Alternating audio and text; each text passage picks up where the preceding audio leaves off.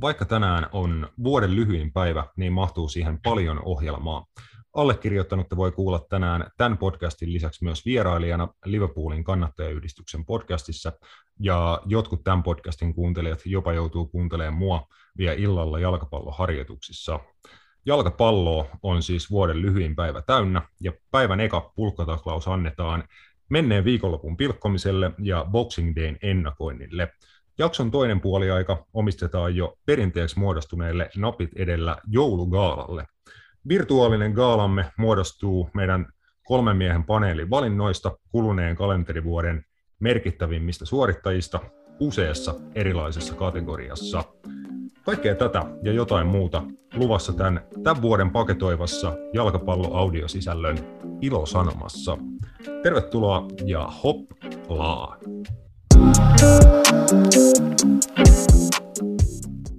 Napit edellä on itsenäinen ja sensuroimaton jalkapallomedia. Asiantunteva, asiaton ja ajankohtainen. Viikoittainen jalkapallopodcast. Morjesta. Tämä on Napit edellä ja 2021 käy vähin ennen kuin loppuu. Täällä vieläkin duo Junila ja Kanerva tuottaja tämän jakson osalta vielä tuolla taustahommissa, tärkeissä taustahommissa tosiaankin toimittamassa muun muassa teidän ky- kysymyksiä meille tähän, onko tämä vuoden viimeinen jakso, todennäköisesti on, mutta lähdetään, lähdetään sen pariin ja moro Matias. Moi. Kova, kova ajo eteenpäin ja tehdään poikkeuksellisesti niin, että säästetään uutisosio tuohon väliin, että saadaan eka pois alta toi kulunut viikonloppu tuolla Euroopan sarjoissa, tai ainakin ne, ne ottelut, mitä ei ei ollut peruttu viikonlopulta, niin on pikkasen vähemmän sitä läpikäytävää, mutta aika paljon oli Matias tosiaan noita peruttuja matseja viikonlopulta, lähinnä tuolla Brittien saarilla, mutta oli niitä jossain muuallakin. Mm, joo, en mä, mä en törmännyt ainakaan siis matseihin, mitä olisi jossain muualla mun mielestä peruttu. En ole varma. Voi olla, mutta tota, joo, paljon liikas niitä muutama oli ja onneksi nyt saatiin muutama sitten pelattuukin. Ja, ja mä en tiedä, onko toi, niin toi onneksi niin ehkä tällä enemmän jalkapallon näkökulman tai jalkapallo kannattajan näkökulman, näkökulmasta niin kuin hyvä juttu. En mä tiedä, oliko niiden joukkueiden tota, näkökulmasta tai mielestä niin hyvä juttu, että niitä matseja sitten pelattiin, mutta, mutta joo. Joo, ainakin Englannissa tuntuu olevan vähän ristiriitasta niin kuin ne kriteerit, millä tiettyjä otteluita perutaan ja millä tietyt sitten taas niin kuin saatiin pelattua. Et esimerkiksi Leedsillä puuttu, tota, oliko se yhdeksän kappaletta niin kuin ykkösjoukkueen pelaajia koronatapausten takia, vissiin oli jotain muitakin loukkaantumista tälleen, mutta Leeds ei saanut omaa matsiaan perua, mutta sitten oli ilmeisesti seuroja, jolla oli paljon vähemmän niin kuin näitä tapauksia ja poissaoloja, mutta silti he sai omiin matsejaan siirtää. että siitäkin on ollut vähän keskustelua, että ei tämä ehkä niin kuin kaikkien kannalta ihan tasa, tasapuolisesti noin niin kuin urheilunkaan puolesta ole mennyt. Ei ole mennyt. Muun muassa Liitsillä nyt on sitten niin kuin muutenkin ollut koko kauden ihan käsittämättömiä loukkaantumisongelmia. En tiedä, onko, enemmän vähemmän niin kuin huonon tuurin vai sitten muun muassa heidän tosi vaativan pelitavan tavan vuoksi, että, että onhan se ehkä joillekin seuroille, kenellä sitä välttämättä sitä rosteria ja materiaalia ei ole niin laajasti, niin, niin tota, onhan se tietenkin ongelma. Ehkä, tai, tai no en tiedä, onko se ongelma, mutta kuitenkin, että se heihin vaikuttaa enemmän, että eipä, enpä nyt usko, että tuskin, tuskin muun muassa kuin Manchester City hirveästi tota, enempää kolkean kohauttaa, jos muutama pelaaja sieltä, siitä tota, rosterista joutuisi jäämään pois niin kuin ottelusta. Että, mutta sitten joillain seuroilla se voi ollakin vähän isompi lovi. Kyllä, ja se just vaikka Chelseankin kohdalla, että heillä kyllä oli paljon niitä poissaoloja, mutta sitten kun katsoo, että minkälaisen kokoonpanon he siitä huolimatta sai laitettua kentälle, niin kyllä siinä varmaan niin kuin monelle seuralle käy kateeksi, että jo nämä saa niin kuin näinkin kova jengin täynnä maajoukkuepelaajia huippupelaajia, vaikka olisi kuinka monta poissaoloa. On ja, ja Chelseahän, en, en mä tiedä, oliko, siellähän on muutenkin tota, ää, ilmeisesti, onko siellä jotain loukkaantumisia, niin kuin, muistin kuin Ben Chilwellis ollut, että, että Mateo Kovacic palasi, palasi nyt viikonloppuun pitkän loukkaantumisen jälkeen takaisin ja, ja näin, että eihän, sanotaan, että kyllä, niin kuin, kyllä niin kuin Chelseakin saa niin kuin hyvän avauksen, mutta ei sieltä vaihtopenkiltä hirveästi ole laittaa, laittaa kyllä mitään tota, suurta impactia tuoma, tuovia pelaajia välttämättä kentällä, niin kuin ei ollut esim. Liverpoolillakaan mun mielestä liikaa, liikaa sellaisia jätkiä viikonloppu, mutta, mutta tämä on nyt on valioliikan linjaus, ja eikö se tästä eteenpäin nyt sitten mennä, mennä niin, että, että jos on 13 plus, plus tota veskari, oliko se näin, niin se riittää. Joo, niin, joo että just niitä niin kuin ennen kautta valioliiga vahvuuteen nimettyjä ykkösjoukkueen pelaajia, että se on joku tämmöinen 25 pelaajan lista, niin jos siitä listasta on 13 plus maalivahti, niin sitten pitää pelata. siihen listaanhan ei tarvi nimetä niin kuin onko just näitä alle 21-vuotiaita pelaajia, että heitä, heitä saa niin kuin sit käyttää ja täydentää kokoonpanoa niin omilla tota, junnupelaajilla. Joo, mutta se on, se on valioliikan linjaus ja sillä ilmeisesti nyt sitten mennään. Joo, sillä mennään. Aloitetaan valioliigan parista ihan justiinsa, mutta otetaan nopea tähän alkuun matsi, jota vi, viime jakson viimeisenä ennakoitiin, eli se oli se De Klassieker Hollannista Eredivisiosta ja siellä kärkikamppailu. Se meni kutakuinkin Matias odotetusti, että varsinkin kun pelattiin tyhjien katsomoiden edessä, että ei ollut Feyenoordilla kotiyleisön tukea stadionilla, niin ajaksi haki suht odotetun 2-0 vierasvoito. Joo, ei se, no, ei se superhelpolla tullut muun muassa, tai toinen osuma oli kolma maali. Joo. Joo näköjään voittomaaliksi jäänyt ja toinen sitten rankkarista.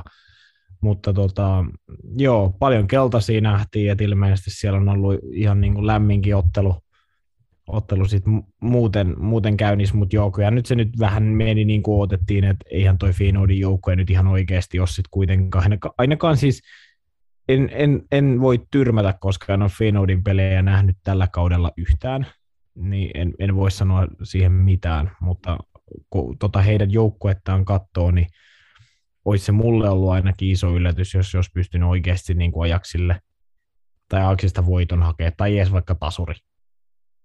Joo, kyllä. Viime jaksossahan puhuttiin niistä Feyenoordin muun muassa niin kuin yllättävän nimekkäistä ja laadukkaista vaihtopelaajista. Että heitä nähtiin pari kappaletta muun muassa valioliikasta tuttui pelaajia. Toisella puolella tuli kentälle, että Reece Nelson tuli heti tokan puolella ja alkuun ja viikalle vartille sitten tuolla Brightonissakin esiintynyt Aliriassa Jahanbask tuli vielä kentälle, mutta se ei riittänyt tasotusmaali ja tosiaan 81 min saa Dusan Tadicin rangaistuspotkusta vielä sitten 2-0 loppulukemat taululle ja hyvä, että Tadic tosiaan siellä maalisarakkeessakin tuossa on, päästään herrasta myös myöhemmin tässä jaksossa puhumaan tuolla joulugaala, joulugaalan puolellekin Dusan Tadic teki tiensä. Joo, ehkä, ehkä niin kuin hieman yllättävässä kategoriassa. Kyllä, täysin hänen omassa kate- kategoriassaan. Niin, niin, kyllä, kyllä. Ehkä se voi olla sitten ensi vuonna vaikka Dusan Tadic-palkinto. Niin. Niin on, meillä on Dusan Tadicista ollut aina kyllä niin kuin monia tällaisia, me joskus puhuttiin siitä tota, sen tota, esiintymistä ja Bernabeulla, että se oli tämmöinen Jari Litmanen kyllä. esiintyminen, niin, niin, niin et Dusan Tadicista meillä on aina löytynyt kyllä mielenkiintoisia näitä, tota, en tiedä vertauskuvia, mutta ainakin semmoisia pelaajia, kehen me ollaan häntä niin kuin verrattu. Niin, mutta joo, ehkä me voidaan nimetä tota, kokonainen palkinto ehkä sitten ensi vuodeksi niin tuohon hänen mukaan. Jep, palataan siihen Gaalan puolella, Gaalan puolella sitten, mutta lähdetään valioliigaan, eli lauantaina oli vaan yksi matsi, ja muutenkin kaikista valioliigan kymmenestä matsista, mitä tällä kierroksella piti pelata, niin pystyttiin pelaamaan vain, vain neljä kappaletta, ja lauantaina niistä vaan, vaan se yksi, eli se oli iltaottelu 19.30 Leedsin ja Arsenalin välillä. Ää, niin kuin tuossa mainitsin jo, niin Leedsiltä oli paljon paljon pelaajia poissa, ja aika nu- nuori kokoonpano heiltä jalkeilla, mutta Arsenal haki suhteellisen vakuuttavan vier- vierasvoiton hekin ilman tota, entistä kapteeniaan Pierre-Emerick Aubameyangia, joka kurinpito syistä edelleen poissa arsenaalin kokoonpanosta, mutta muun muassa hänet, tota, hänen tilalleen niin kuin kapteenin rooliin noussut Alexander Lacazette omasta mielestä ainakin esiintyi hyvin ja niin kuin kypsästi nimenomaan oli se hyökkäyksen kiintopiste ja antoi sitten näiden arsenaalin nuorten kukkasten ympärillään kukkia, että muun muassa Gabriel Martinelli näytti taas, taas taitojaan ja iski pari maalia. Joo, puhuttiin viime jaksossa siitä Arsenalin rutiinista, ja se alkaa tosiaan olla nyt ihan hyvällä tasolla. Että he pystyy näitä selkeästi heitä mun mielestä heikompia joukkoja vastaan niin ottaa aika rutiini kolme pistettä, mikä heiltä on ehkä edellisen kausin puuttunut. puuttunut. Leeds nyt on aika surullinen tapaus mun mielestä, nyt kun katsot, katsotte niin heidän tuota vaihtopenkkiä tuossa niin voidaan eli sanoa, että en tunne yhtään pelaajaa. Että ei toi heilläkään nyt hyvältä näytä. Että, että mä en sitten tiedä, mikä siellä kiikastaa, että, että alkaako Marcelo Bielsan joukkue olla sitten niin kuin, vähän niin kuin loppuun kulutettu, ja aika pitkälti toi sama runkohan tuossa on pysynyt vissiin niin kuin niissä championship-ajoista asti. Onko ihan väärässä? Että... Ei siihen montaa pelaajaa ole niin kuin lisätty, että Rodrigo tuli Valensiasta, Rafinian he hankki Ranskasta ja näin, mutta ei, ei kovin montaa pelaajaa. Ja sitten niinku siihen päälle vielä totta kai niinku koronatapaukset ja muut, muut loukkaantumiset siihen päälle, niin eihän toi heidän joukkueen niinku kestä tällaisia poissaoloja. Sitten nimenomaan mennään siihen, että he pelaa, tai niinku vaihtopenkki on käytännössä pelkästään junioripelaajia. Joo, ja, ja Joo, mutta Arsenalilta joo, nuoret pelaajat, heillä nousi esiin. Gabriel Martinelli on aika kova siskus tällä hetkellä, onnistui edellisessäkin ottelussa, tota, ei onnistunutkin West, onnistuiko West Hamiin vastaan valintoissa? Mun mielestä Muistatko? Onnistuu. Niin, teki, teki e- ekan maali. Saka onnistui nyt maanantai Sodegaardille maalisyöttö. Ja, ja, ja, se, mikä nyt edelleen, että vähän Arsenal maalia päästää. Että lukuun ottamatta ehkä sitten niin kuin heidän tota, kohtaamisia Cityä ja Liverpoolia vastaan. Niin, niin, niin vä, suht vähän he maaleja niin päästään. Ja se on ihan hyvä merkki, että toi alakerta toimii edelleen ja, ja, ja Emil Smith Rowe muun muassa taas vaihtopenkiltä tota, kentälle ja, ja maali. Et, Arsenal pyyhkii tällä hetkellä ihan hyvin, että mm, ehkä, ehkä tämä on nyt sitten onko tämä nyt se, kun me ollaan aina puhuttu sitä, kun me ollaan koko kausi silloin kesällä, kun ennakoitiinkin jo näitä juttuja, että puhutaan, annetaan nyt Mikel Arteettalle aikaa, että kyllä tuosta niin kuin hyvä tulee, niin, niin nyt siitä näyttäisi, että, että siitä tulee ihan hyvä.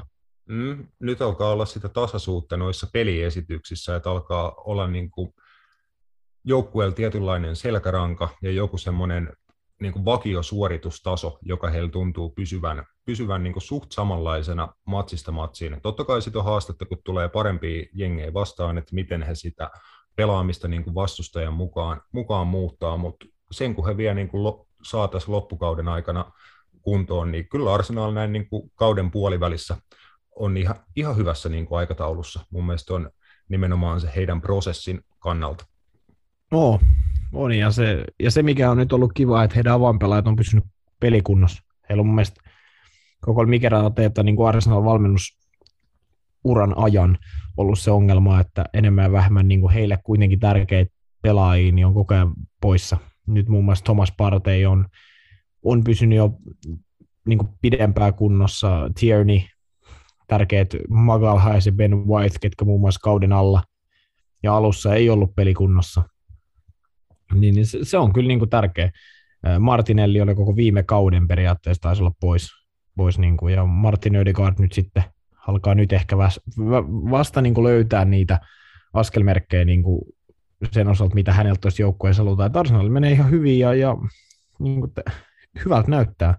Mm. Mutta Leedsillä on nyt se tilanne kyllä, että no, heillä on vielä se tilanne tietenkin, että, että siellä on heitä selkeästi huonompiakin joukkoja tässä niin kuin Norwich ja, ja Newcastle, mutta heilläkin on matseja jonkun verran heitä niin kuin Leedsia vähemmän, ja jos he ne voittaa, niin kyllä Leedsilläkin alkaa niin kuin olla oikeasti tosissaan kamppailu siitä, että nähdäänkö enää koko joukkueet ensi kaudella niin kuin, mm. ää, tuolla.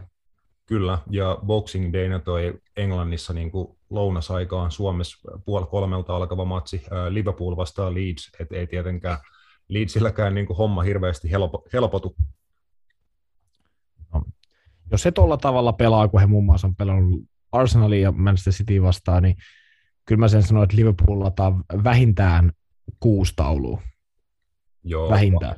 Varsinkin jos Liverpool saa tuohon otteluun niin kuin edes muutaman noista pelaajista takaisin, jota heiltä nyt parista viime matsista on, on puuttunut. Että tosiaan Virgil van Dijk ja Fabinho puuttui jo aikaisemmin koronatartuntojen takia, ja sitten Thiago tippui tota samasta syystä myöskin pihalle, ja sitten Jordan Henderson oli Jürgen Kloppin mukaan ainoa näistä pelaajista, joka oli oikeasti niin kuin kipeä tai että hänellä oli tota, oireita, mutta hänellä sitten koronatesti oli negatiivinen, mutta jäi sitten kuitenkin tuosta tosta, tota, edellisestä matsista pois niin kuin sairauden vuoksi.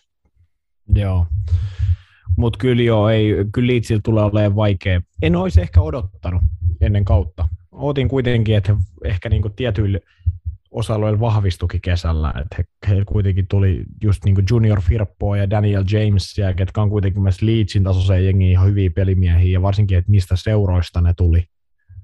Ja, ja olisin ottanut kyllä, että heillä vähän paremmin olisi tämä kausi mennyt, mutta tietenkin on loukkaantumiset on ollut niin kuin isossa osassa ja, ja näyttänyt sitä suuntaa, mikä Leedsillä nyt on, mutta, mutta saa nähdä.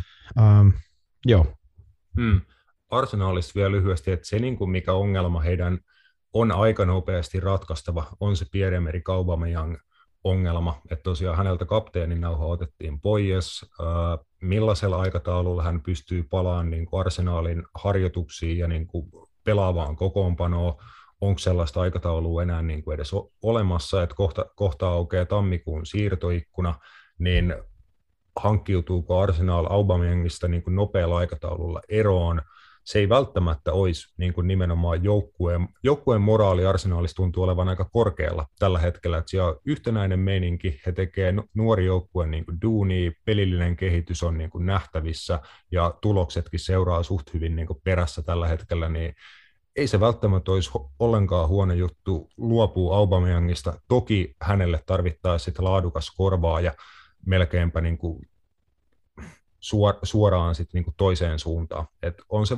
vaikea rasti ratkaistavaksi, mutta mitä, mitä itse Matias sanot, mikä on mikä olisi Aubameyangin kannalta ja arsenaalin kannalta niin se oikea ratkaisu, että saadaanko hänestä vielä arsenaalille ö, hyvä hyökkääjä vai jatkusko matka johonkin muualle. Vaikka Barcelona, se tuttu, niin. tuttu tammikuun Aubameyang Barcelonaa huhu ei ole todellakaan ensimmäistä vuotta kierrossa. Niin tota... Toivottavasti on viimeistä. Niin. Se, on, se on mun toive, että tämän, tämän tammikuun jälkeen ei niitä tarvitse enää. Nähdä. Kyllä, kyllä mä näen, että hänen, hänen aika on tuolla ohi. Et, et, kun sä katsot noita hyökkäyspään pelaajia, minkälaisia peliesityksiä nuoret, just uh, Martinellit, Sakat, uh, Smith Rowe, Lödegaardit, kumppanit niin kuin antaa, niin kyllä mä näen, että, että, että ehkä Aubameyangille ei ole enää niin sijaa majatalossa, että kyllä mä, kyllä mä uskon, että hänestä kannattaa tässä kohtaa vielä, kun hänestä voisi ehkä jotain rahaakin saada ehkä, niin, niin, niin kuin hankkiutuu eroon. Et, e, e, nämä viimeaikaiset tulokset on ollut vaan ilman häntäkin sen verran hyviä, että en mä näe, että miksi häntä pitäisi pakolla tuolla pitää, jos hän ei joukkueen niin kuin kurin pitojuttuihin niin kuin, tai ei, ei niin kuin, tee niin kuin siellä joukkueessa on sovittu. Niin mun mielestä ihan turha. Ei, ei hän enää ole niin hyvä pelaaja, että häntä on tuo pakko pitää, joten niin kuin mä sanon, että että, että kyllä Pierre Merikin ura todennäköisesti ja pitäisi jatkuu jossain muualla. Mm. Voi kyllä hyvin olla, että viimeistään kesällä näin käy, mutta tammikuussa ei ole ihan varmaa, että onko se käytännössä niin kuin mahdollista, että löytyykö niin pelaajan kuin seuran kannalta niin kuin järkevää ratkaisua. Mutta eihän välttämättä pelaa enää mm. loppukaudesta. Sekin voi olla, että voihan sitten olla niin kuin just listoilla, mutta hän on sitten katsomos. Et no se, se olisi niin kuin aika paska skenaario kaikkien kannalta, toki. Niin, mutta mut se on varmaan ihan realistinen skenaario. Mä näen, että No en mä, jotenkin mä näen, että kyllä Aubameyangin matsit on niin tuossa jo koes pelattu. Kyllä kaikki niin kuin viittaa siihen, että, että, että se on niin kuin siinä. Tarvisiko vaikka PSG yhden hyökkääjän vielä? No, no varmaan tarvis jonkun mielestä, mutta toivottavasti näin. Tai no, tai no mitä mä nyt selitän, en mä mikään PSG-kannattaja ole, sinne vaan. Mikä olisi, mikä olisi hyvä niin semmoinen superstarojen hautuumaa, vaikka Juventus, niillä voisi olla tarvetta, tiedätkö, ja niillä on kumminkin massia maksaa sille hyvä, hyvät liksat ja niin kuin näin.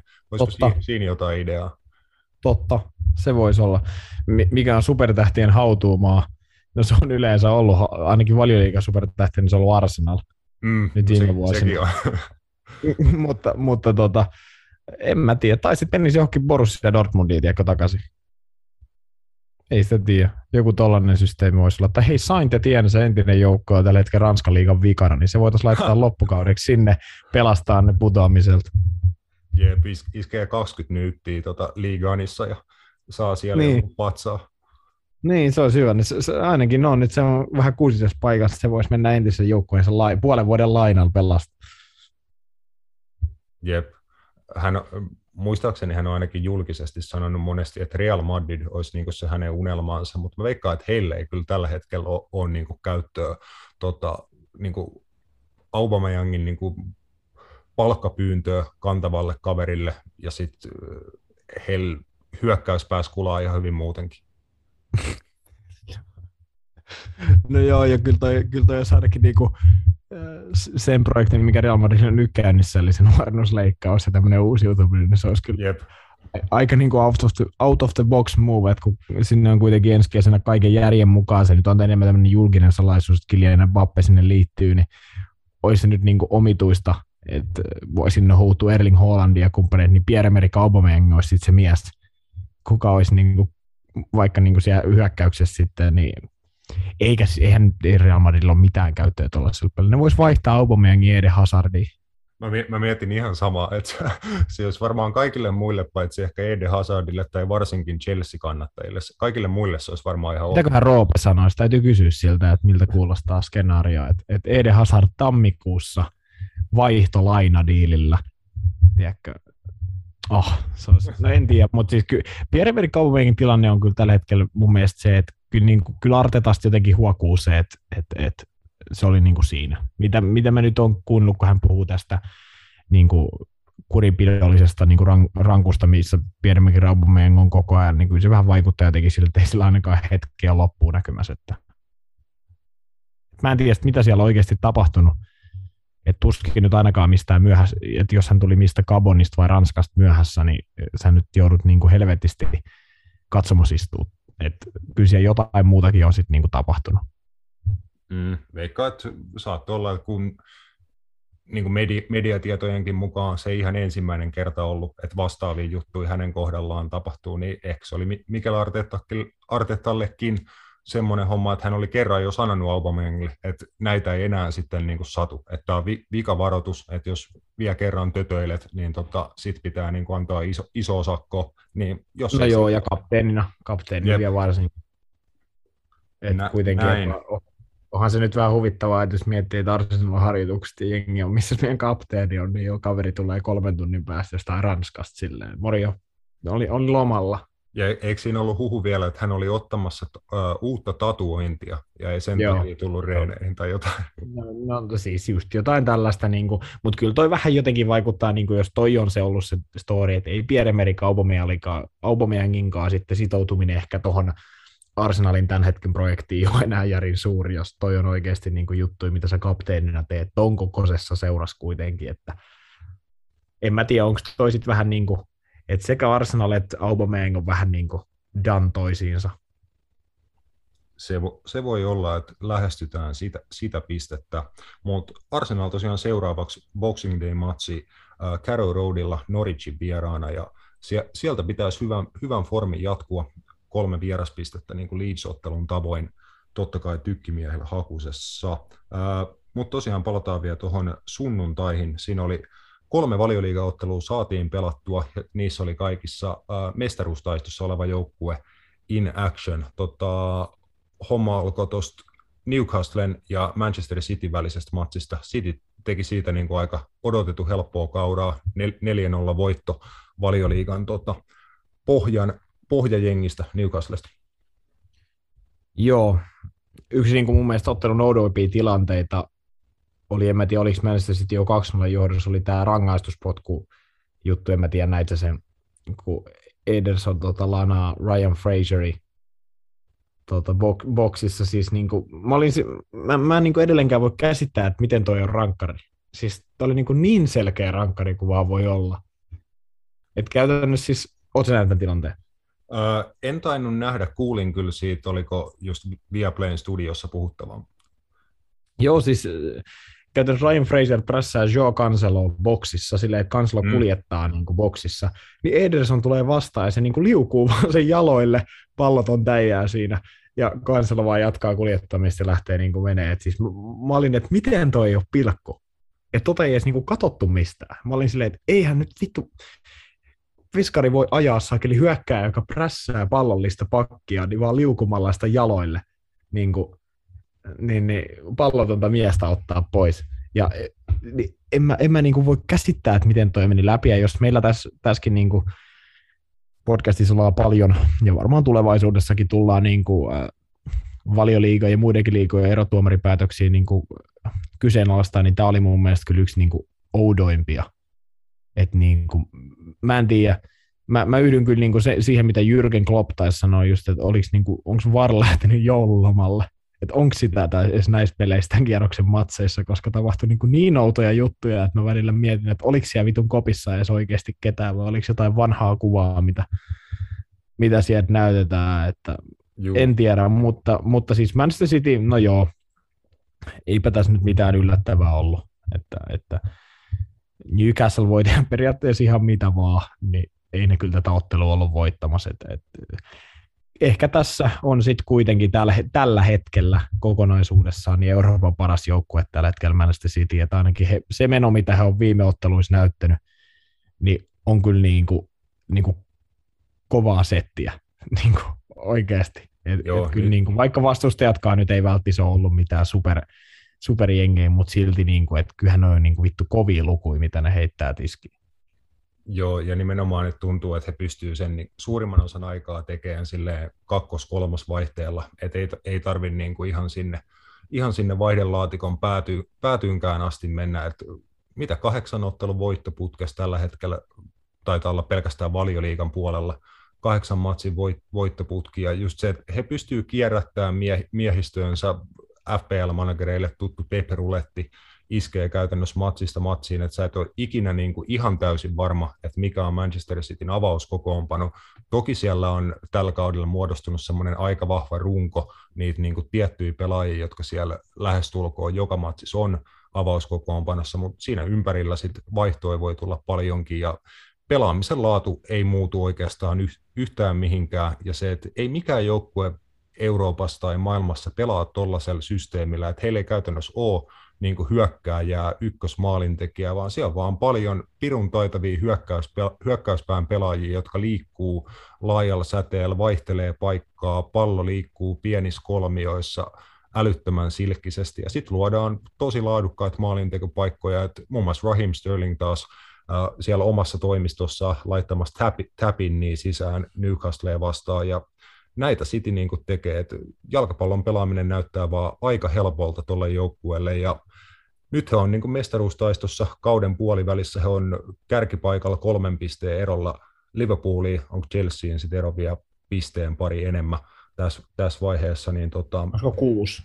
Joo, niin siltä alkaa kyllä näyttää, että ei City tuu kovin paljon pisteitä tämän kauden aikana tiputtaan. Liverpoolin ja Chelseain pitää olla niin kuin lähestulkoon täydellisiä, että he tulee pysyä niin kuin Cityn kyydissä. Et totta kai Cityllekin on tulossa tässä paljon matseja, tulee haastavia matseja tuossa vuodenvaihteen kummallakin puolella, mutta kyllä Manchester City on niin kuin ihan selkeästi tässä vaiheessa kautta niin kuin se team to beat ja se ykkössuosikki pitää mestaruutensa. Onhan siis on niin kuin hurjaa miettiä, että no muun muassa Jack Grealish ja Phil Foden ei pelannut tuossa ottelussa kurinpidollisista syistä. Juu. Ymmärtääkseni, että en tiedä oliko sitten niinku lauantai-iltana vai perjantai-iltana vai milloin, niin ilmeisesti jossain yökerhossa vierailla, että Manchesterissa, niin ei pelannut. Niin, ja sitten muun muassa Ilkai Kundokankaan ei pelannut, mutta silti niin kun katsot jengiä plus katsot, ketä sieltä tuli vaihosta, niin, on, niin siis, on varaa. Se on huikeeta, että on varaa. Sitten tuosta puuttuvia Kyle Walker, ketäs muita tuosta puuttuu? no muun muassa Kyle Walker, ää, sun muuta, niin onhan toi nyt siis vittu. Joo, ky- kyllä niin pitkä kausi. Manchester City ei välttämättä edelleenkään cup-kilpailuistu mennessä, tai siis joo, otetaan nyt nämä englannin sisäiset cup-kilpailut niin pois suljetaan ne, mutta niin kuin vaikka mestarin liigassa, niin ei he välttämättä sitä voita, mutta että se pelitapa voi olla, että jos se ei yksittäisissä matseissa toimi, niin se, se pystyy, tai niin kuin sen pystyy voittamaan Manchester City, mutta just silleen, että kyllä niin kuin pitkässä sarjassa, niin tota skuadia on niin kuin nimenomaan tota skuadia, ei, ei 11 tai edes 13 pelaajaa, vaan tota niin kuin joukkuetta, mikä niillä on käytössä, niin on vaan pirun vaikea voittaa, koska ei millään muulla jengillä maailmassa ole tuollaista rosteria, että sä pystyt käytännössä laittaa kaksi avauksellista pelaajia kentälle ja taso ei juuri edes tipu. Oh, ja siitä pitää kyllä niin kuin nostaa hattua aina Pep Guardiolalle, että miten korkeana hän sen joukkueen suoritustason niin kuin jatkuvasti pystyy pitää. Ja vaikka hän kierrättää pelaajia niin kuin aika paljon, välillä me vähän niin kuin luullaan, että tietyt pelaajat on hiipumassa johonkin tai Pep on unohtanut heidät tai jotain. Et muun muassa Fernando Silvan kanssa jossain vaiheessa ollaan mietitty, että hän ei saa niin paljon peliaikaa, peliesitykset ei ole samaa tasoa, mitä ne joskus oli, ja sitten niin kuin boom, tällä kaudella hän on ollut ylivoimaisesti Cityn parhaita pelaajia, muun muassa Sterlingin kanssa sama homma on ollut välillä tosi isossa roolissa Cityssä maalintekijänä. Oliko hän, että hän on Cityn niin kuin ainakin hän on Pep Guardiolan alaisuudessa Sergio Agueron jälkeen eniten maaleja tehnyt pelaaja. Toki Leo, Messi, Leo Messi taisi olla tota siinä kanssa, mutta niin kuin Messi ja Agueron jälkeen Sterling on eniten Guardiola alaisuudessa maaleja tehnyt pelaaja. Et sekin on ihan Todennäköisesti, hyvä saldo, hyvä saldo häneltä. Ja nyt taas niin kuin hänkin on vaikka joku sen maalin tässä edellisissä otteluissa iskenyt, kun aikaisemmin tällä kaudella mietittiin, että onko Sterlingkin johonkin hiipunut. Että pelasi hyvät EM-kisat Englannin paidassa, mutta sitten ei mitään super vakuuttavia esityksiä tuossa syksyn puolella Sitissä, mutta hänkin on tullut takaisin, takas maalien maussa ja näin, että se kuinka laaja, laajasti sitä laatua on, niin se on pelottavaa Sitin kohdalla. Ja tota, jos, se, joskus City menee vähän niin kuin silti tiedätkö, niin kuin tutkan alle, että mekin kaikki niin kuin oletetaan, että Manchester City voittaa joka matsin, niin ehkä mekään ei aina niin kuin ihan tarpeeksi heitä niin kuin kehuta edes. Manchester City on niin kuin joukkueiden Lionel Messi, voisiko sanoa. Menee aina tutkanalle sen takia, että standardi on niin vitun kova. Mm, se alkaa olla aika aina, aina, aina päättyy. Niin, mm.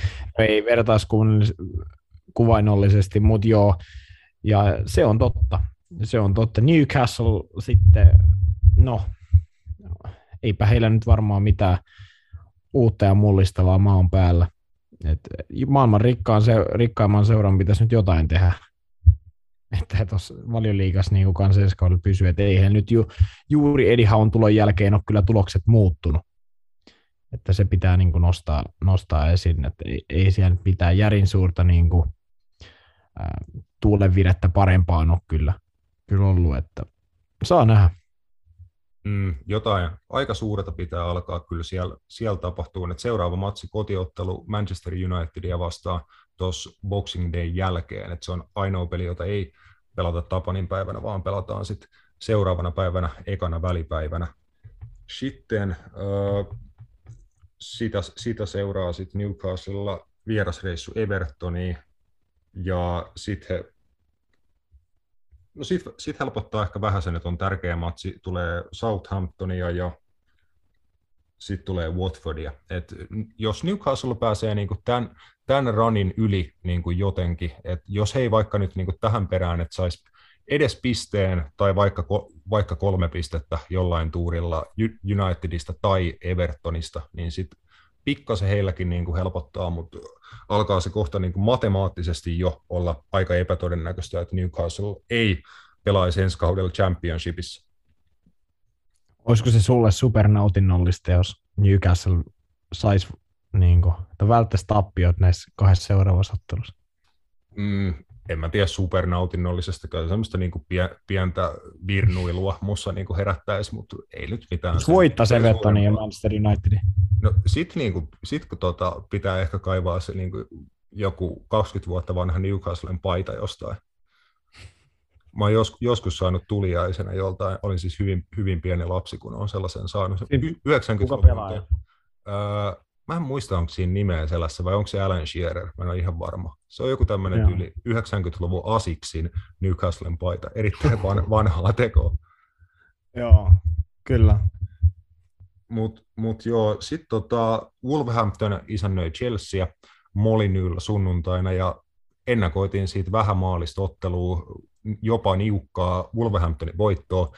Pelitapahtumien mukaan se olisi voinut ihan hyvinkin tapahtua, että Wolves sai pallon Chelsean maaliin, mutta se hylättiin paitsiona. Raul Jimenez, vaikka ei maalia tehnyt, niin osallistui siinä paitsioasemassa peli ja Daniel Podensen tekemä maali sitten hylättiin. Wolvesilla oli, oli muutenkin ottelus tonttia.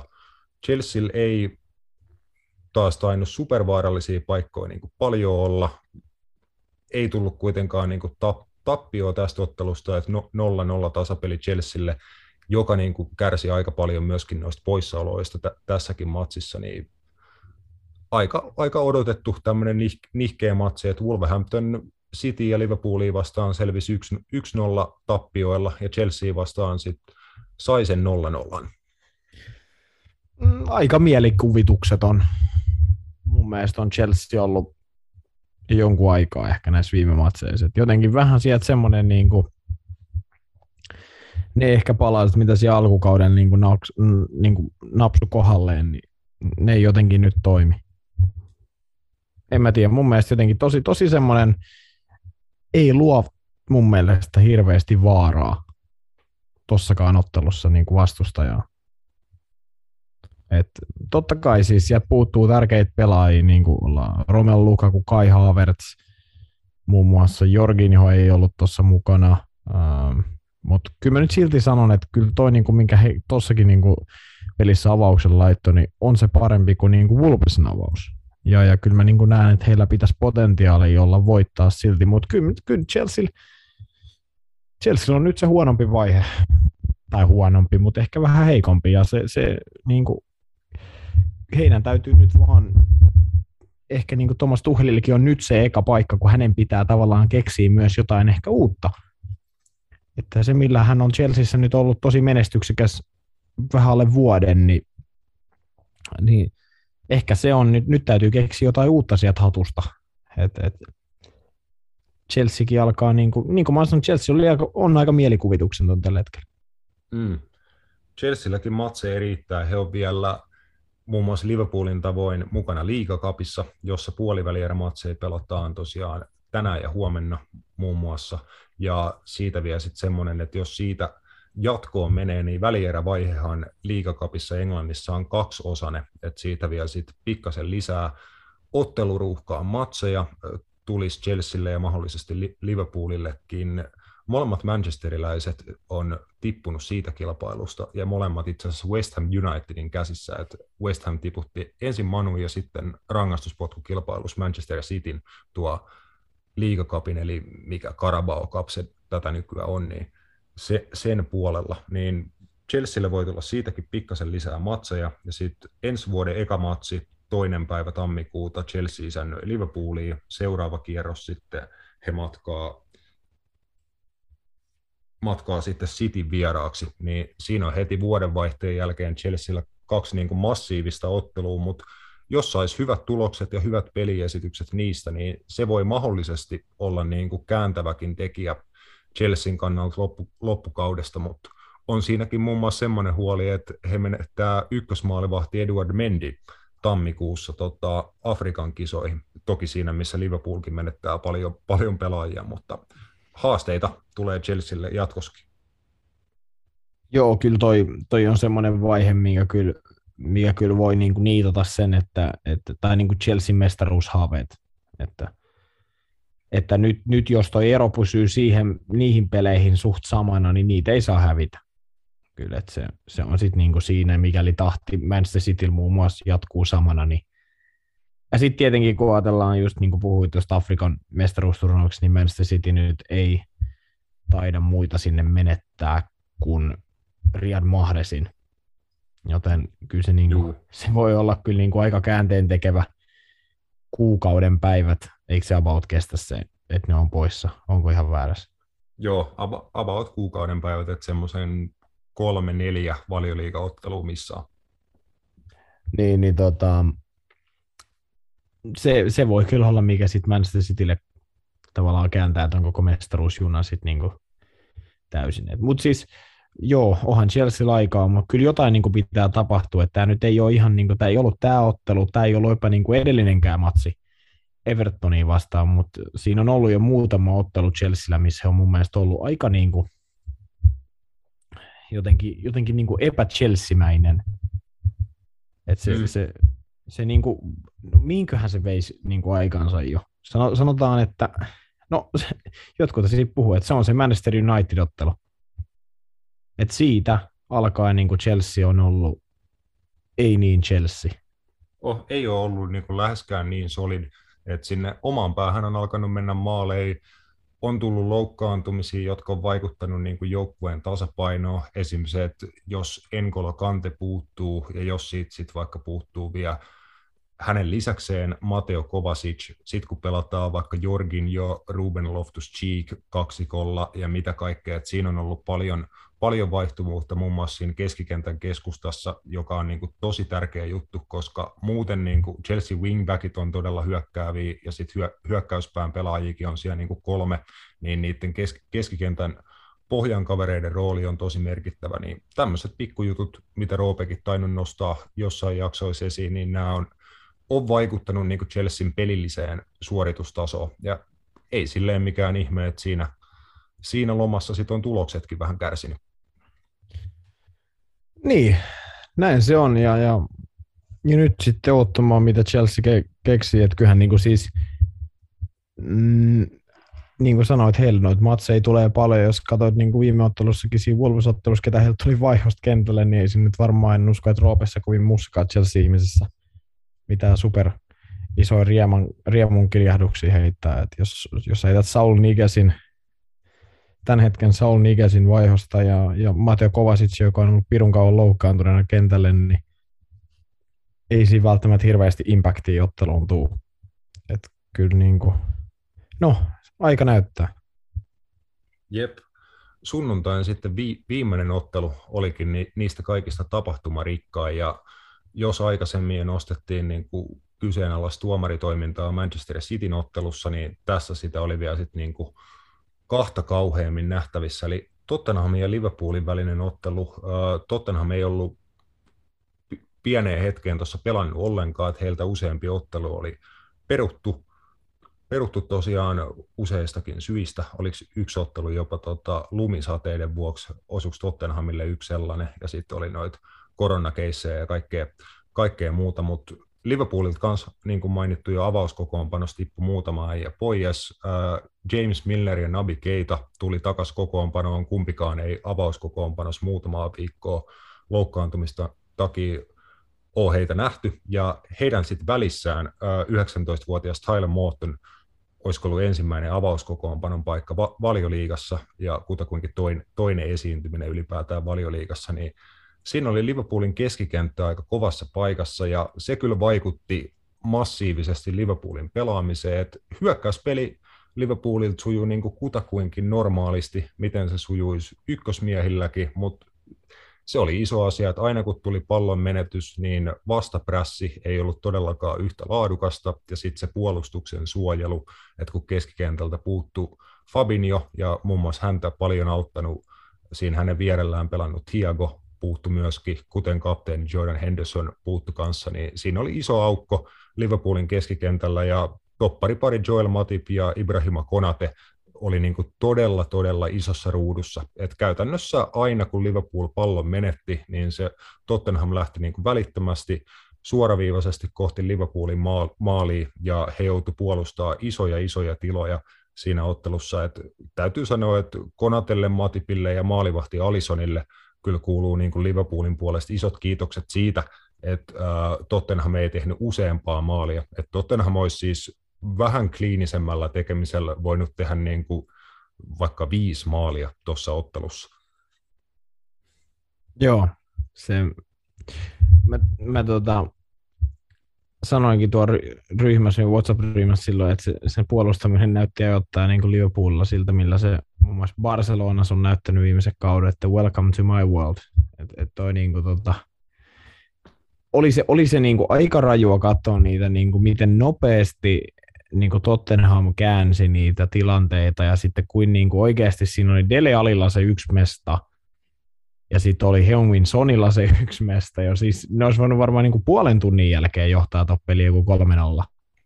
Joo, siis jos, jos niin kuin, ja niin kuin aika varmasti monet haluaa nostaa tuon matsin niin kuin käänteen tekeväksi kohdaksi ja tuloksen muuttaneeksi kohdaksi sen, kun Alison teki vastaan tulossaan virheen ja Son pääsi laittamaan pallon tyhjää maali toisella puoliajalla, niin mm, totta kai Alison teki siinä tilanteessa ison virhearvioinnin ja se maksoi niin kuin paljon, mutta mä en voi laittaa siitä Alisonille niin kuin juuri ollenkaan syytä, että hän selvitti niin kuin kolme, neljä ainakin vastaavaa tilannetta, niin kuin yksi vs yksi tilannetta hyökkääjää vastaan hän selvitti niin kuin loistavalla ennakoinnilla, pelin lukemisella ja torjunnoilla. Et se oli se yksi tilanne, mikä Alisonilta kusi, ja se maksoi makso tietenkin maali, mutta Alison joutui ihan liian monta kertaa sellaisiin tilanteisiin ylipäätään, ja se niin kuin kertoi siitä, että nimenomaan se joukkueen rakenne niissä tietyissä asioissa ei vaan ollut kunnossa.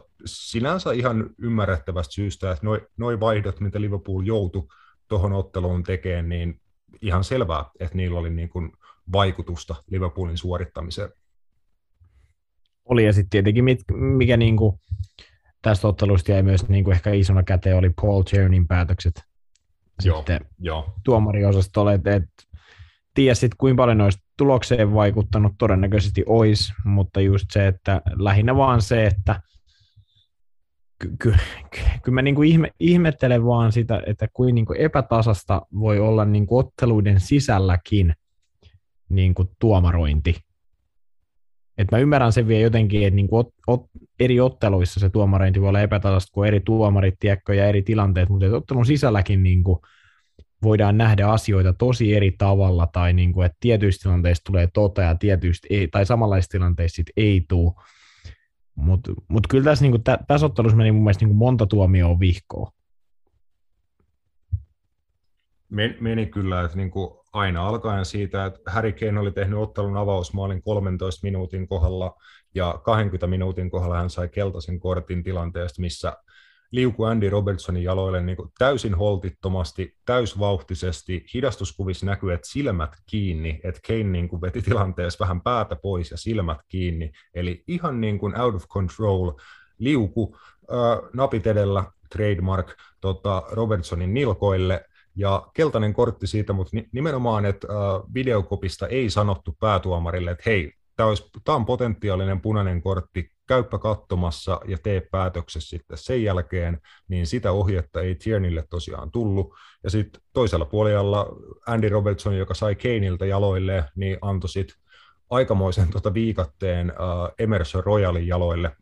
Se tilanne mentiin sitten katsoa videolta, ja Robertsonin keltainen kortti muutettiin punaiseksi, ja si- siinä vaiheessa sitten ottelu oli tosiaan 2-2 tasatilanteessa, semmoinen 15 minuuttia matsiin jäljellä, että se olisi hyvin, hyvin voinut niin kuin Tottenham napata vaikka siinä vielä sit kaikki kolme pistettä, kun he pelasivat tota, ylivoimalla loppuun asti, mutta niin ei käynyt kuitenkaan. Pisteet jaettiin 2-2 tasapelillä, joka niin kuin, ottaa nyt vaikka niin kuin Liverpool-kannattajan näkökulmaa, että lopulta täytyy olla pisteeseen ihan tyytyväinen, että Liverpoolin niin kuin peliesitys plus sit noi hyvin, hyvin kyseenalaiset tuomiot ja kaikki, mitä siinä matsissa niin kuin tapahtui, niin pisteeseen varmaan täytyy niin kuin Liverpoolin näkökulmasta olla, olla ihan tyytyväinen, mutta on toi kyllä niin kuin harmi, että näin säännöllisesti joudutaan puhumaan siitä, että matsit menee käytännössä niin kuin pilalle epäjohdonmukaisen tuomaritoiminnan takia. Niin kuin, mä ymmärrän sen, että virheitä tulee ja väärinpäätöksiä tulee joskus, mutta niin kuin, ei saman matsin sisällä voi niin kuin, näin ristiriitaisia päätöksiä tehdä. Et se se niin kuin ihan ymmärrettävästi vituttaa kaikkia. Ja sitten vielä se Diogo Jotan mm. mun mielestä päivänselvä rangaistuspotku siinä ihan, en tiedä missä kohtaa se tuli, mutta, mutta ei puolella kuitenkin. Joo, se vielä niin kuin siihen päälle, että siitähän Jürgen Klopp sanoi, että oli kysynyt tuomarilta, hän sai protestoinnista vielä keltaisen kortin sen tilanteen jäljiltä, mutta tuomari oli selittänyt, että Jota tarkoituksella pysähtyi tilanteessa ja haki sitä kontaktia, jotta saisi rankkarin. Se oli tilanne, missä Jota oli tuota boksissa menossa laukomaan. Hän oli asettamassa kroppaansa siten, että pystyisi laukoon siitä, ja siinä vaiheessa hän niin ajettiin täysin selkää, ja noista on nähty niin kuin monet monet kerrat rankkareita, mutta Paul Tierney näki tilanteen lähietäisyydeltä ja ihan selkeästi, ja se oli hänen, hänen niin kuin näkemyksensä siitä tilanteesta, mutta ei tuossa niin kuin oikein, oikein voi muuta kuin päätä pudistella. Niin Jyrki Kloppilla oli aivan fantastinen reakt- reagointikin. Kumarsi vaan, siis oli vaan, että nyt, siis oli vaan silleen, jes, kiitos. Mutta mut jos nyt mietitään, sit kun puhuttiin viime viikolla niistä rankkarijutuista sun muista, niin jos esimerkiksi niin kuin mun mielestä se, se tilanne Emerson Royal tuli siihen taisi olla joka taklasi jotain, niin tuli ensinnäkin ihan yli kovaakin siihen tilanteeseen, että se nyt vittu ikinä pelaa puolustajana noin kovaa edes kylkeä boksissa sen takia, että siitä voi tulla rankkari. Niin, mutta jos muistetaan nyt vaikka mistä, mistä vaikka Cristiano Ronaldo sai rankkarin Norwichia vastaan, mm. niin olihan toi nyt sitten niin, kuin niin selvä pilkko, ja on, on sitä mieltä, että jos vaikka Jotan tilalla olisi kyseinen herra kaatunut, niin se olisi ollut saman tien rankkari. Et mä oon sitä mieltä, että noin valioliikatuomarit on vähän myös, ja varmaan kaikkien liikojen tuomarit, on tiettyjä pelaajia kohtaan vähän joko negatiivisessa tai positiivisessa mielessä niin kuin puolueellisia. Mä oon sitä mieltä. Esimerkiksi toi mun mielestä Harry Kanein tilanne menee just siihen. Harry Kane ei ole liikainen pelaaja. Harry Kane ei ole semmoinen pelaaja, että hän hirveästi ottaa kortteja tai on semmoinen, niin mä veikkaan, että se vaikutti paljon siihen, miksi toteutettu punaisen. Jos tilanteessa olisi ollut vaikka Granit Xhaka, niin mä oon vittu aivan sata varma, että sitä ei olisi katsottu edes videolta, niin se joulukortti olisi lävähtänyt siihen sen naama eteen. Mm. Mä oon ihan sata varma. Ihan sata varma. Et mä, mä oon sitä mieltä, että nämä on niitä juttuja, mitkä oikeasti vaikuttaa noihin tuomareihin. Mm. Jurgen Klopp sanoi, Jurgen Klopp sanoi myös siitä, että hän ei tiedä niin kuin mikä erotuomari Paul Tierneyllä, että mitä hänellä on niin kuin häntä vastaa henkilökohtaisesti. Että ilmeisesti Kloppilla on semmoinen fiilis, että Tierneyllä on joku agenda häntä ja Liverpoolia vastaan. Ja tilastot itse asiassa niin kuin saattaa vähän tukea Kloppun väitettä, että oliko näin, että Liverpoolille uh, 16 tai 15 muussa ottelussa tällä kaudella he on saanut 17 keltaista korttia, eli niin kuin about, mm. yhe, about yhden keltaisen kortin per matsi ja nolla punasta niissä matseissa. Sitten Tierney on viheltänyt kolme Liverpoolin peliä, ja niissä Liverpool on saanut 11 keltaista ja yhden punaisen kortin. Et on siinä niin kuin mm. jotain, että kun hän viheltää Liverpoolin pelejä, niin kyllä keltaiset kortit niin kuin moninkertaistuu. On, ja sit, mutta just se, niin kuin, että, että se tasaisuus pitäisi saada kuntoon. Että tuommoinen taklaus, mikä Harry Kaneiltakin nähtiin, niin muun muassa Paul Pogba sai siitä punaisen Liverpooliin vastaan. Mun mielestä se oli ihan identtinen. Nappulat mm. edellä, irtopalloa, osuuko se siis nabikeitaan tosi pahasti, ne osu silleen, että hän loukkaantui, mutta just se vaan, että, että ei se ole mun mielestä mikään syy, että Andy Robertson tuossa esim. hyppäs ilmaan. Totta kai se hyppäs. Pitäisikö se murtaa se jalka, että sä oot tuomarin silleen, että mm. joo, nyt se saa punaisen. Silleen, että et, mun mielestä niin kuin, on puhunut siitä pelisilmän puutteesta, niin toi oli just semmoinen, että, että jos sä tuut noin räike, kun Harry Kane yrittänyt niin kuin niitä nappejaan kääntää pois päin, vaan se oli niin kuin, että vedetään sitten niin, kuin niin jalka, nilkka suorana kuin voi vaan vetää. Niin onhan se mun mielestä niin kuin käsittämätöntä, sitten hän yrittää itse, se kertoi jo sitten, hän tiesi itsekin, hän tiesi itsekin, kun hänen niin kuin pelin jälkeen niin taas tuli kuuntelemaan, että se oli punainen, kun hän vaan selitti, että hän ei ole nähnyt sitä uusintana, että hän ei osaa sanoa, ja, ja hän tiesi itsekin, että hän selvisi siitä niin, kuin, niin, niin sanotusti niin kuin vähän varkain tuosta hommasta. En mä tiedä, sitten just niin kuin mm. puhuttiin, että ei se varmaan tulokseen, ja se, niin kuin, se ei tätä peliä ratkaissut, mutta vaan nimenomaan just se, että, että tämmöiset tilanteet, kun niistä on saanut tällä kaudella aikaisemminkin punaisia, niin miksi tästä ei sitten tullut? Et mikä se oli se syy? Ja mun mielestä tämä oli niin, niin, se, niin selkeä nilkan yläpuolella napit edellä trademark ää, tota, taklaus, niin en mä tiedä. Mun, mun mielestä vaan niin kuin, hu, huonoa tuomarointia. Mun mielestä yksinkertaisesti. Kyllä, ja valitettavan paljon sitä nähdään valioliigassa ja niin kuin ylipäätään Euroopassa niin kuin tällä, tällä kaudella nähty, mutta ei mitään, sekin on kuitenkin osa, osa peliä. Meikäläinen pääsee jatkaan Liverpoolista ja muun muassa tuosta ottelusta jauhamista vielä tämänkin podcastin jälkeen tuolla Liverpoolin virallisen kannattajayhdistyksen podcastissa kannattaa sitä, sitä tsiigailla, jos moiset aiheet tota, Liverpoolin ympäriltä muun muassa kiinnostaa, niin jatketaan sitä vaikka sitten siellä. Me jatketaan eteenpäin muihin sarjoihin tälleen pika, pikavauhtia. Ää, La Ligasta, Matias, viikonlopun tuloksista pari nostoa. Mm. Jorge Molina, hattutemppu, 38-vuotiaana. Ähm, kun Grana voitti Majorka, ähm, Sociedad Villarreal, meidän se, sen ottelun veikkaukset meni ihan metsään. Että puolella se oli vielä yksi yksi, että oltiin me niin jotenkin lähellä. Mutta tota, joo, Villarreal haki sitten lopulta 1-3 voiton. Mikel Ojarzabal sai noin pari minuuttia tauon jälkeen punaisen kortin aivan järjettömästä taklauksesta. Se meni oikein se tuomio. Joo, joo. Siitä, siitä ei voinut kyllä antaa mitään muuta, muuta kuin punaisen. Ja, ja Gerard Moreno kahdesti onnistu vierelle ollut vähän se kyllä se äijä, kuka tuolla tota, palattuaan on, on jälleen ottanut tuot jengiä vähän harteille, että ollut enemmän ja vähemmän koko alkukauden pois.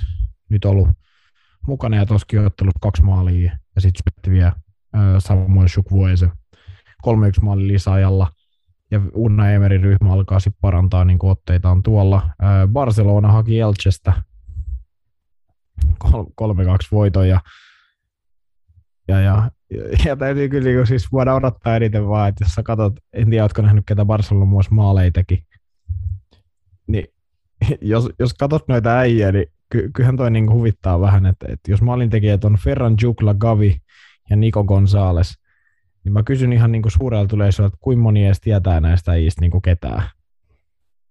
Ei hirveän moni varmaan. Että tota, joo, Elche tuli minuutissa tasoihin tokal jaksolla – Tete Morente Peremian maalille ja niin kuin sanoi Niko Gonzales sitten viisi minuuttia ennen loppuun. 3-2 voitto, maali ja tärkeä voitto Barcelonalle joukkueesta, mikä heidän kuitenkin piti voittaa. Ää, Atletico ei herännyt, sekin meni metsään, yllättävää. Ää, ja Sevilla otti 2-1 voito. Joo. Ja, ja Ivan Rakitic ainakin iski niin kuin aikamoisen highlight-maali, että siinä oli vähän rolling back the years kamaa, että silloin kun hän aikanaan niin kuin ekan kerran pelasi Sevillassa, niin tollaisia maaleja hän teki useammankin, mutta aikamoinen kaukopommi Ivan Rakiticilta.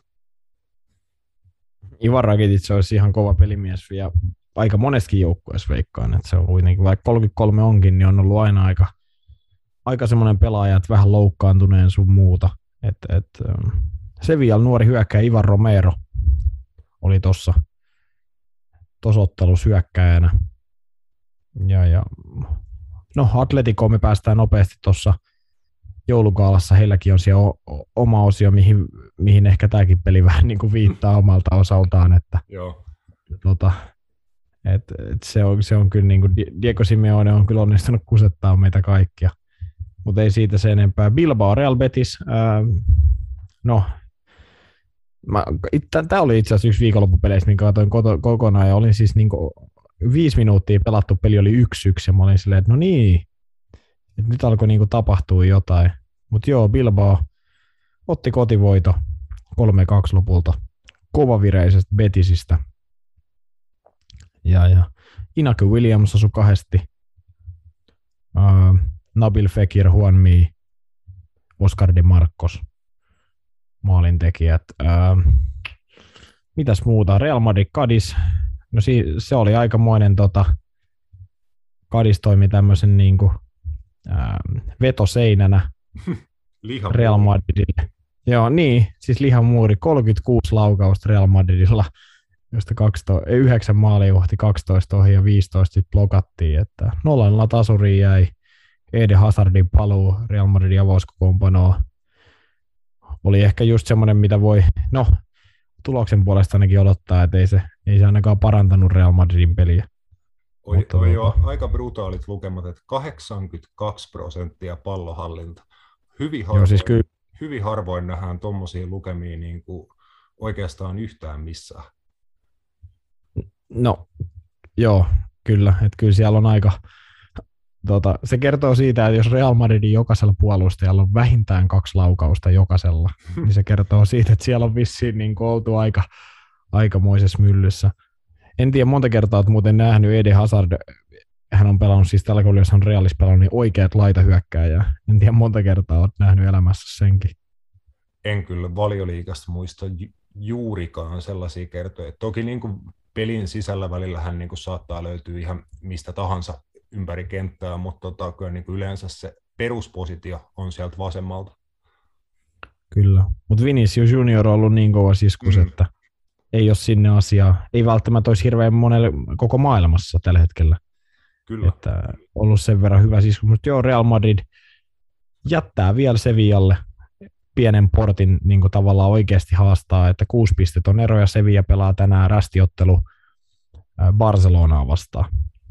Ja, ja se on kummallekin aika tärkeä eri syistä, mutta kuitenkin, niin tota, joo, e, eipä oikeastaan Espanjasta. No voi, jos jonkun vielä haluaa, niin eilinen Valensian paikallisottelu Levante Valencia oli kans 4-3 Valensian voittoa päätty. Tota, sielläkin nähtiin kaikki, eli pari punasta ja, ja sitten seitsemän maalia ja kaiken näköistä, että joo, se on, sielläkin kova, kovaa derbymeininkiä ja tota, oh. olen siellä niin kuin kaikista niistä heidän ongelmistaan pu- huolimatta, että mitä mekin ollaan nostettu heidän talousvaikeuksia ja sitä, että kuinka paljon he on hyviä pelaajia tässä viime vuosien aikana menettänyt, niin on kuitenkin seitsemäntenä Laliigassa ja tota, taistelee niin kuin kentällä ainakin niitä ongelmia vastaan ihan kohtalaisen hyvin. Joo, siis on neljä hyviä pelaajia muun muassa heilläkin niin täksi kaudeksi tuli, en tiedä muistako semmoisen kuin Helder Costa pelasi se Leedsissä. Joo, ja taisi pelaa Wul- Wulvesissakin. Joo. Niin hän on nyt, onko Wul- Leedsistä lainalla tämän kauden tuo. Joo, Gonzalo Gedes, ikuinen superlupaus Portugalista. taas kaksi maalia, maalisyöttö. On siellä siis ihan, ihan hyviä pelaajia. Eihän toi siis ei toi mikään superhyvä joukko ole, mutta on niinku ihan hyviä jätkiä. Levante taas on sitten niinku, äh, vähän erilainen joukko. Le- Levante pelaa siis, niinku, he on vikan sarjassa, se pelaa niinku all guns blazing meiningin, että heidän viimeiseen kolmeen otteluun, missä on muun muassa yksi ottelu tota, Copa del Reyssä on päättynyt 4-3 tappioon Espanjolille, sitten 3-3 ottelu alkoi Jaanoa vastaan, jonka ne hävisi rankuilla, ja sitten Levante hävisi himas 4-3 Valenssialle. Ja he on muun muassa tällä oli pelannut, pelasko he 5-3 tappion myös himas Sevialle. Että he on vetänyt sitten semmoista niinku... Niin, edelliseen, edelliseen kolmeen matsiin kaikkiin tehnyt kolme ja ei voittanut niistä yhtään. niin. Olis, olisiko tämä niinku tämmöinen Espanjan Leeds?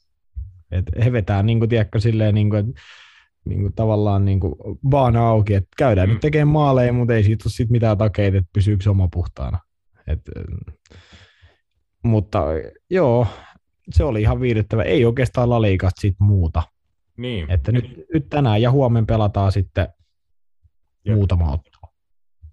Kyllä, tänään, tänään illalla Villarreal Alaves, siellä Unai Emerin miehet tota, pyrkii, pyrkii jatkaan tulosputkeensa ja sitten Sevilla – isännöi Barcelonaa. Heitä noista vaikka molemmista, Matias, nopeat veikkaukset. Mm. 3-0 Villarrealin voitto ja, ja Sevilla voittaa 2-0.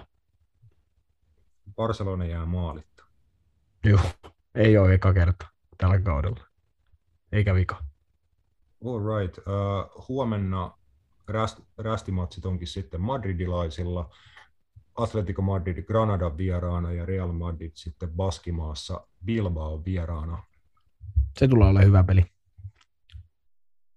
Voisin melkein niin kuin sanoa, että Joo. se tulee olla taso, tasokas matsi. Et, et, et Bilbao on kuitenkin, vaikka nyt ei ole mitenkään super hyvin sarjataulukon mukaan pelannut, mutta kuitenkin suht vähän päästänyt maaleihin, plus sitten vielä, että legit kaikissa matseissa, muun muassa, no he pelasivat just Real Madridin vastaan itse asiassa, mun mielestä vähän aikaa sitten Bernabeulla ja, ja hävisi 1-0 mitä vittua, miksi ne pelaa taas niitä vastaan?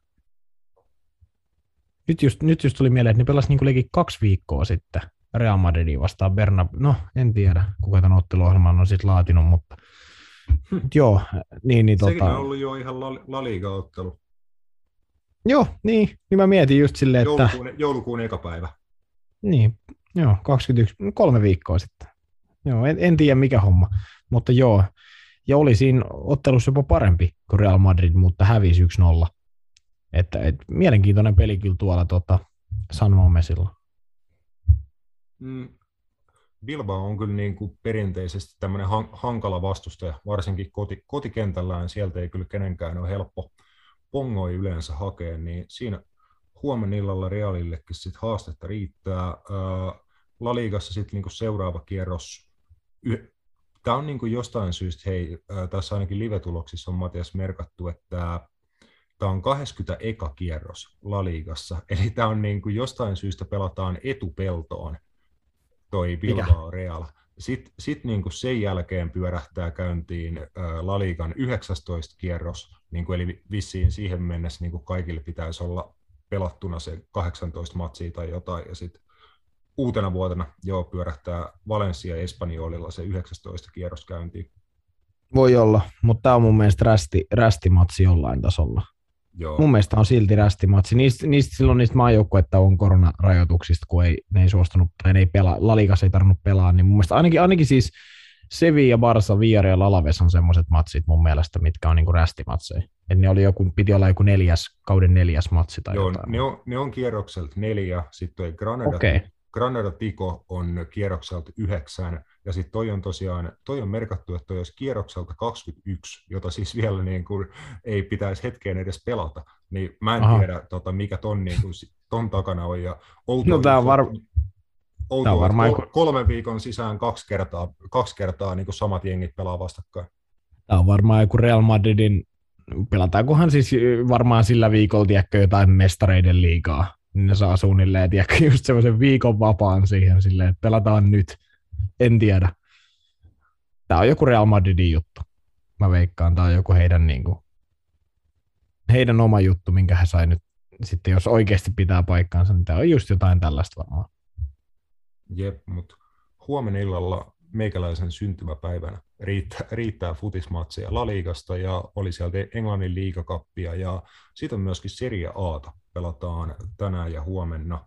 Mitä sieltä oli? Serie A viikonlopultakin oli jo, jokunen nosto noita matseja, mitä, mitä ennakoitiin. Et se oli se, mitä sä sanoit, että AC Milanin ja Napolin välisessä ottelussa voittaja tulee olemaan ää, toi, toi Inter.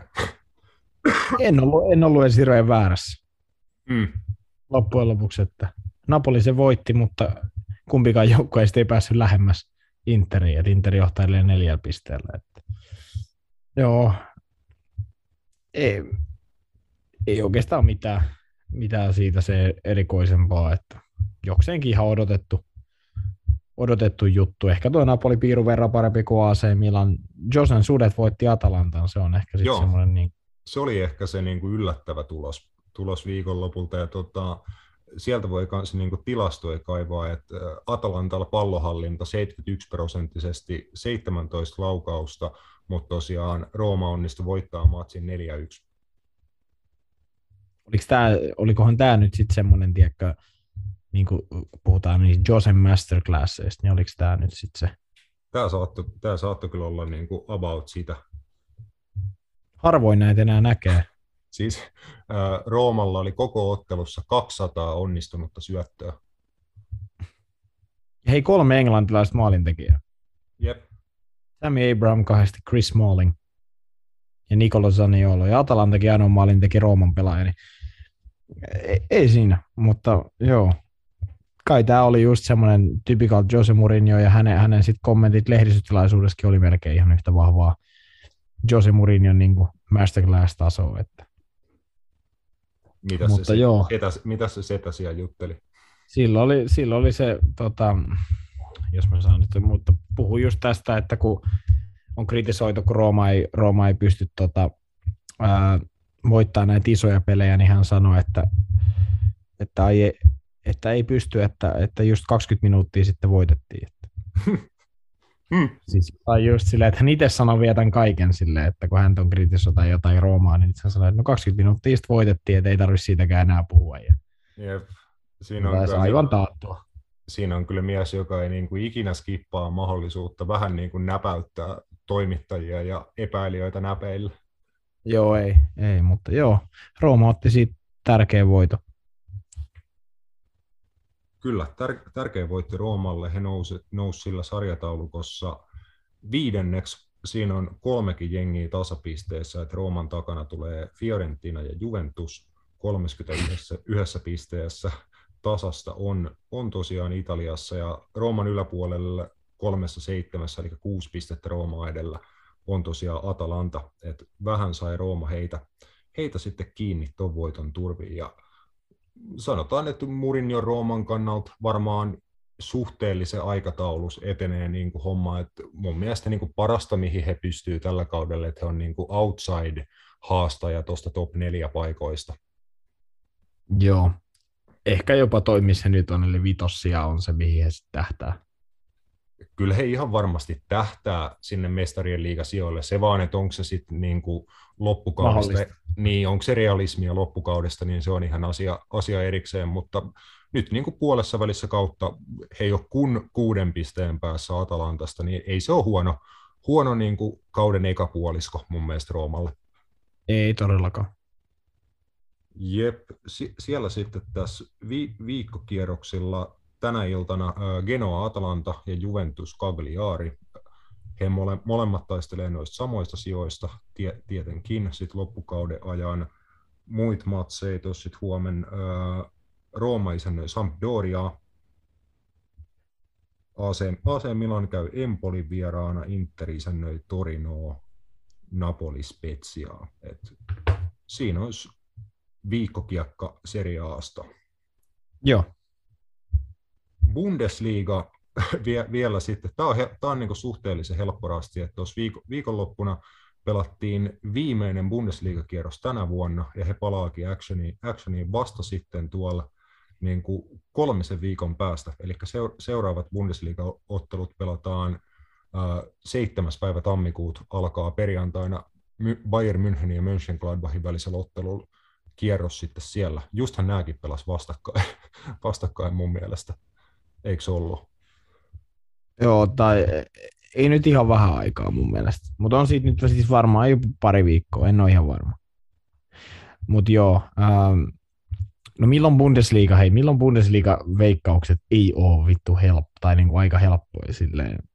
Me ollaan todettu tää, niinku, tiedätkö, että et ne pelit, mitä me tuot yleensä otetaan, niin ei, ei niissä nyt suurimpia satana tähti tota, kirjoitelmia tarvii. Että.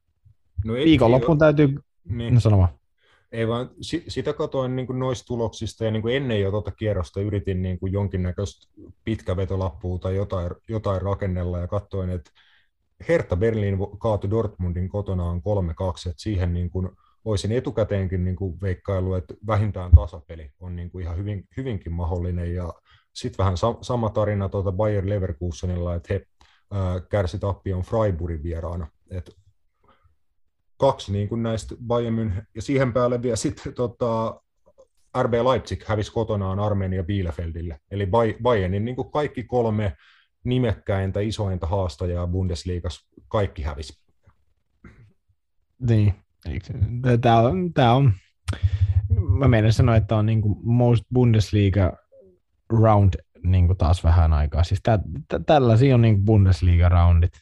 Et, et just silleen, että kaikki hävii tietenkin samaan aikaan. Bayern rassaa vielä yhden sit, kuka siinä on hyvin niinku, suht hyvin, tota, no ei Wolfsburg tällä kaudella kyllä ole ollut holleilla, mutta kuitenkin semmoinen hy- hyvä jengi ja, ja nyt he sitten onkin jo yhdeksän pistettä karussa ja tuskinpa nyt enää sit hirveästi taakseen kattoo. Että. Mm, siitä just, että veikkaako, että toi yhdeksän pisteen johto, niin kuin, että onko se, ta, onko se toukokuussa isompi vai pienempi silloin, kun Bayern sen mestaruuden voittaa? Se, se riippuu ihan siitä, että kuinka paljon se kasvaa esim. tammi-helmikuussa. Että jos ne voittaa se jo teoreettisesti maaliskuussa, niin todennäköisesti sit se pienenee. Mm. Mutta, mutta jos, jos se nyt on, en mä tiedä, Bundesliga vaan turhauttaa mua just sen takia, että tämä on just tätä näin. Tämä on just tätä silleen, totta kai, kun Bayern voittaa niin totta kai kaikki sen haasteet hävii samalla kierrokselle, vielä semmoisille jengeille suurimmaksi ehkä Leverkusenin lukuun ottamatta, kelle niitä ei pitäisi hävitä. Totta kai, siis näin, näin Bundesliga toimii. This is how Bundesliga works, tiedätkö? Ei... Jep, ja Bayern on vielä ainoa Bundesliga-joukkue, joka on mestarien liigapuolella jatkossa, että muut jatkaa sitten tuolla Eurooppa-liigas matkaansa. Mm, niin, että tota, aina on kyseenalaistettu mun mielestä sitä, että esimerkiksi just jotain Ranskan liigan tasoa, että se pidetään niin surkeena ja huonona, niin en mä tiedä, onko sitten loppujen lopuksi vaikka esim. Saksan Bundesliga sit kovin paljon esimerkiksi parempi enää nykyään. Välillä niin. tuntuu, että kyllä tämäkin on ihan yhtä lailla. Tai jopa niin kuin, he miettikää, että Ranskan liikas on vaihtunut enemmän esimerkiksi mestarit kuin Saksassa viimeisen kymmenen vuoden aikana. Mm, niin. ja, jep, ja katsoo vaikka tällä hetkellä Italian liikaa, miten tasainen se on. Se on myös tasottunut vi, viime vuosien aikana, ja mestarien liigas Dortmund esimerkiksi kärsi tappion Sporting Lisbonille niin kuin suht, suht selkeästi, ja oliko vielä pariin kertaa. Niin tota, on niitä, niin kuin, toi on ihan hyvä kysymys, että näitä vaikka overall niin kuin maa-rankingeja ja muita mietitään, niin ehkä Bundesliga... Onko Bundesliga niin, niin hyvä? Onko niin. se niin hyvä just nimenomaan oikeasti sitten sarjana? Siellä on hyviä pelaajia, siellä on hyviä joukkueita, mutta just, että onko se sitten overall sarjana niin hyvä? En, et siitä voi olla montaa mieltä. Jep, kyllä se niin sen, sen vaatisi, että niin kuin olisi edes toinen Bundesliga-joukkue, joka olisi niin hyvin lähellä Bayernin tasoa. Dortmund sitä on niin ajoittain pystynyt olemaan, mutta viime vuodet on niin sitäkin näyttänyt, että se on iso vaatimus Dortmundillekin pysyä niin kuin Bayernin kelkas. No siis tosi iso. Eihän just se, että mitä Bayern nyt on voittanut, onko monta Westerud on voittanut 2012 eteenpäin. Mm. Niin on se niin. Ensi keväänä tulee sitten varmaan se, onko se kymmen, niitä on kymmenes nyt sitten, mitä ne jahtaa putkeen. Että eikä se nyt näytä siltä, että kukaan sitä pysäyttäisi. Että kyllä mä niin kuin, kyllähän mä oon sitä mieltä, että joo, Bundesliga kyllä vähän ehkä kaipaisi myös semmoista tietynlaista ehkä freesausta tuohonkin, että kyllä niin kuin, toi menee monesti monilla tutkan alle, kun ollaan puhuttu tiedätkö, aina, että nyt kun Juventus on ollut ylivoimainen Italiasta, jo Italian liiga on vain Juventuksen liiga ja Ranskan liiga on PSG-liiga, mutta sitten kaikki jotenkin vähän unohtaa, että no, ei, ei tuo Saksassakaan nyt oikein kukaan edes haastettu Bayerni ikinä. Niin en mä tiedä, Bundesliga menee ehkä silleen tutkan alle myös, että, että, tota, että kyllä tuo niin kuin jonkun nyt pitäisi vähän jotain jotain askeleita parempaan ottaa sen suhteen, että toi Bayern joutuisi edes niin saakeli huhtikuuhun asti pelaa jalkapalloa tosissaan. Mm. Pikainen katsaus vielä muihin liigoihin, mitä tuli mainittua. Ranskan liiga nyt kyllä kans valitettavasti on melkein tässä puolivälissä taputeltu, että PSG on 13 pisteen karkumatkalla Marseilleen nähden sarjan kärjessä. Siinä on sitten aika tiukkaa. Tota, Marseille 32 pistettä sarjassa toisena ja Nitsa on neljäntenä, täyttää top nelosen siellä ja he on kaksi pistettä ainoastaan Marseille perässä. Hallitseva mestari Lille löytyy 11 sijalta. Heillä on toki vaan viisi pistettä matkaa Nitsaa, eli pääsee niin kuin, tota, paremmalla kauden toisella puoliskolla vielä mukaan mukaan tuohon europaikoistaisteluun Ranskan liigassa, mutta joo, ei sielläkään niin kuin suurta, suurta sensaatioa tällä kaudella ole tarjolla. Ei, ei ole, ja se on ihan odotettavissa ollut. Ja se vielä, että kyllä tuo Ranskan liigakin, niin on se vaan niin kuin sille yleisesti kanssa, että tosi epätasaisia ihan kaikki muut on paitsi PSG, ja se vielä, että kun PSG on ollut aika huono oikeasti kokonaisuudessaan, että ei he pelaa mun mielestä lähellekään sillä kapasiteetilla, millä tuolla ryhmällä voisi dominoida jalkapallootteluita, to, saati tota liikaa niin kuin täysin. Niin onhan ne vie niin kuin silleen kaukana siitä, mutta ne pystyy silti voittamaan matseja. Et se kai sit mikä merkkaa loppu, loppupeleissä. Mm. Oliko jopa virallisesti niin, että just siellä UEFA maarankingeissa Portugali ohitti Ranskan, niin kuin, että Por- Portugali olisi niin kuin nyt Euroopan top 5 jalkapallomaa nimenomaan sen perusteella, miten hyvin heidänkin niin joukkueet mestarien liigassa on vaikka pärjännyt viime vuosina. Et siellä on myöskin tasasta, että sarjakärjessä Porto tasapisteis Sportingin kanssa, että kumpikaan joukkue ei ole otteluakaan tällä kaudella vielä hävinnyt. Että molemmat Porto ja Sporting 13 voittoa, kaksi tasapeliä, ei tappioita. Sarjan, siellä on pelattu 15 ottelua, sarjassa on 18 jengiä, eli about puolivälissä ollaan sielläkin.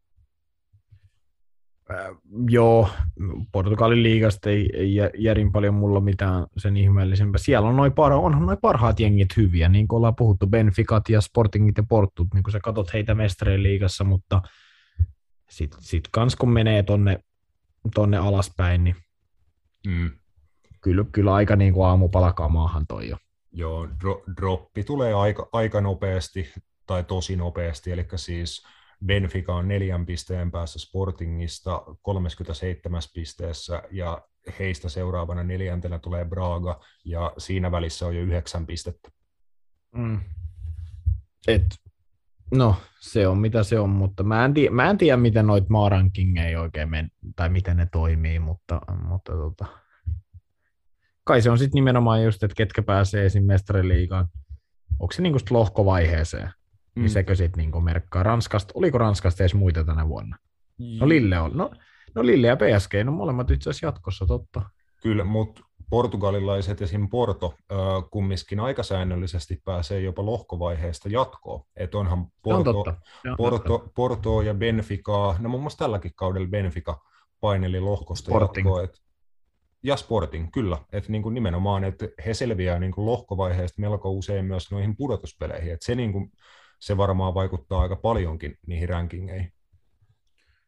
Niin, kyllä. Että saa nähdä muuttuuko ne just siitä, jos tuot Saksan päästä esimerkiksi ei, ei nyt sitten pari seuraavaa kauteen vaikka tuliskaan jatkopaikkoja, niin saa nähdä, mutta joo, Kyllä, otetaan tähän väliin jinkku ja breikki, jatketaan sitten Napit edellä 2021 joulugaalan pariin. Siellä on useampi kategoria, mikä pitää tässä tykitellä läpi, mutta pian sen pariin ja aloitetaan vielä se erittäin tärkeillä uutisilla.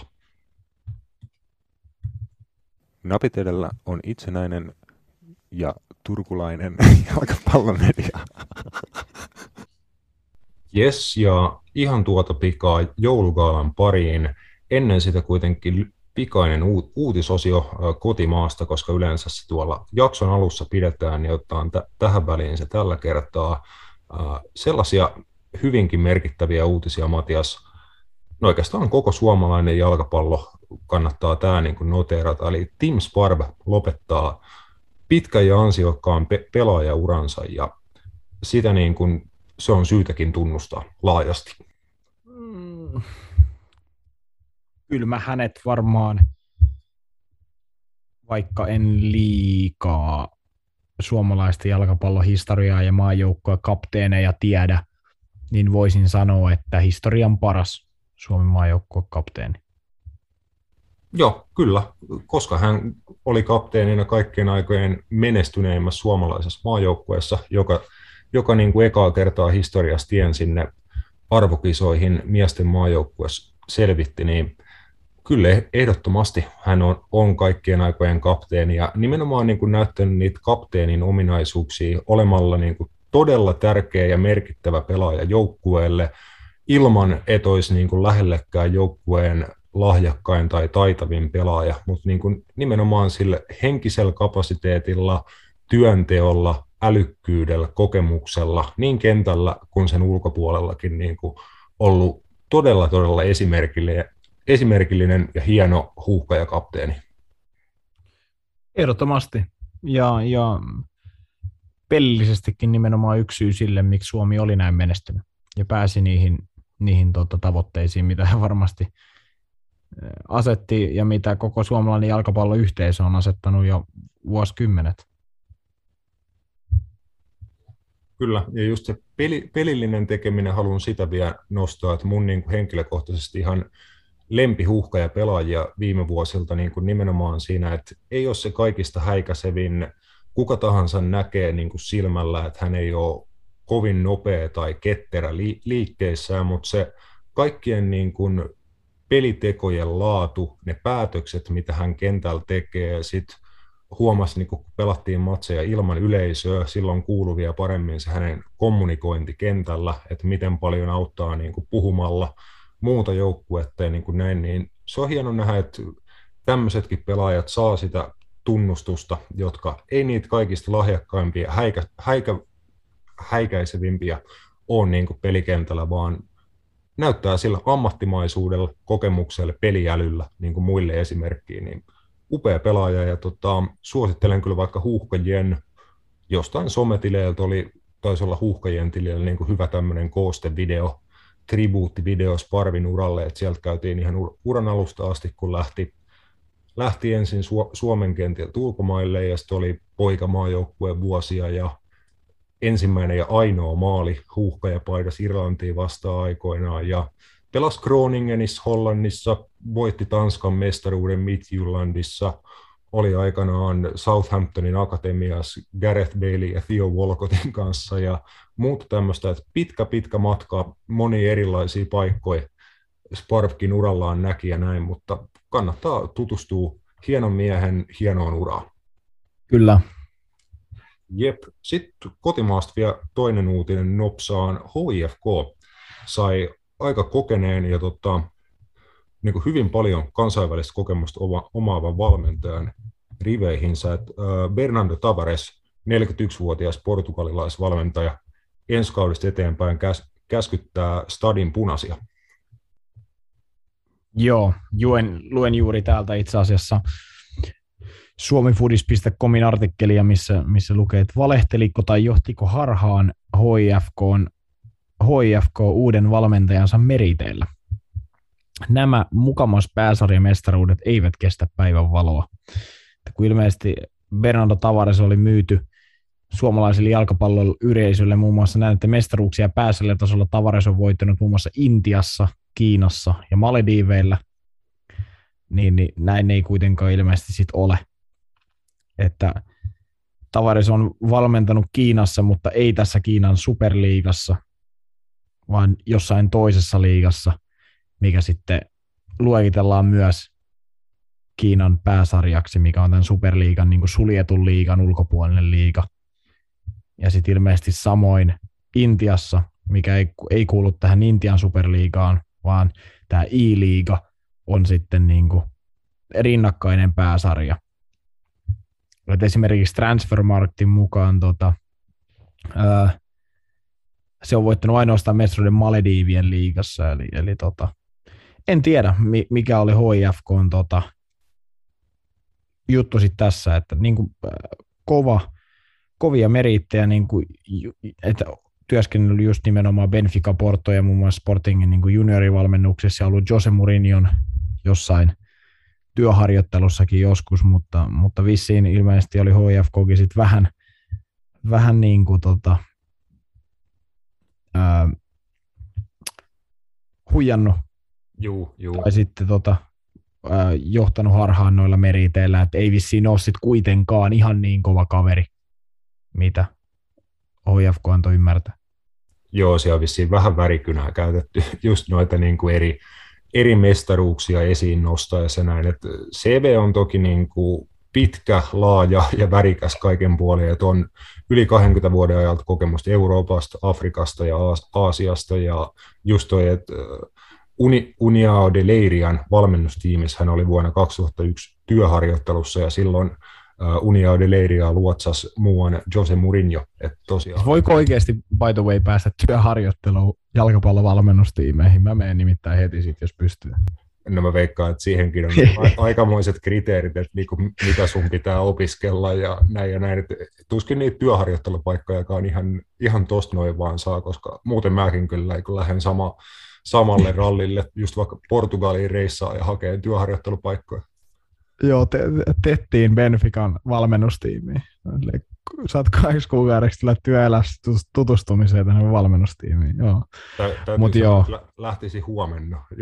joo, joo, siis ei, ei, ei, ei, ei, mullakaan niin kuin vittu, ei tarvitsisi hetkeäkään miettiä. Lissabon on, Lissabon on vielä piru hieno kaupunki, mitä kerran tullut Jep. käytyy, niin koska vaan lähtisin kyllä coachihommiin Portugaliin, tettiin just. Kyllä, että tota, ähm, Ja, ja en tiedä sitten, mikä, mikä on tota, ähm,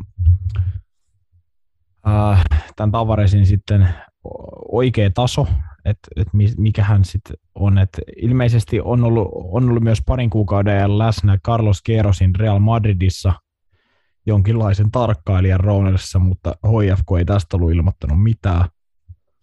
Joka on mun mielestä aika omina, omituista. Mieluummin mä tosta ottaisin, niin kuin, jos mä valmentaja esittelisin, niin mun mielestä on paljon kovempi meriitti kuin Malediivien pääsarjamestaruus tai kusetettu Kiinan tai Intian mestaruus. Että ihmettelen, miksi ne ei ole lähtenyt sillä, että se on ollut Carlos Kersin Real Madridissa tarkkailijan roolissa. Mun mielestä toi olisi niin kuin paljon kovempi juttu, mutta joo, en tiedä. Varmaan siis varmaan ihan hyvä valmentaja, mutta just, että ei nyt varmaan sit kuitenkaan ihan mikään niin supersateentekijä, mitä mm. minkälaisena hänet ehkä sitten suomalaiselle veikkausliika-yhteisölle niin kuin ilmoitettiin. Jep. Nyt tosiaan kaikkien veikkausliikaseurojen ensi kauden päävalmentajat on selvillä. Ne vaikka tuolta suomifutis.comilta voi käydä tar- tarkistamassa, että paljon on ulkomaalaisia päävalmentajia, on espanjalaisia, portugalilaisia ja niin kuin kansainvälistä osaamista koko ajan tulee lisää veikkausliigakentille ja se ei pitkässä juoksussa voi olla kuin hyvä asia. Ehdottomasti ja, ja tietenkin se antaa perspektiiviä ja, ja se pystyy myös mun mielestä, mä olen sitä mieltä, että kansainväliset valmentajat pystyy houkuttelemaan myös kansainvälisiä pelaajia. Että se on ehkä sitten kuitenkin, kuitenkin kanssa, että jos Suomeen halutaan saada laadukkaita kansainvälisiä pelaajia, vaikka nuoria pelaajia, niin mun mielestä se vaatii nimenomaan just sen, että melkein sit on kansainvälinen valmentaja. Kyllä. Kotimaan uutiset siinä ja tota, vielä yksi uutinen, joka on oikeastaan ihan hyvä käynnistään sitten tuo joulugaala, tämmöinen niin kunnianosoitus sit, sitä edeltää. Sergio Aguero tiedotti, oliko nyt viikonloppuna, taisi kuitenkin olla, että just kun saatiin meidän Viime edellinen, keskiviikkona.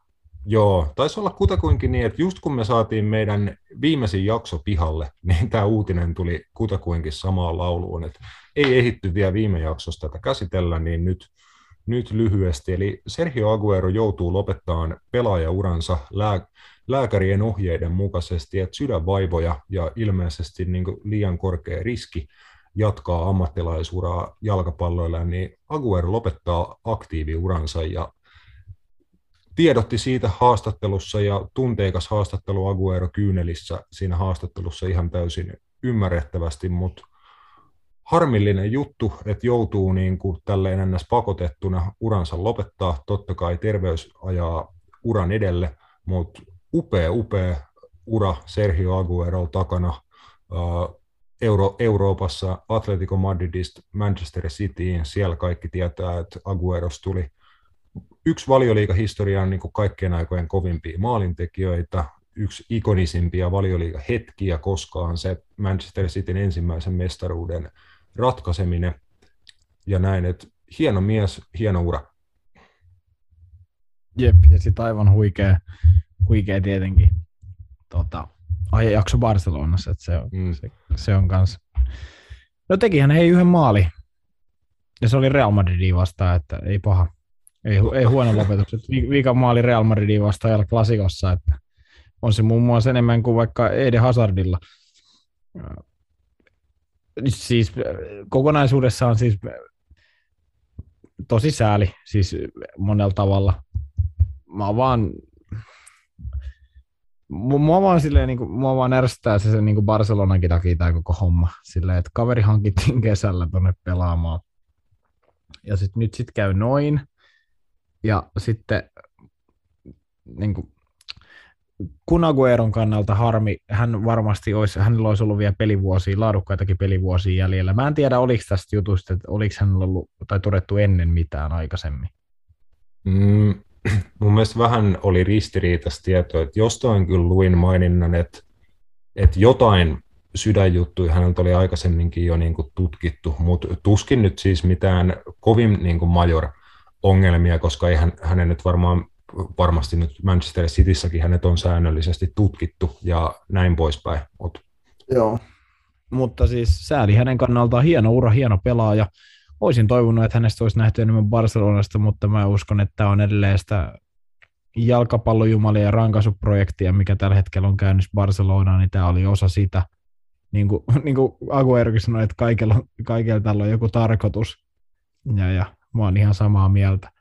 Mutta sääli siis joo, hieno pelaaja. Ja, ja, ja, ja näin, mutta joo, en mä, siis mä en oikein tiedä, mitä nyt sitten tuohon sanoo, että, että tota,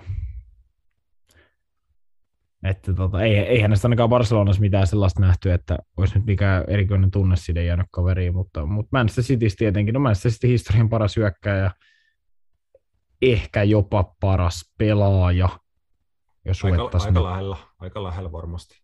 Joo, joo, kyllä se varmaan David Silvan kanssa ollaan aika niin kuin Vincent Company siihen vielä lisäksi, että mutta joo, äh, harmin paikka, mutta Agueron loukkaantumishistorian tuntien, niin mä veikkaan, että hän ei olisi montaa kautta enää. Mä veikkaan, että hän olisi jopa pelannut tämän kauden vaan Barcelonassa. Sen jälkeen hänen tie olisi vienyt sitten vaikka Argentiinaan tai Jenkkeihin tai johku, tiedätkö, mm. neppailee. Mä, mä en usko, että hän olisi huipputasolla pelannut enää yhtä kautta pidempään. Joo, kyllä se niin kuin kausi, kausikaudelta alkoi siltä näyttää, että kyllä hänen jalat on niin kuin aika lailla done että loukkaantumisia alkoi tulla ni, niin tiheeseen tahtiin kuitenkin tuossa vi, viimeisinä City-vuosina, että toi varmaan olisi ollut hyvin todennäköinen polku, että niin kuin pieni stintti vielä Barcelonassa, sehän oli tietenkin, että hän olisi, oli menossa sinne Leo Messin kaveriksi täksi kaudeksi, mutta se, sekään ei tietenkään toteutunut, kun Messi sitten joutui Barcelonan jättämään ja Aguero jäi sinne sitten yksin ja kauhean kauan sekä ei kestänyt. Toi voi, toi voi olla just niin kuin se Matias sanoi, että tästä tulee tämmöinen niin kuin pitkitetty tota, jalkapallokarman tai just niiden jumalien joku kosto. Joo, joo. Siis mun mielestä on ihan ilmiselvää, että tämä kausi on ollut just sellainen. Ja, ja sitten ensi kaudella niin kuin, ne taas antaa vähän vähemmän raippaa, musta tuntuu. Että. Mutta joo, harmin paikkaa Gueron kannalta. Kyllä. Äh, siinä me, meidän kunnianosoitus Sergio Agueron hienolle hienolle pelaajauralle. Ja sitten päästään 2021 vuoden paketointiin. Meille tuli kysymyksiä teiltä kuuntelijoilta. Otetaan niitäkin vielä tuo loppupuolelle sit li- lisää, mutta niistä taisi olla, tota, äh, ei tainnut olla ihan näin nätisti niin sanotettu, mutta kysyttiin niin kuin parhaita ja huonoimpia hankintoja tältä kaudelta ja lähdetään sitten niin paskan kautta liikkeelle niin sanotusti. Eli top kolme huonoimmat hankinnat tällä kaudella. Kolmantena Matias meillä Sevillasta Tottenhamiin siirtynyt nuori espanjalaislaituri, muun muassa Espanjan olympiajoukkueessa esiintynyt Brian Hill. Joo. Äh, Tottenham-fanit ehkä vähän innostukin jopa, kun hän tota, Lontooseen saapui. Häntä kutsuttiin uudeksi Juan Greifiksi ja uudeksi Lionel Messiksi ja kaikkea muuta. Ja, ja Mutta mut fakta on vaan siis, että et, mä tiesin, että et hän ei tule valioliiga, valioliigas pärjää. Mä, on, mä näin häntä tota, kuitenkin La Ligas jonkun verran. Hän pelasi viime kauden lainalla Sevillasta ää, Eibarissa, joka tippui jäi viimeiseksi. Ja, ja oli ihan hyvä. Oli niin kuin ihan hyvä. Teki neljä maalia. Oli niin kuin ihan jees. Mutta siitä hyppy Tottenhamiin ja valioliigaan oli jotenkin just semmoinen, että että ei niin kuin mitään järkeä. Ei mun mielestä ollut mitään järkeä. Että kyllä jos, jos miettii, mitä Sevilla tästä diilistä sai, niin he kyllä tämän niin kuin vei. Sevilla on vienyt tänä kesänä muuten aika monta diiliä kyllä. Niin kuin siinä mielessä, että he on saanut, niin kuin, he on saanut lähetettyä vähän niin kuin paskaa ulos, ja sitten niitä ei enää tarvinnut niin kuin sitten siitä enempää kärsiä, mutta, mutta joo, ei Brian Hill on, varmasti ihan hyvä jalkapalloilija ja niin kuin ihan hyvä pelaaja, mutta ei hänestä ole paljon liikaa. Ainakaan niin kuin, että monta peliä hän pelasi Sevias 14 ottelua koko elämässään, että ei hän nyt, se on liian iso steppi. Ja se tietenkin yksi, yksi syy, miksi tämä nyt on varmasti tässä, tähän olisi ihan niin kuin mun mielestä ihan, mutta hänestä, se summa, mikä hänestä maksettiin, oli kuitenkin semmoinen summa, että mitä, mitä hänestä maksettiin Oliko joku... 25 miljoonaa euroa ja Erik Lamela lähti niin toiseen suuntaan. Joo, joo, niin tämä tekee siitä ehkä miksi hän on tällä listalla. Muuten hän ei välttämättä olisi, jos taas vaikka lainadiili tai, tai ilmanen siirto tai näin, mutta just se, että hänestä maksettiin kuitenkin aika paljon rahaa ja Erik Lamela on vielä näinäkin päivinä aika suht laadukas jalkapalloilija, niin sen takia mun mielestä tämä oli kyllä niin kuin Sevialta, Sevialta iso voitto tämä diili. Joo, ehkä ne Juhan Greif ja Messi-vertaukset tulee lähinnä tuosta Brian Hillin tota hiustyylistä. Et hänellä on tommonen, Joo, todennäköisesti. Niin, kaverilta löytyy tuommoinen Beatles-tyylinen 70-luvun moppi, moppitukka. Et ehkä se on niin kuin varmaan lähimpänä, mitä pääsee Messia ja Juhan Greifia. Et toki siis kyseessä on 2001 vuonna syntynyt 20-vuotias pelaaja, että varmasti kaverista voi tulla ihan kohtalaisen kovatasoinen jalkapalloilija vielä niin kuin uransa aikana, mutta se, että tapahtuuko se niin kuin seuraavan vuoden tai parin sisään Tottenhamissa tai tapahtuuko se valioliikas ylipäätään ollenkaan, niin se on ihan toinen asia, mutta tota, isoilla odotuksilla hänet sinne tuotiin ja toistaiseksi niin kuin ei ole tapahtunut mitään. Et en tiedä siis vaikka nähtäisikö loppukauden aikana niin kuin häneltä edes jotakin, mutta toistaiseksi ei ole vielä mitään nähty. Kyllä. Toisena sitten Robertin Chelseastä. Tota, Tämä on lainahankinta, mutta ehkä vähän isomman profiilin sellainen, että Saul Nigesin ympärillä pyöri iso saaga koko kesän ajan, että jatkosopimus Atletico Madridin kanssa ei meinannut millään syntyä, ja niin kuin paperilla Saulille varmasti olisi ollut paljonkin ottajia ympäri Eurooppaa, mutta ilmeisesti niin kuin Saulin ja hänen agenttien palkkapyynnöt oli sen verran poskettomia, että kiinnostusta ei kauheasti mistään lopulta ollut. Chelsean kanssa lainadiili sitten ihan siellä siirtoikkunan viimeisillä metreillä sor- sorvattiin, en tiedä yksityiskohdista ihan niin tarkkaan, että liittyykö siihen jotain osto-optioa, maksaako Chelsea hänen koko palkkansa tältä kaudelta vai mikä homman nimi on, mutta kova palkkainen mies, joka ei kellekään meinannut kelvata ja ehkä niin kuin ne harvat esitykset Chelsea-paidassa on näyttänyt, että miksei hän kenellekään kelvannut. Että ei Saul kyllä kentälläkään ole näyttänyt mitään, että miksi hänelle pitäisi vaikka joku 300 kiloa viikossa maksaa. Saulin ura on ollut mun mielestä muutaman kauden vähän siinä tilanteessa, että häntäkin käytettiin, muun muassa Diego Simeone käytti häntä mieluummin vaikka vasempan laitapakkina tai wingbackina ää, viime vuosina Atletikossa ennemmin kuin siinä keskialueen keskellä. Että ehkä se kertoo jotain siitä, että mikä Saulin, Saulin tilanne on ää, tai oli, ää, mutta onhan tämä, olisi varmaan hauska niin kuin saada Roope keskustelemaan tästä Saulista, hänellä olisi varmasti kyllä niin kuin paljonkin sanottavaa hänen esityksistään Chelseassa, mutta ja tietenkin siihen on, se on tota, early days hänellekin, mutta just se vaan, että kyllä mä niin kuin sanon, että Saulin tasoisen pelimiehen niin kuin esitykset pitäisi olla kyllä roimasti parempia, mitä hän on Chelseassa pystynyt esittämään, että, että se taso, se ehkä se niin kuin jotenkin tuntuu, että se, niin kuin se hyppy hänelle laliikasta valioliigaan on ollut niin kuin ihan, ihan niin kuin avaruusmainen. Jep. Mutta hän, hän tosiaan ottaa kakkossijan tuolla äh, tämän vuoden huonoimmat hankinnat listalla, ja sä saatkin Matias sitten kertoa tämän kategorian voittajasta. Tämä onkin ainoa juttu varmaan, mitä tämä kaveri tällä kaudella voittaa. Uh, joo, Luke de Jong. No joo.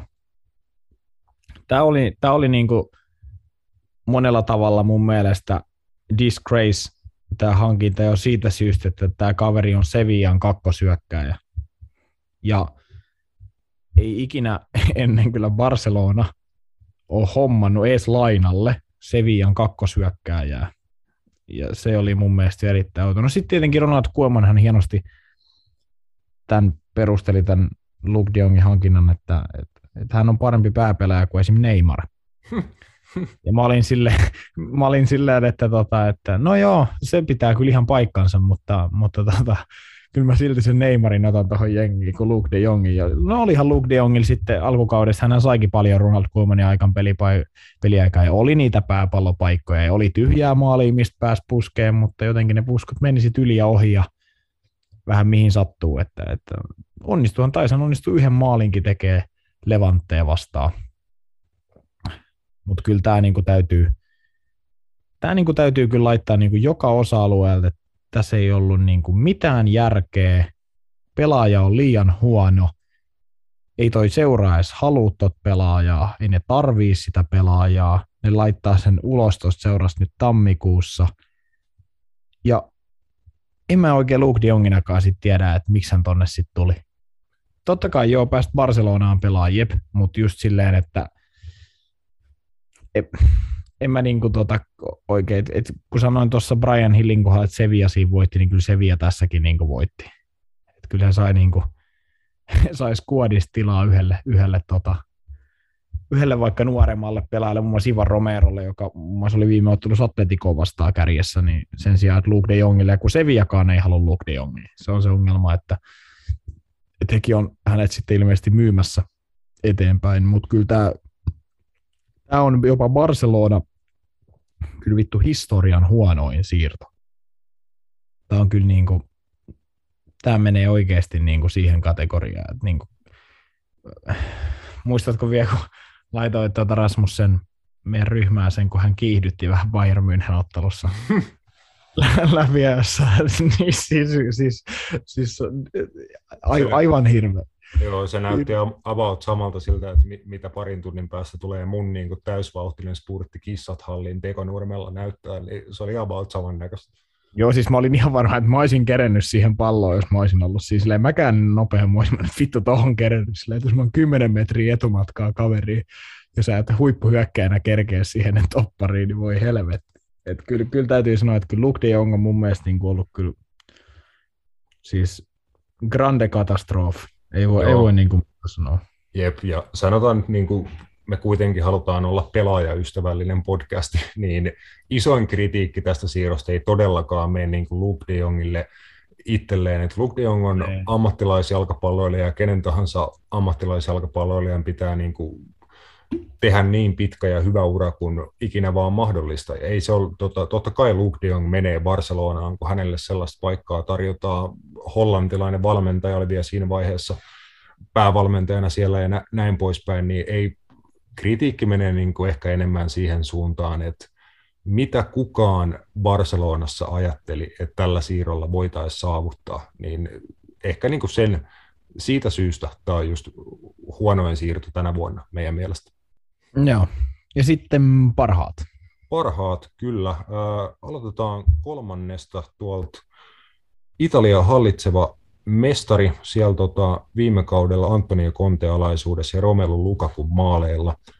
Inter voitti Italian mestaruuden, mutta sitten tuli ilmeisesti talousvaikeuksia seuralle ja Contellekin kerrottiin, että ensi kaudella me joudutaan Lukakusta muun muassa luopuu. He luopu myös Achraf Hakimista siinä samalla ja Conte ilmoitti että okei, että sitten luovutte myös minusta. Et Conte heilutti valkoista lippua siinä kohtaa, kun menetti lyhyellä aikataululla liian monta tähtipelaajaa, mutta Romelu Lukaku muun muassa korvattiin Edin Tsekolla, ja se on ollut sen verran toimiva resepti, että Inter on tällä hetkellä on kärjessä ja kerännyt jopa enemmän pisteitä, mitä viime kauden Inter tässä samassa vaiheessa. Et siinä ainakin Lukakun korvaaminen Edin Tsekolla oli onnistunut muuvi.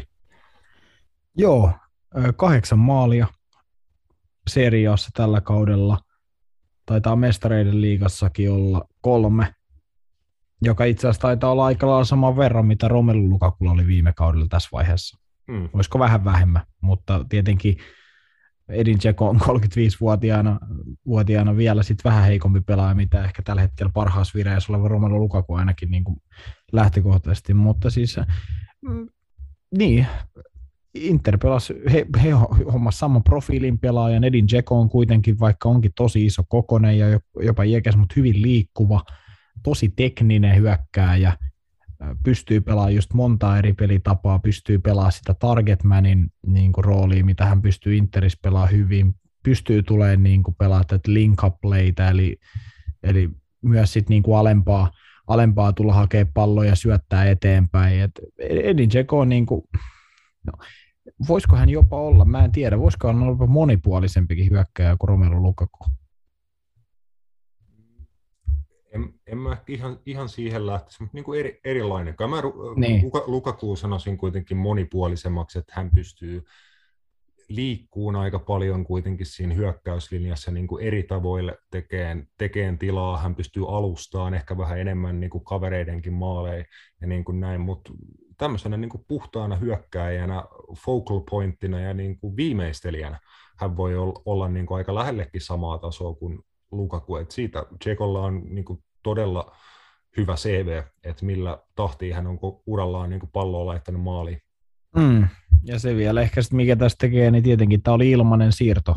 Ja Romelu Lukakusta taisi mennä kolminumeroinen summa Interin pankkitille, kun Chelsea nyt lunasti, että Hmm. Tai niinku, että kolme, niin, eli, eli tota, yli 100 miljoonaa taisi tais tota, olla se Joo, summa. Niin, sitä luokkaa niin, lopulta. Siinä mielessä, siinä mielessä aika erinomainen siirto. Kyllä. Äh, muutenkin niin kuin lyhyt tota, maininta Interin siirtopolitiikalle viime kesänä, että Hakimi myöskin lähti, kuten tuossa tuli mainittu, hänet korvattiin hyvin EM-kisoissa esiintyneellä hollantilaisella Denzel Dumfriesilla, joka on myös tehnyt hyvää jälkeä tällä kaudella Interin paidassa. Sitten äh, Christian Eriksen tosiaan ei ole tällä kaudella pelannut. Itse asiassa hänen ja Interin välinen sopimus yhteisymmärryksessä purettiinkin tässä ihan hiljattain. Palataan siihen joskus, että mikä on sitten mahdollisesti Eriksenin uran jatko vai onko sitä, mutta tota, se on sitten toiselle kertaa. Mutta hänet ikään kuin on korvannut Hakan Chalhanoglu, niin aika monet näistä Interin kesän hankinnoista niin kuin suhteellisen vaatimattomia summia he näistä pelaajista maksoi, mutta kentällä on tullut palkintoja. On, on että äh, taisi olla vielä niin, että Denzel Dumfries oli 12,5 miljoonaa, Hakan Chalhanoglu oli ilmainen. Joo. Joo. Et, et, fiksua siirtopolitiikkaa, niin kuin sanoit, kaksi pistettä enemmän kuin viime kaudella tässä kohtaa Antonio Konten aikana, että ei se ainakaan huonommin ole mennyt. Jep. Sitten äh, tällä listalla toisena tämän vuoden to- toisiksi paras hankinta. Tämä on aika yllättävä, mutta tämä on niin tämmöinen todellinen bargain-hankinta, mitä varmasti kovin monella ei ollut minkäännäköisiä odotuksia tästä hankinnasta. Eli semmoinen he- vielä, vieläkin suhteellisen nuori herra, kun Demarai Gray siirtyi pari vuotta takaperin Lesteristä Bayer Leverkuseniin, ei juurikaan saanut siellä vastuuta Saksan Bundesliigassa, mutta Gray palasi sitten valioliikakentille ja oliko niin kuin joku parin miljoonan punnan siirtosumma, mikä oli kyseessä, jolla Everton lunasti tosiaan Demarai Grain palvelut, ja Rafa Benitez on Demarai Graysta saanut yllättävän hyviä tehoja tällä kaudella irti, että siinä vanhalta ketulta Rafalta niin onnistunut hankinta. Joo, ja eihän siis Demarai Grayhan pelasi puoli vuotta, Pu- puoli vuotta, tota, eikö pelannut vaan Leverkusenissa? Eikö se nyt tammikuussa? Tämän vuoden tammikuussa. Pieni hetki, mä No kun siis kun mä katsoin jostain ihan kuin lukis, että hän olisi siirtynyt tämän vuoden tammikuussa. Mun mielestä se tuli niinku täksi, täks kaudeksi Evertonin, että ei, ei aikaisemmin ole Evertonissa. Ei ole Evertonissa, mutta siis Leverkuseniin. Mm, mm, mm, joo, joo, joo, kyllä se taisi olla viime tammikuussa, eli siis kyllähän vielä joo. viime kauden alussa edusti Lesteriä ja pelasi yhdessä ottelussa Lestopaidas viime kaudella. Et vissi niin oli nukkumassa puoli vuotta Lesterissä ja sitten sit kävi Saksassa ja ei ihan lähtenyt. Joo, mutta tota, on ollut hyvä ja mä jonkun haastattelun itse asiassa katon, hän oli Seamus Colemanin kanssa haastattelussa. Oliko se just tämän, tämän Arsenal-pelin jälkeen, missä hän teki tuon hienon voittomaalin ja, ja tota, Coleman just siinä puhui, että lahjakas kaveri, aina ollut, mutta just hänen ja Evertonin muiden niin kuin pelaajien valmennusryhmän pitää, pitää huoli, että se tekee niin kuin kovaa duunia. Mm. Ja se sanoi, että se, se ongelma on varmaan niin kuin Graylla aiemminkin ollut, että, että talentti on lupausta, mutta se duunin teko on ollut liian vähäistä niin kentällä kuin kentän ulkopuolella. Että, että siksi Minso ei Lesterissäkään tullut. Et nyt ilmeisesti sitten tuo Evertonissa hänestä on saatu irti sen verran, että hän, hän on niin kuin paiskii hommia siellä kentällä – ja sitten treeneissä, että hänestä on saatu niin kuin paljon irti. Et, ja on tehnyt isoja maaleja. Et, tehnyt Liverpoolia vastaan maalin, tehnyt Arsenalia vastaan maalin, äh, sun muuta, että mä, pidän, mä oon pitänyt aina Demaragreita tosi lahjakkaana pelaamaan. Mä oon aina digannut siitä sen, niin kuin, niin kuin, tai niin kuin mun mielestä semmoinen niin poikkeuksellinen englantilainen laituri on ollut aina siitä tosi hyvä haastaa sun muuta, mutta mä, sit mä oon aina miettinyt just, että miksi ei ole lähtenyt, ja ehkä se on mm. sitten just nimenomaan se, että ne työhaalarit ei ole ollut tarpeeksi usein päällä. Jep, mutta kahden miljoonan euron siirtosumma Transfermarktin mukaan ja viisi maalia, kaksi maalisyöttöä toistaiseksi tällä kaudella Evertonin mm. paidassa, että se ei ole onne, ollenkaan huono return. Se, Tähän se, olisi voinut tosin kyllä laittaa vaikka Andros Tausendinkin Totta. Evertonista. Että et hänetkin voi nostaa tälleen kunniamainolla, että eikö hän ollut aika, oliko jopa ilmanen siirto vai oliko sama? Oli ilmanen jo, Hinta. Crystal Palace päästi hänet niin kuin ilmaiseksi menee. Joo, mutta ehkä, ehkä Demarai Gray on sitten ollut vielä piirron verran parempi. Joo, nämä on tällaisia juttuja, mihin Rafa Benitezillä niin kuin munkin kokemuksen mukaan on välillä silmää. Että tota, on noin joskus mennyt vaikka Liverpool takavuosiin muistellen niin vähän vihkoonkin, mutta yllättävän niin kuin hyvä tämmöinen niin kuin haistelija tuolla hankintapuolella Benitez saattaa joskus olla. Että siinä ei ole Gray ja Townsend niin kuin ollut luottomiehiä Evertonille tällä kaudella tota, kentällä, mutta varmaan kovin monikaan niin kuin Everton kannattaja ei, ei ollut kauhean suuria toiveita niin kuin näiden hankintojen suhteen, mutta tämmöinenkin kiva nostaa, niin kuin, että hankinta, joka ei varmasti kiinnostanut juuri ketään, niin osoittautunut ihan hyväksi.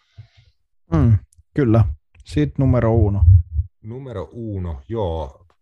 Iso hankinta, niin kuin, iso aukko, mikä Arsenal haluaa korvata, että Bent Leno ei niin kuin näyttänyt, että on kykeneväinen arsenaali ykkösmaalivahdiksi, mikä ehkä pieni yllätys varmasti niin kuin monille. Ja just se, että hänet sitten korvattiin, oliko Rontti 30 miljoonaa siirtosumma. Ja tota, maalivahti, joka niin kuin kahtena edellisenä valioliikakautena pelasi joukkueessa, jotka tippu valioliikasta. Eli toissa kaudella Bournemouthissa ja viime kaudella sitten Sheffield Unitedissa oli Aaron Ramsdale ykkösmaalivahtina. Ja tämä podcast mukaan lukien niin kuin monellakaan ei varmasti ollut isoja odotuksia sen suhteen, että miksi Arsenal Ramsdale hankki, äh, mitä hyötyä siitä on ottaa, niin kuin hän, että he päästi muun muassa Emilio Mart- Martinesi, he päästi meneen Aston Villaan, niin mitä hyötyä ottaa Ramsdale sitten Bert Lennon kakkoseksi? Näinkin isolla siirtosummalla, mutta ei hän tullut Bert Lennon kakkoseksi, vaan hän otti aika nopealla aikataululla ykkösmaalivahdin paikan ja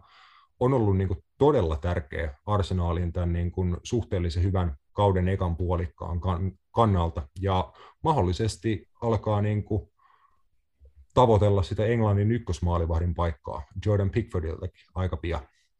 Niin, ei se, ei se yllätys olisi. En tiedä sitten tosin, että et tuliko se Arsenalillekin yllätyksen, että Ramsdale tuli heidän ykkös, tai he, hänestä tuli heidän ykkösmaalivahti, sitä mä en tiedä että, että kuin iso se asetelma oli niin kuin suoraan, että, että hänestä tulee ykkösmaalivahti vai tuliko hänestä niin kuin vähän hyvien esitysten muuta ykkösmaalivahti. Mutta eipä sillä väliä, tuli kuitenkin. Ja, ja joo, paljon siitä huudeltiin, että kuka maksaa kakkosmaalivaista 30 miljoonaa vai mitä se oli, mutta Arsenal maksaa ja, ja se on, se on niin kuin tuota, tällä hetkellä tuottaa hedelmää.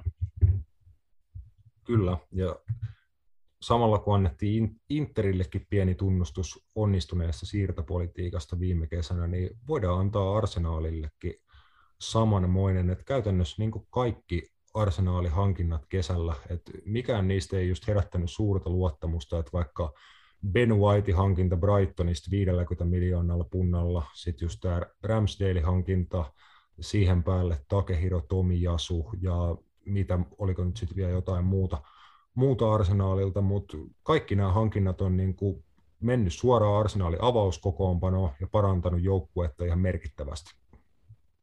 Ehdottomasti ja, ja, ja.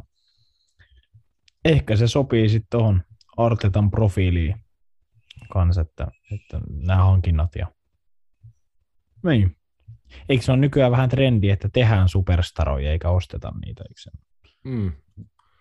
just, just näin, ja mitä vaikka Ra- Ralf Rangnikin kohdalla jokunen viikko takaperin puhuttiin, hänelläkin oli niitä vahvoja ajatuksia siitä, että yleensä suosii nuoria pelaajia, koska nuoret pelaajat oppii uusia ideoita ja asioita niin kuin nopeammin ja sitoutuu paremmin niin kuin uuden oppimiseen, niin ehkä se on asia, mikä niin kuin Artettaa auttaa, että nuoria kavereita, jotka on valmiita ottaa vastuuta ja oppiin nope, nopealla aikataululla. Että hyvin, mm. onnist, hyvin onnistuneet hankintoja ja Ramsdale on kuitenkin niin nuori kaveri, että 23-vuotias maalivahti, että hyvällä säkällä hänellä, hän voi olla arsenaali ykkösmaalivahti niin kuin pitkäänkin aikaa. Mm, kyllä. Jep, mutta mennään eteenpäin. Seuraava kategoria on vuoden nuori pelaaja. Tässä kriteerinä, että on alle 21-vuotiaita pelaajia, eli tähän kelpaa vain vuonna 2000 tai myöhemmin syntyneet pelaajat. Ja vedetään top 5 lista läpi, se tuolta vitosesta ylöspäin. Aloita Matias vaan. Viidentenä Buka Josaka. Joo. Isoja minuutteja, isoja vastuuta Arsenaalin paidassa niin viime kaudella kuin tällä kaudella. Vähän sai peliaikaa myös EM-kisoissa. Toki se niin kuin päättyi niin kuin, tota, negatiiviseen juttuun hänen kannaltaan, että epäonnistunut rankkari EM-finaalissa ja siitä myöten sitten vaan hopea-mitalli EM-kisoista, mutta sekin iso, iso kokemus nuorelle pelaajalle ja ainakin on reagoinut siihen hyvin, että esitykset tällä kaudella niin kuin, että mennyt vaan eteenpäin, että ei ainakaan jäänyt harmitteleen sitä isoa pettymystä. Ei jäänyt ja, ja ehkä Phil Fodenin ää, jälkeen lahjakkain englantilainen hyökkäyspään pelaaja tällä hetkellä. Mm, se voi, voi hyvin olla, että sitä, siinä kategoriassa on kyllä jonkin verran kilpailua tuohon niitä on Mason Mount ja Sakan joukkuekaveri Emil Smith Rowe ja niin kuin paljonkin pelaajia, mutta on kyllä ehdottomasti ihan yksi kirkkaimpia talentteja niin kuin hyökkäävistä pelaajista Englannissa. Kyllä, ähm, siellä neljä hyökkäjä, joka muun muassa tänä kalenterivuonna onnistui tekemään enemmän maaleja kuin Erling Haaland, Cristiano Ronaldo tai Lionel Messi. Joo, äh, toki vissiin, toki tässä vissiin ainoastaan kyse liigamaaleista. Joo, mutta Joo. kuitenkin. Ja itse asiassa tasotti myös, oliko se kalenterivuoden, yhden seriaa kalenterivuoden maaliennätyksen, joka oli 33 maalia ja sitten piti hallussaan Cristiano Ronaldo, niin hän tuli myös 33 maalia, että jakaa nyt hänen kanssaan sitten tätä. tätä. Äh, joo, 21-vuotias serbihyökkäjä Dusan Vlajovic. Edustaa Fiorentinaa. Kyllä. Äh, no, en mä tiedä, onko tämä joku niinku profiili jalkapallomaailmassa, että pitkiä, härkämäisiä, nuoria, vasenjalkaisia kärkimiehiä tulee, että, että periaatteessa pelaajaprofiililtaan täysin samanlainen kuin Erling Haaland, paitsi ehkä vähän hitaampi. Mm. Mikä on mun mielestä aika pelottavaa. Mä en ole kaverin otteet niin kuin juuri, juurikaan itse nähnyt. Mitä sanoisit hänestä niin kuin muuten pelaajana? Että ilmiselvästi niin kuin maalipuiden väliin osuu, osuu kovaa tahtia ja se on niin kuin se hänen ykkösosaaminen, mutta miten niin kuin kokonaisvaltaisesti pelaajana näetkö, että niin kuin pystyisi siirtyä vaikka ihan lähivuosien aikana johonkin niin kuin kovaankin seuraan ja ottaa ison roolin ihan niin kuin eliittijalkapallossa? Joo, ehdottomasti. Että ehdottomasti. En mä, en mä pitäisi mahat muuten, jos hän haluaisi vaikka siirtyä äh, Dortmundiin, kun Erling Haaland sieltä muun muassa poistuu. En, en pitäisi edes muuten tota. Äh, to, jopa teknisesti mun mielestä parempi kuin Erling Haaland, eli omistaa paremman tekniikan, ähm, pallon kanssa, hyvä potku ja, ja myös yllättävän hyvä syöttää kokoisekseen niin palloa. Ää, tosi härkämäinen, samanlainen luonne, semmoinen tosi itsevarma, tiedätkö, rinta pystyssä meininki vähän kuin Slaattanilla tai Hollandilla, että, että pelottava näköinen nuori hyökkäjä kyllä hänkin. Ja, ja niin kuin sanoin tuosta noita numeroita, niin tänä kalenterivuonna mitä 33 maalia pelkästään seriassa. Mm. Ja, ja. Oli muun muassa avauksessa, kun Serbia meni tota, MM-kisoihin voittaessaan Portugali, tota, missä he pelaskaa Lissabonissa. Juu. Niin, niin kertoo siis, että kova kaveri.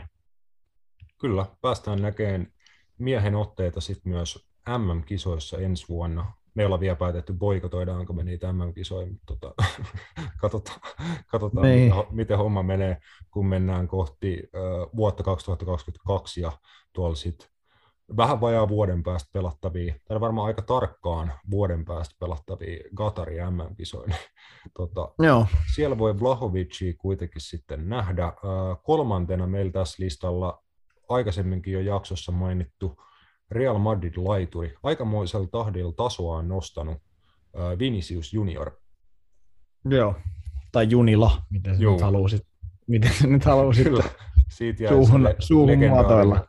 Siitä jäi jo se legendaarinen kutsumanimi, kun Siimoren selostaja Vinicius Junior huuto kuulosti ihan Vinicius Junilalta. Ja tota, Siis mä oon sitä mieltä edelleen, että se oli Vinicius Junila.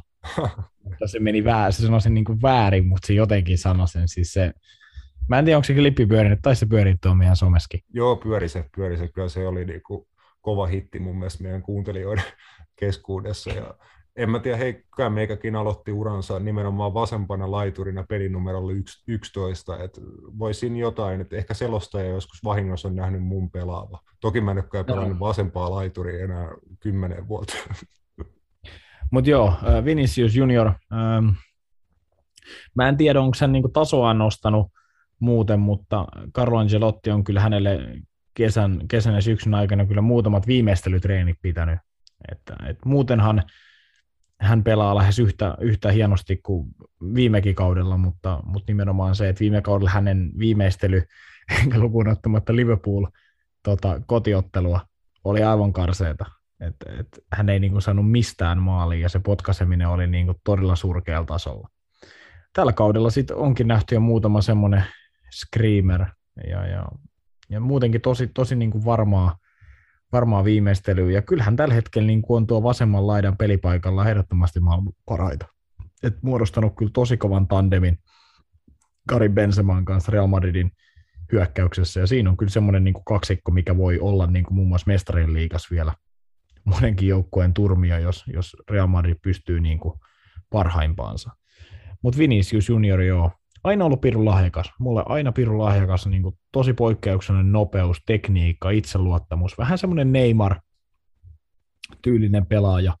Ja nyt ehkä sitten lyönyt vielä sit sitä viimeistely, viimeistelytarkkuutta niin kuin napsun paremmaksi, tai itse asiassa parikin napsua. Ja, ja, ja. Voi olla jopa tällä hetkellä parempi pelaaja kuin idolinsa oli Neymar. Et en, en Mm. pidä niin kuin mahdottomuutena. Niin, ehkä ainakin just niin kuin tämän, tämän kauden ja tämän hetken vireen, vireen osalta niin ei mikään ma- mahdottomuus jo. Toki niin kuin, totta kai kun mahtui tälle listalle, niin vieläkin on kyse nuoresta pelaajasta, vaikka eikö tämä hänen kolmas kausi jo Real Madridissa. Et tota, ihan hyvä, että niin kuin nyt ei toi mitenkään niin kuin epätavallista, että niin nuorella pelaajalla... Joo, eli jopa, nel, no, jopa neljäs jo, että ei nyt ole mikään niin kuin epätavallinen juttu, että noin nuorella pelaajalla vähän menee aikaa niin kuin Euroopassa ja varsinkin noin jättimäisessä seurassa kuin Real Madridissa, että menee aikaa lyödä niin kuin todenteon läpi, niin hyvä on kannattanut odottaa hänen kohdallaan. Kyllä. Ö, listan toiselta sieltä, kun puhuttiin Sakan kohdalla lahjakkaista englantilaispelaajista, niin tässä on sitten toinen, ehkä napsun alemmalta oksalta, Jude Bellingham. Joo, ja tässä saattaa olla niin kuin niiden kaikkien talenttien talentti, että siinä tulee niin kuin vaan hyvin, hyvin oleelliseksi se, että miten hänen tämä pela, pelaajakehitys ja polku saadaan pidettyä niin kuin rauhallisena ja rationaalisena, ettei lähetä Bellinghamin kohdalla niin kuin keuliin, koska oikeastaan hänen kohdallaan nyt on lähettykin jo vähän keuliin. Että herran jestas, että Birmingham Cityssä, missä hän pelasi 16-vuotiaana niin kuin edustusjoukkueen matseja isossa roolissa, niin kun hän siirtyi Birminghamista Borussia Dortmundiin, niin Bellinghamin pelinumero jäädytettiin Birminghamissa. Että mä en, niin kuin, en mä ole kuullut jalkapallossa niin kuin ylipäätään tällaisista pelinumeron jäädytyksistä käytännössä ollenkaan, niin mitä sun pitää tehdä, että 17- vai 16-vuotiaana, kun hän sieltä lähti, niin mitä sun pitää tehdä, että siihen mennessä sun uraa, sun paita jäädytetään? Mä,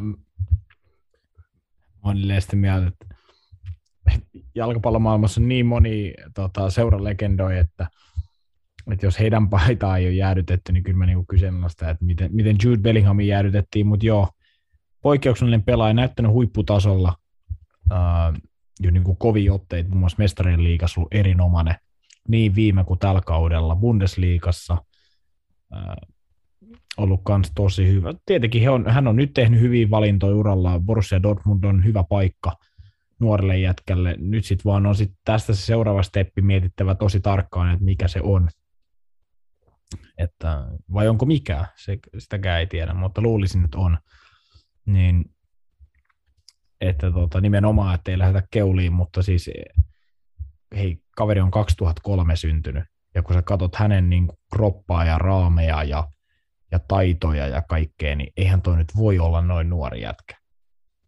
Mm, ja nimenomaan, että ihan kaikki hänen pelaamisessaan niin kuin, jotenkin käytännössä tekee niin kuin mahottomaksi sen, että miten noin nuori pelaaja voi olla niin kypsä ja niin kuin näyttää siltä, että on täysin oikeassa paikassa niin kuin hu- superpelaajien joukossa niin kuin ihan eliittijalkapallon tasolla, että näyttää olevan ihan kotonaan siellä. Et mieti, hei, täl, tälläkin kaudella jo hän on pelannut Dortmundin paidassa 24 ottelussa, pelannut 2000 minuuttia niissä, kolme maalia ja yhdeksän maalisyöttöä.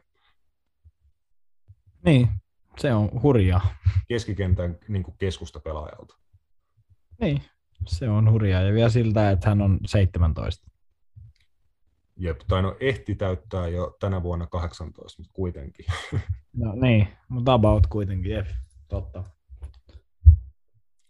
Kyllä, et se on tosiaan tär- tärkeä juttu, että ei pidetä liian kovaa kiirettä tämän kaverin kanssa. Et en näe, että hänellä Dortmundista on nimenomaan mikään kiire, kiire pois.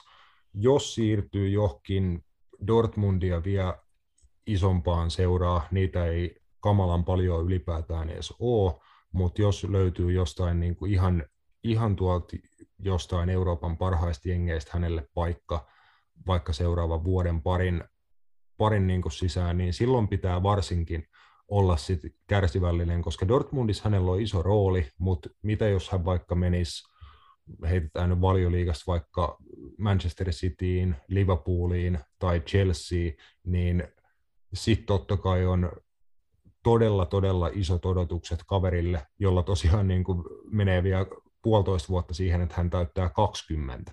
Niin tota, kärsivällisyyt vaatii, että se on niin kuin ainoa asia mun mielestä, mikä voi Bellinghamin uran niin kuin jollain tasolla pilata, että häneltä odotetaan liikaa liian nopeasti, että jos hänen annetaan rauhassa luonnollisella tavalla kehittyy, ottaa niitä kehitysaskeleita omassa niin kuin peli, pelillisessä tekemisessä ja näin, niin vaan taivas on tuolla kaverilla rajana, mutta pitää niin kuin vähän, vähän chillaa tuossa tapauksessa mun mielestä. Kyllä. Sitten tämän nuori palkinnon voittaja tietenkin aika selkeä. kaveri, no aika selkeä, mutta kaveri, jonka kohdalla ainakin ton peliä ja tota, suhteen lähettiin hieman keuliin.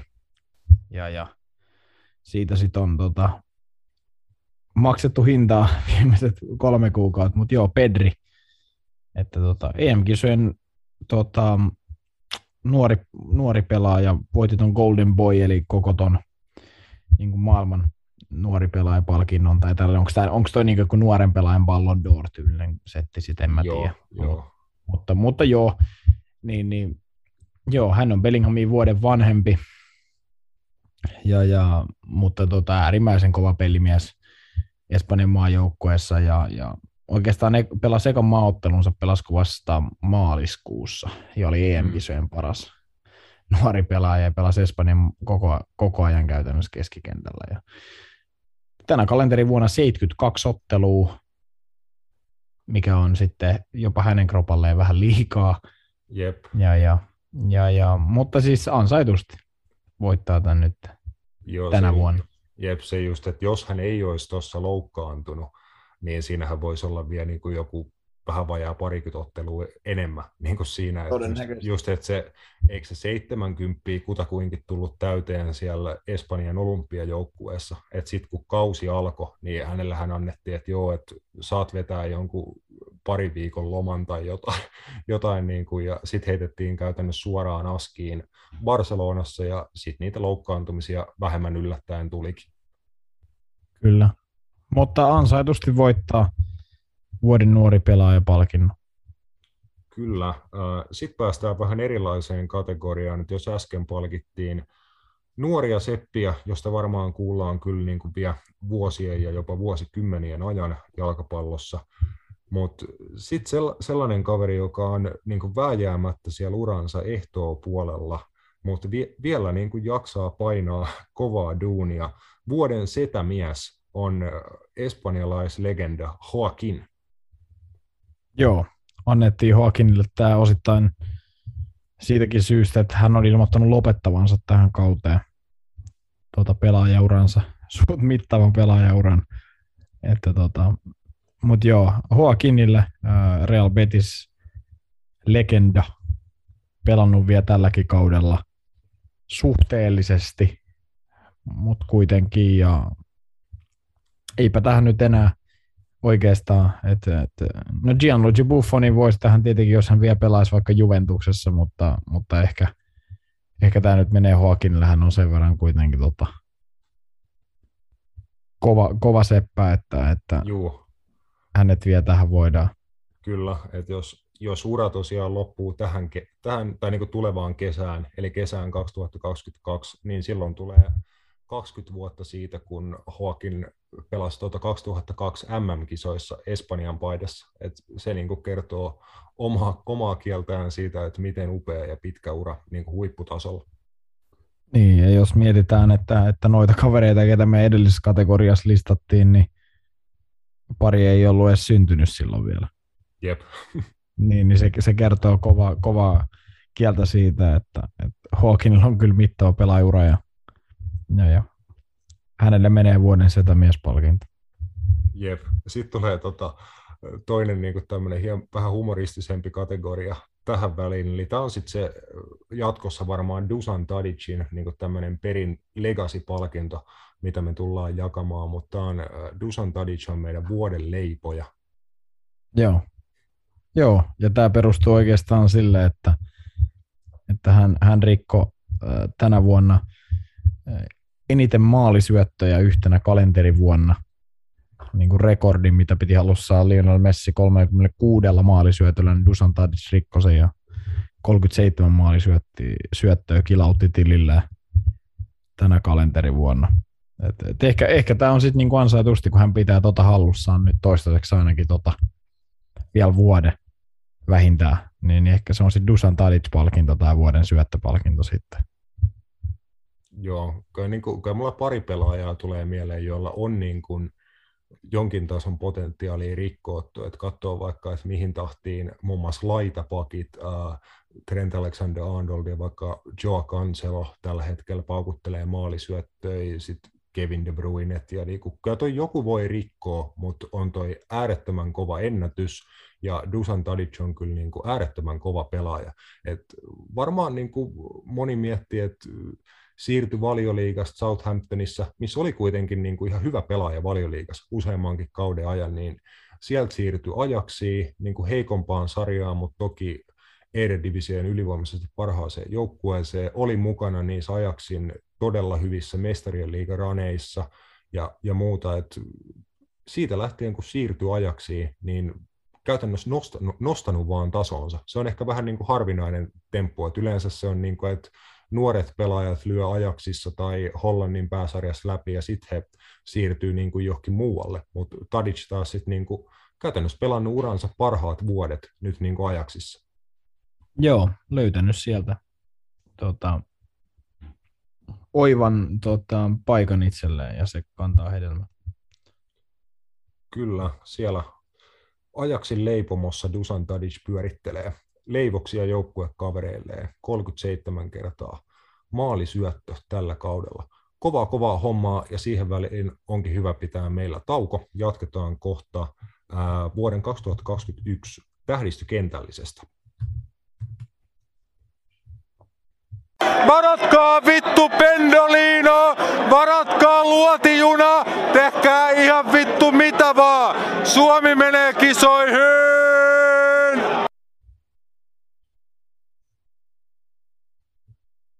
Yes, ja sitten vuoden tähdistökentälliseen, siitä, siitä meillä löytyy 4, 2, 1, 3 muodostelmassa. Meillä löytyy avauskokoonpano ja sitten seitsemän miehen vaihtopenkki vielä siihen päälle, niin 18 miehen matchday squadilla me lähdetään tällä kentällisellä ja täytyy sanoa Matias, että jos tämän kentällisen saisit joskus niin kuin laittaa jalkeille eurooppalaisessa jalkapallossa, niin ei sun kyllä niin kuin yhtään ottelua ikinä pitäisi hävitä. Ei, ei kyllä. Siis ei pitäisi. Ei se tarvitse niin sen enempää kommentoida.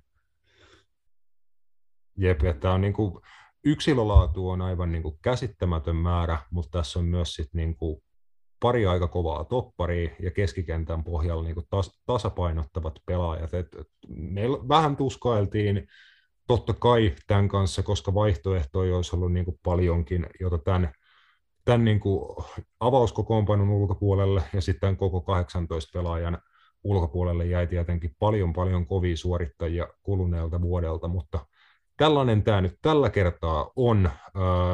maalivahtiosastolla Matias piti, niin kuin, piti meidän avaukseen saada yksi pelaaja tuosta Italian EM, EM-kultaa voittaneesta ryhmästä.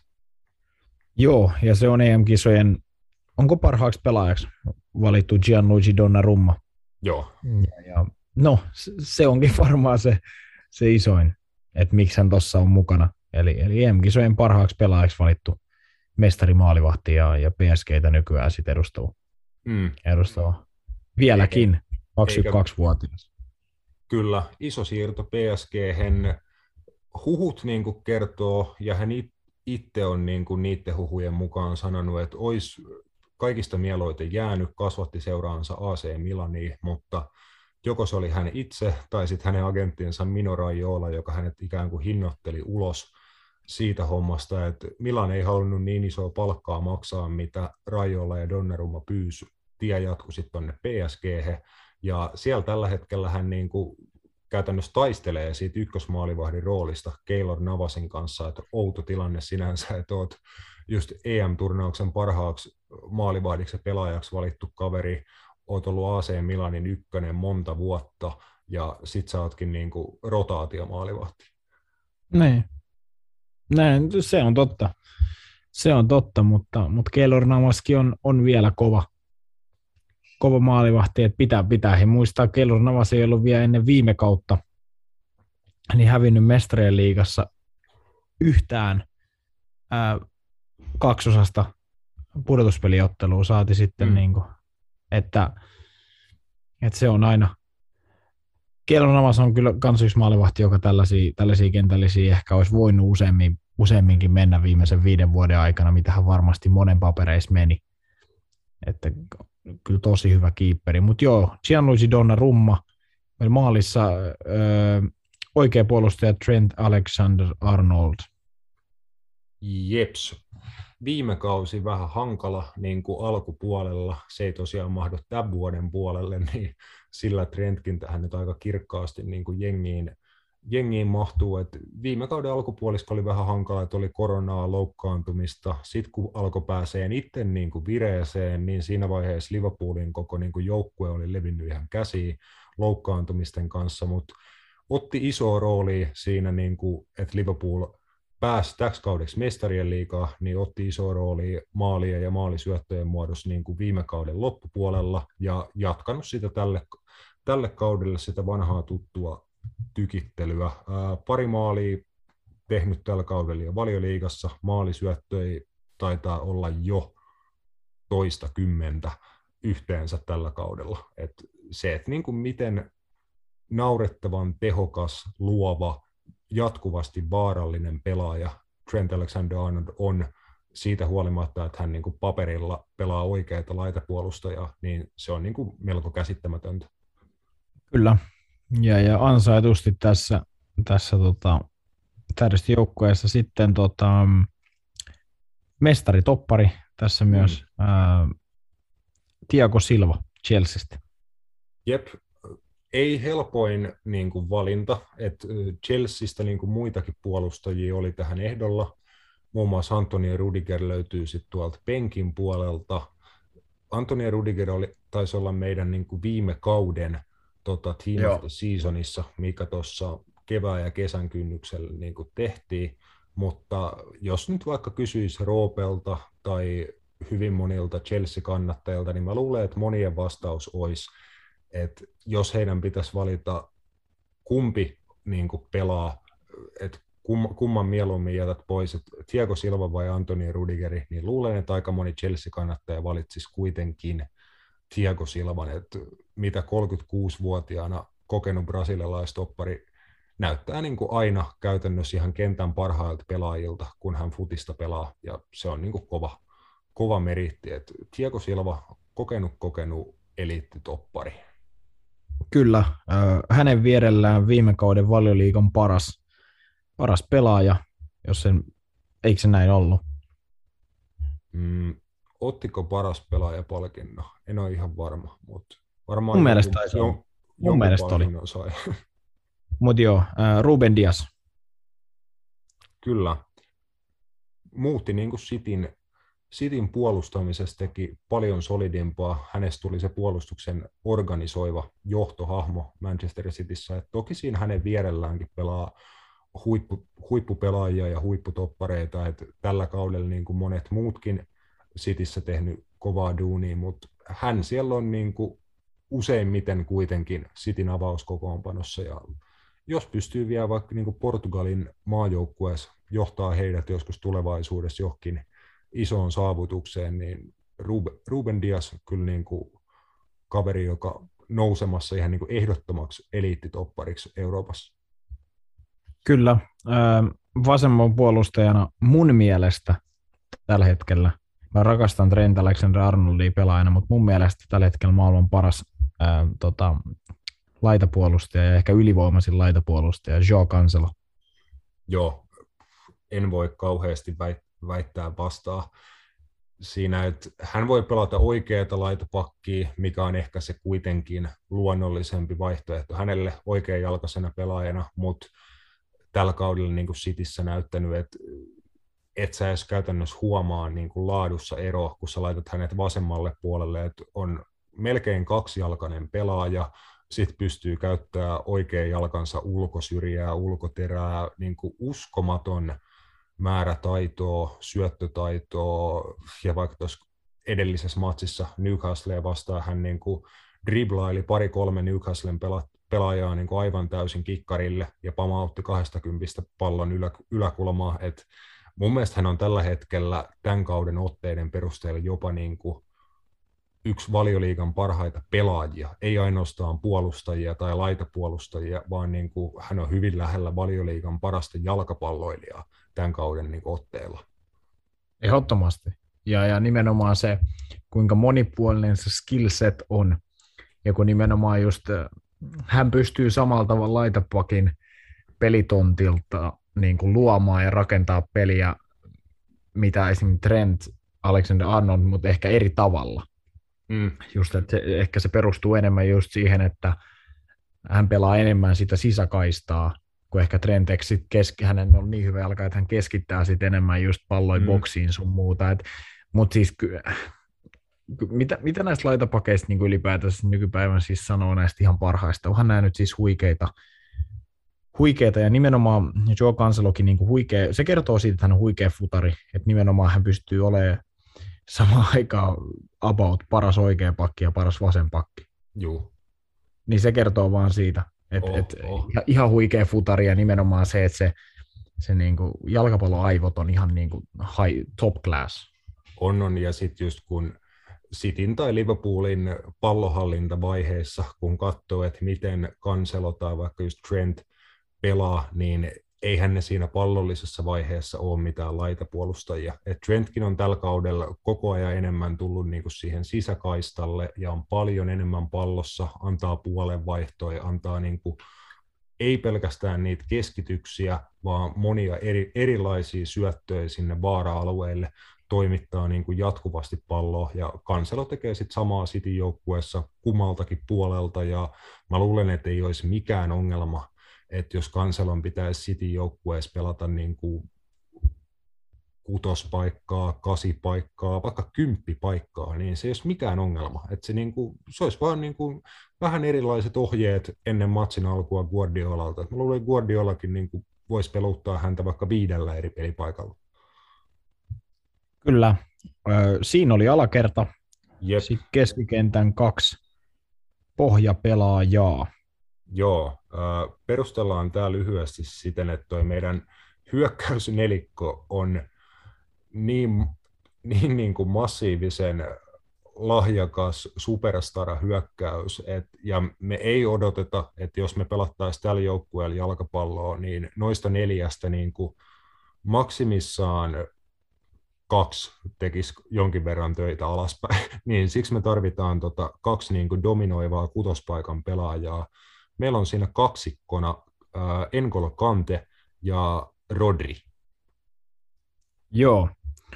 Öö, no Angolo Kante, um, ehkä Chelsean menestys, menestyksen suurin yksittäinen pelaaja viime kaudella, sanoisin näin. Et, Mm. et kuitenkin se tärkein pelaaja. Siitä kertoo, että kaveri otti, otti herranen aika, mitä hän otti, Man of the Match-palkintoja, niin kuin jossain viides perättäisessä, ottiko se jossain pudotuspelimatsissa mestarien liigassa vai mitä se otti. Mm. Muun muassa Real Madridiin vastaan kummassakin välierässä. Ja, ja finaalissakin tota, toiminta oli jotain ihan ylivertaista. Niin, ei- oha, siis Ä- N'Golo Kante on huikea pelaaja. Ja, ja ei se siis... Mä oon aina, mä oon aina ihaillut sitä sen, sen työmoraalia ja sitä, että kun se on kunnossa, niin se on aina hyvä. Se on mun mielestä aina, että vaikka se tulisi ehkä kuukauden loukin jälkeen sinne kentälle, niin se on hyvä. Mä oon aina hämmästellyt sitä. Niin, ja, ja tietenkin sitten hän, hän voitti Chelsean, Chelsean kanssa mestariliigan ja, ja sitä kautta on tässä listalla. Tähänkin olisi voinut laittaa monta eri pelaajaa. Sekin on niinku selvää, että, että, että maailmassa on niin paljon huippukeskentäpelaajia eri liigoissa, mutta ehkä me just nimenomaan me haluttiin katsoa sitä, mikä, mikä sopii, jos puhutaan niin kuin jalkapallon joukkueesta, niin tähän joukkueeseen parhaiten. Sitten Rodri siinä vierellä, Öm, tosi aliarvostettu mun mielestä, menee monelle niin kuin tutkanali, niin kuin Manchester Cityssä, mutta ei me kyllä Pep Guardiolalle katsoa niitä minsoja, mitä, mitä Rodrikin niin kuin pelaa, ja, ja, ja niin, en tiedä, onko tämä sitten se juttu, mitä esimerkiksi Pep Guardiola katuu koskien mestariliigan finaaliin. Hän ei pelu, peluttanut Rodri siinä, eikä peluttanut ketään puolustavaa keskentää silloin keväällä, että olisiko esimerkiksi hänen kanssaan niin Chelsea voinut kaatua. kaatua mm, se, se, sen, sitä ei saa koskaan tietää, mutta, mutta, mutta Rodri siis, no tosi lähellä sitä, mitä Sergio Busquets pystyy parhaimmillaan tarjoamaan niin mun mielestä pelaajana. Ja se kertoo jo aika paljon. Kyllä, että erilainen niin kuin keskikentän pohjapelaaja kuin vaikka N'Golo Kanteet on just semmoinen, pystyisi pelaamaan niin kuin vaikka yksinään kolmen pelaajan keskikentässä sitä sin- sinkkupivottia, että on pelaaja, joka ottaa todella vähän kosketuksia palloa, että aina kun mahdollista pelaa yhdellä tatsilla, kahdella tatsilla, aina tietoinen siitä, mitä hänen ympärillään tapahtuu, ja pitää niin kuin joukkueen tikittämässä, liikuttaa hyvin palloa, sitten tekee tärkeitä katkoja ja tasapainottaa joukkueen peliä. Taisi niin mahtava keskikentän kaksikko siitä, että Roddi saisi niin kuin olla siinä puolustuslinja edessä tässä roolissa, N'Golo Kante niin kuin yksi oksa ylemmäs tuomaan sit niitä jalkoja, että hän, hän pääsee sitten prässäämään, voittaa irtopalloja, välillä ö, kuljetuksilla nostaa peli eteenpäin ja niin kuin tämmöisiä juttuja. Et tässä olisi varmasti niin kuin kaksikkona aika tasapainoinen kaksikko, että jos sulla olisi niin kuin tuplapivotti Kante Rodri, niin sillä voittaisi paljon jalkapallootteluita. Kyllä. Sitten meillä on yksi pelaaja meidän kolmen hyökkäyksen takana tavallaan semmoisessa, en tiedä voiko sanoa vapaassa roolissa, mutta ehkä semmoisessa Joo. tietynlaisessa kymppipaikan roolissa. Tota, Niin. Se onkin Niin. sitten se kaikkien aikojen kymppipaita mahdollisesti jalkapallohistoriassa. Toki ei tällä kaudella kanna, kymppipaitaa, vaan otti uransa ensimmäisen numeron, numeron 30. Nyt alkaa varmaan... Voi olla kyllä aika lähellä on kaikkea joiden 30 En mä tiedä. Voi olla, voi hyvin olla. Nyt alkaa varmaan kaikilla soittaa kelloa. Me ollaan aika monta kertaa meidän erilaisissa tähdistökentällisissä skipattu Lionel Messi. Sivuttiin vähän ehkä sitä syytä ja tuo niin kuin aikaisemmin, koska se vaan, että Messin niin kuin asettamat standardit hänelle itselleen on niin, kuin niin uskomattomat, että niin kuin, ei niitä hänen suorituksiaan aina edes noteerata. Et, niin kuin, ei, ei se ole kenellekään enää niin kuin, tässä vaiheessa mikään uutinen, että Lionel Messi on aivan superhuikea jalkapallossa ja on sitä lähestulkoon aina, kun hän jalkapallokentällä on. Niin ehkä siitä syystä me ei olla aina Messiin näihin kentällisiin otettu, koska se on niin kuin, too obvious niin sanotusti, mutta tällä kertaa niin kuin lopulta oli pakko. Vaikka niin kuin meriittien puolesta tämä vuosi ei mikään huikea Lionel Messille ollut niin kuin joukkuetasolla esimerkiksi, niin siitä huolimatta niin kuin yksilöpuolella hänen tekeminen hurjaa, hurjaa kamaa. Joo, ja ei se nyt, ei se nyt ehkä niin surkea joukkuetasolla ollut, että kyllähän kuitenkin niin kuin Espanjan kapin voitti, sitä voitti sen Copa Amerikan sun mm, muuta. Et, totta, et, totta. Et, mutta siis äh, lähinnä ehkä se, että niillä, äh, tota, peli, näillä peliesityksillä plus niillä tilastoilla, mitä Lionel Messi heittää, kuka tahansa muu olisi myös tässä tähdistökentällisessä, niin häntä on vähän sit mun mielestä niin kuin, tyhmää jättää ulos sen takia, että kuka tahansa muu pääsisi samoilla tilastoilla, jopa vähän heikommilla tilastoilla, niin tähän sisään. Et, et, ja, ja niin, ei Lionel Messi mun mielestä oikeastaan voi sivuttaa. Vähän niin kuin Pep Guardiola taisi sanoa, että, että, että se ei ole koskaan väärin antaa Lionel Messille mitään palkintoita ja tunnustuksia, että se on vaan niin hyvä. Että se ei ole koskaan väärin. Että se on sitten eri juttu, että olisiko tuohonkin voinut laittaa jonkun toisen tähän tähdistökentälle, se varmasti joo, mutta ei se mene koskaan väärin, jos laitat Lionel Messin siihen. Mutta mun mielestä on saitusti, että, että mitä 43 maalia tänä kalenterivuonna kaikissa, niin maajoukkue kuin seurajoukkue, ähm, kaksi maalia Espanjan kapifinaalissa, äh, ensimmäinen pelaaja jalkapallon historiassa, kun on jalkapallo äh, niin kuin arvoturnauksessa paras pelaaja, paras maalin tekijä, paras maalin syöttäjä. Mm. Ja, ja voittaa vielä turnauksen. Niin, niin siinä nyt on jo muutama. muutama. PSGssä ehkä tämä syksy, alkutalvi ei ole ollut niin vakuuttavaa liikan puolelle. Mestarin liigassa hän on jo tehnyt ihan hyvin kuuteen peliin viisi maalia, niin, mutta niin, silti, silti mun mielestä kuuluu tähän. Joo, Messi pääsee tosiaan kymppipaikalle vapaaseen rooliin tuossa meidän hyökkäyksen alapuolella. Sitten yksi kaveri, jota niin kuin parhaimmillaan tai pahimmillaan ver- verrataan välillä Messiin, pelaa sillä paikalla, millä Messikin on aika paljon uransa aikana nähty, eli hyökkäyksen oikealta tulee Mo Salah, Mennään kohta niin kuin Salahin tekemiseen tämän, tämän kalenterivuoden aikana, mutta otan lyhyesti tuonne, että mieti, jos sulla olisi niin kuin oikealla laidalla vähän niin kuin tällä kaudella Liverpoolissa, että Salah pitää leveyttä, mutta sitten kun niin kuin sinne tulee sitä muita pelaajia tukea, niin hän voisi vaikka Messin kanssa tiedätkö, niin kuin vaihtaa paikkaa, pelailla vähän sein, seinäpelejä siinä oikealla sisäkaistalla ja niin kuin näin, niin aika brutaali niin kuin mielikuva. Niin, tai sitä voi kato muuttaa tarvittaessa, jos haluaa nopeut hyökkäykseen, niin kärkeä ja Lewandowski tiputtaa siihen kymppipaikalle. Joo. Niin si- oishan siinä variaatio. Mutta joo, kyllä, kyllä Mousalahkin tänne kuuluu. Ei siis viime kaudella yksi harvoja Liverpoolin valopilkkuja. Ja oikeastaan näytti viime kaudella sen, miksi on Liverpoolin tärkein pelaaja oikeastaan. Et, et, ilman hänen maaleja Liverpool tuskin olisi pelaamassa Interi vastaan ää, tota, tällä hetkellä mestarille, tai tule, tulevana helmikuuna mestariliikan tota, neljännes välieris tuskin olisi ollut pohkovaiheessa. Että, ja sitten tietenkin se, se mikä, mitä nyt niin kesästä lähtien, niin se, se vire, mikä hän on ollut, niin, niin, niin on aiemminkin puhunut, että hän on semmoisessa vireessä tällä hetkellä, että hän on pelaaja, ketä ei vaan voi ottaa kentältä pois. Tämä on tällä hetkellä niin hyvä.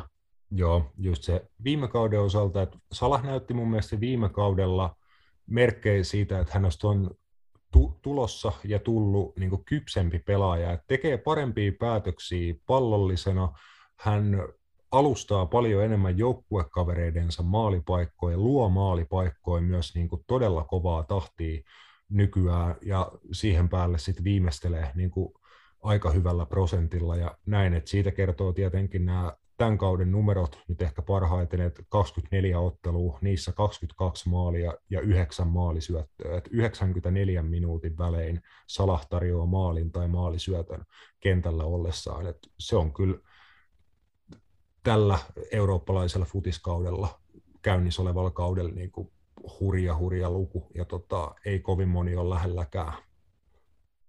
Kyllä.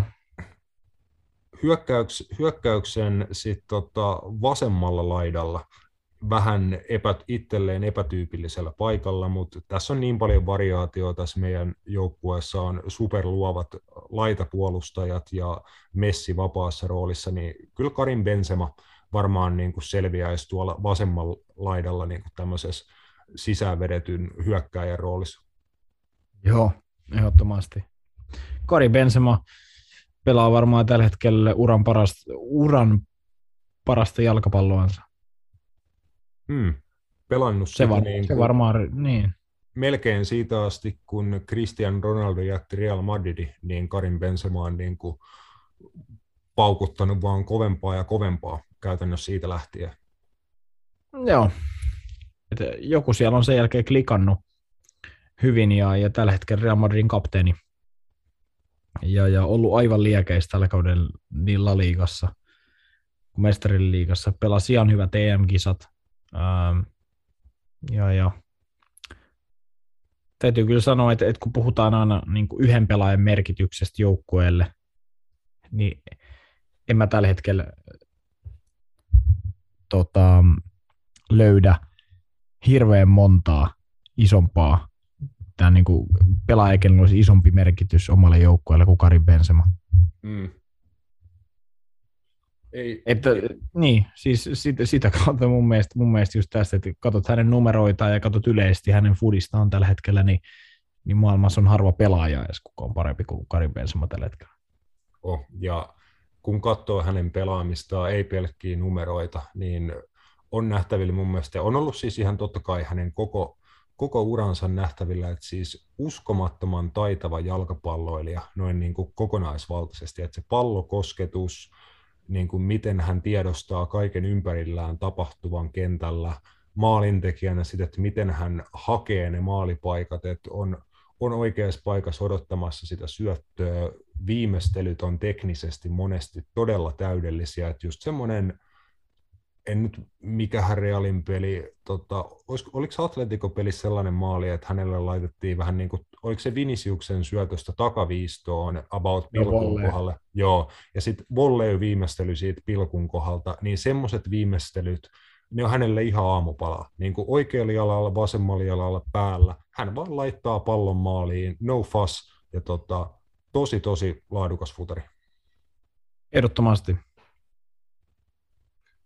Sitten tosiaan meidän joukkueen ja hyökkäyksen täydentää täysin yksin oikeutetusti tällä kaudella Euroopan kovin maalintekijä, niin seurajoukkue kuin varmaan maajoukkue tasollakin, puolalainen Robert Lewandowski. Joo. Öm, hänellekin paras kalenterivuosi vuosi ikinä itse asiassa on jalkapallon historian ja toiseksi, jaetusti toiseksi paras kalenterivuosi ikinä mm. maailman, tai niin kuin maalien osalta, 69 kaappia, maalisyöttöjä en muista. rikkoo viime kauden lopulla sen, ää, tota, oliko se Gerd Mülleri? Joo. Ää, ennätyksen, maaliennätyksen teki 40, yli 40 maalia nyt ää, Bundesliigassa. No, ei ole hirveästi tahti hiipunut tälläkään tälläkään niin kaudella. Mm. Ei olisi ollut väärin, jos hän olisi esimerkiksi Ballon d'Orin voittanut tänäkin vuonna, ähm, mutta, mutta kyllähän niin kuin, niin kuin melkein kaikki täydistökentällisiä menee.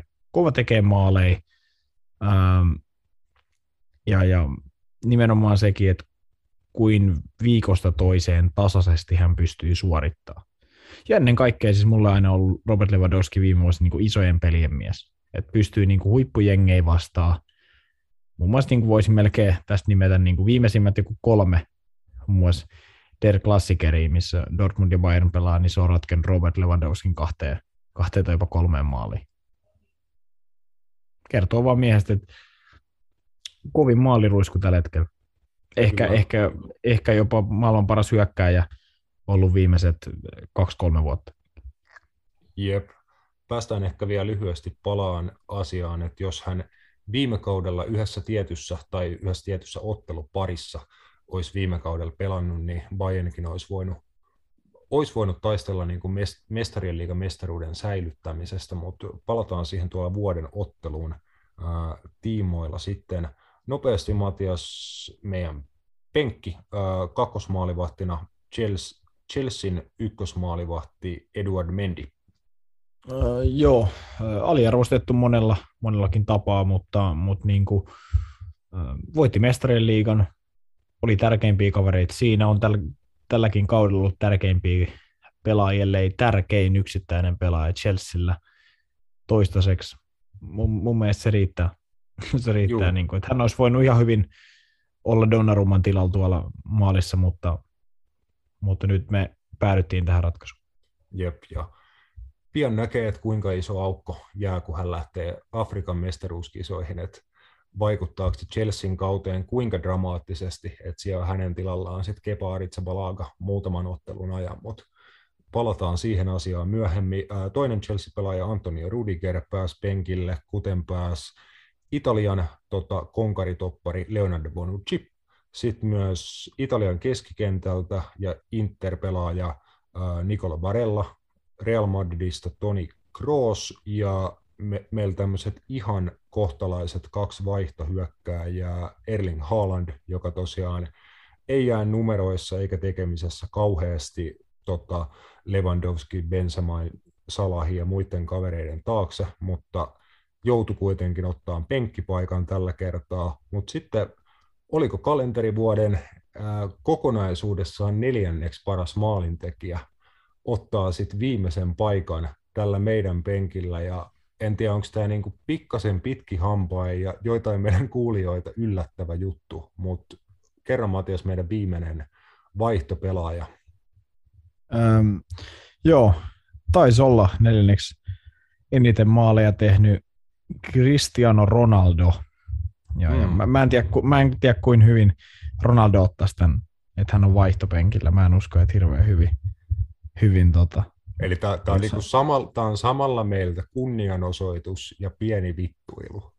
Niin, niin. Et sulle ei riitä enää kuin penkillä. niin, en mä tiedä. Ähm, kyllä, kyllä ehkä niin just katsot noita maalinumeroita sun muita, niin kyllä Ronaldo on ehkä niin penkille otettava. Kyllä mä oon sitä mieltä, että on se nyt vielä niin sen verran hyvä maalintekijä, että avaukseen mä en häntä enää löys tietyistä syistä. Että, mutta kyllähän on penkillä otettava nimenomaan, että eihän, eihän häviä myöskään kyllä liikaa mm. muille hyökkäyspään pelaajille, ketä tässä on niin kuin maalinteossa, mutta ehkä sitten muuten häntä ei enää tonne kannata tonne avaukseen survoa. Joo, noi muut kentällä olevat meidän neljä, neljä superhyökkääjää tarjoaa kyllä kaikki niin kuin kokonaisvaltaisesti tällä hetkellä Ronaldo enemmän, mutta joo, kyllä siinä niin kuin maalinteon ja hyökkäyspelaamisen laadussa ei hän jää niin kuin ollenkaan, ollenkaan siitä, niin tämmöinen tribute slash näpäytys Ronaldo on meidän penkillä. Kyllä. Joo, sitten nopeasti me kaikki kolme saatiin valita vuoden pelaaja. No mä voin vaikka kertoa Roope, Roopen valinnan tähän niin kuin ensin, niin kaikki kolme löytyy tosiaan tietenkin tästä tähdistökentällisestä. Roope valinta Enkolo Kante, noin niin kuin Chelsea-miehenä, ja pystyn kyllä sen, niin kuin, sen niin kuin ostamaan, vaikka sillä perusteella, että ihan mihin tahansa jalkapallojoukkueeseen maailmassa sä tiputtaisit Enkolo Kanten, niin kyllä niin kuin voittamisen todennäköisyydet parantuu huomattavasti, että Kante pystyy vaikuttaa jalkapallootteluun niin kuin massiivisesti, ja tota, sen huomaa hyvin silloin, kun hän Chelseassa vaikka ei kokoonpanos ole, niin siinä on iso, iso ero siihen, kun hän siellä on. Niin Kante on ihan hyvä valinta tämmöinen, niin kuin, ei se kaikista huikasevin, että tekee sitä likasta duunia, työhaalarit jalassa niin kuin jatkuvasti. Toki välillä näyttää niin kuin ihan kivoja jalkapallomuuvejakin, mutta mm. ihan kiva, että tämmöinen Roope tarjoaa erilaisen valinnan. Joo, se tuo aina piristystä. Mä, mä oon sen verran tylsä ja jäykkä äijä, että mä tota, valitsen sitten niinku, ehkä niinku historia, jos puhutaan aina, että valitsen vuoden pelaajan, niin just niinku tuossa vähän sivutti, sivuttiinkin jo tuossa vuoden joukkueessa, niin niinku tylsimpää valintaa, niin mä valitsen Lionel Messi. Ähm, no ei nyt, äsken aika hyvin perusteli jo ne syyt, miksi hän tuossa tähdistökentän lisässä on. Niin, niin mun, mun mielestä vaan edelleen, edelleen tänä vuonna oli kovin yksittäinen pelaaja. Nämä on mielipidekysymyksiä, mä hyväksyn nämä kaikki muutkin, mitä tässä on, mutta, mutta tota, mulle, mulle näin ja, ja, ja tota, niin kuin sanoin, niin syyt avasinkin jo tuossa, mitä tuossa täydellisessä ähm, käytiin läpi. Jep. Meikä ottaa, meikä ottaa sitten omaksi valinnakseen äh, Egyptin prinssin Mou Salahin lyhyet perustelut, toki niitä tosi jo vähän, vähän aikaisemmin tulikin, mutta ää, viime kaudelle Liverpoolin joukkueesta puuttu todella iso kasa ää, avain, muita avainpelaajia, pitkiä pitkiä pätkiä, niin kuin osa jopa suurimman osan koko kaudesta oli poissa. Mou Salahin niin kuin hyökkäyspartnerit Roberto Firmino ja Sadio Mane Molemmat pelas reilusti alle oman tasonsa viime kaudella henkisen ja fyysisen väsymyksen ja muun niin kuin johdosta, mutta Salah oli tosiaan, niin kuin säkin sanoit, oli se pelaaja, jonka taso ei missään vaiheessa tippunut, kanto Liverpoolia tarvittaessa reppuselässä, ja tällä kaudella sitten kun Liverpoolin muu joukkue on tota, lä- lähempänä omaa tasoa, niin Salah on päästetty sitten ihan täydellisesti irti, ja noi tämän kauden numerot siitä kertoo niin kuin omaa, omaa kieltä, niin tota, Salah meikän papereissa 2021 kovin tekijä, mutta näistä varmasti on kaikilla teillä kuulijoillakin on eriäviä mi- mielipiteitä, ja tota, laittakaa meille vaikka koodi, että oliko kuinka e-, pahasti eri mieltä ootte, oliko meidän, kenellä oli parhaat perustelut ja bla bla bla. Näistä saa olla eri mieltä ja toivotaan, että olettekin. Sitten kiristetään tahtia. Vuoden paras jalkapalloottelu, top kolme nopeasti ja yksi kunnia maininta. Kriteerit, että ottelu oli pelillisesti laadukas, tapahtumarikas ja dramaattinen. Uh, aloitetaan sieltä viime kaudesta, Matias, puhuttiin tästä jo lyhyesti tuossa aikaisemmin, eli puolivälierämatsi Mestarien liigassa Bayernin ja PSG välillä. Joo, yksi hienompia matseja, mitä viime kalenterivuonna tai tänä kalenterivuonna sain, sain seurata. Öm, äärimmäisen laadukkaat joukkueet vastakkain plus äärimmäisen laadukkaita yksilöitä. Muistan, puhuttiinkin silloin muun muassa Neymar oli aivan liekissä mm. näissä otteluissa. Ja, ja, ja, öm, joo, Robert Lewandowski puuttu ö, kummastakin ottelusta Bainin puolelta. Ja sitten tota, mm, niin, se olisi ollut sitten todennäköisesti eri tilanne, jos hän olisi ollut mukana lopputuloksen kannalta, mutta siis äärimmäisen laadukasta, siis ja tempo oli äärimmäisen kova. Muistan, se oli Bayern dominoi peliä, loi niitä tilanteita koko ajan, ja aina kun PSG oli sauma, niin Neymar, Kylian Mbappe, Angel Di Maria jäätävällä vauhilla kohti tota Manu Neuerin vartioimaa maaliin ja hui, huikea ottelupari. Mun mielestä oli niin kuin, en mä tiedä oliko siinä sitten niin kuin PSKingin puolelta taisi olla, mitä ainakin kuuntelin haastatteluja, niin jotain katkeruutta sit siitä Mestariliikan finaalista edelliseltä kaudelta, minkä hän hävisi, koska se voitto merkitsi niin paljon tuosta Bayernista heille. Et, äh, siinä oli niin kuin hieno, hieno ottelupari. Juu. Se jos siitä niin kuin jotain jossiteltavaa jäi, että PSG meni lopulta 3-3 yhteismaalille, eli vierasmaalin turvin jatkoon sitten tuosta otteluparista, että jos katsoo tilastoja vaikka, että kuinka paljon laadukkaita maalipaikkoja tuon otteluparin aikana Bayern München loi, ja jos Robert Lewandowski olisi ollut edes vaikka yhden puoliajan kentällä, niin mä väitän, että Bayern olisi mennyt tuosta jatkoon, koska kyllä niin kuin joukkueena ja niin kuin molempien noiden otteluiden niin kuin pelin kuvan perusteella aika niin kuin harsh oli, että Bayern ei siitä jatkoon mennyt. Että käytännössä ainoa, mikä oli Bayernin ja jatkopaikan välissä, oli lopulta heidän oma viimeistely. Et oli PSG todella hyvä ää, ja rankas Bayernia niin kuin todella tehokkaasti silloin, kun he pallon itselleen sai ja näin, mutta kyllä Bayernin toi olisi pitänyt klaarata, mutta siinä kanssa niin kuin yksi osoitus jalkapallon raadollisuudesta, että paikoista pitää tehdä, muuten jää jossiteltavaa. Kyllä. Äh, sitten seuraava matsi, jos mennään tälle kronologisesti, mm. niin mennään sitten viime kesää ja EM-välierää, Espanja ja Italia. Kyllä.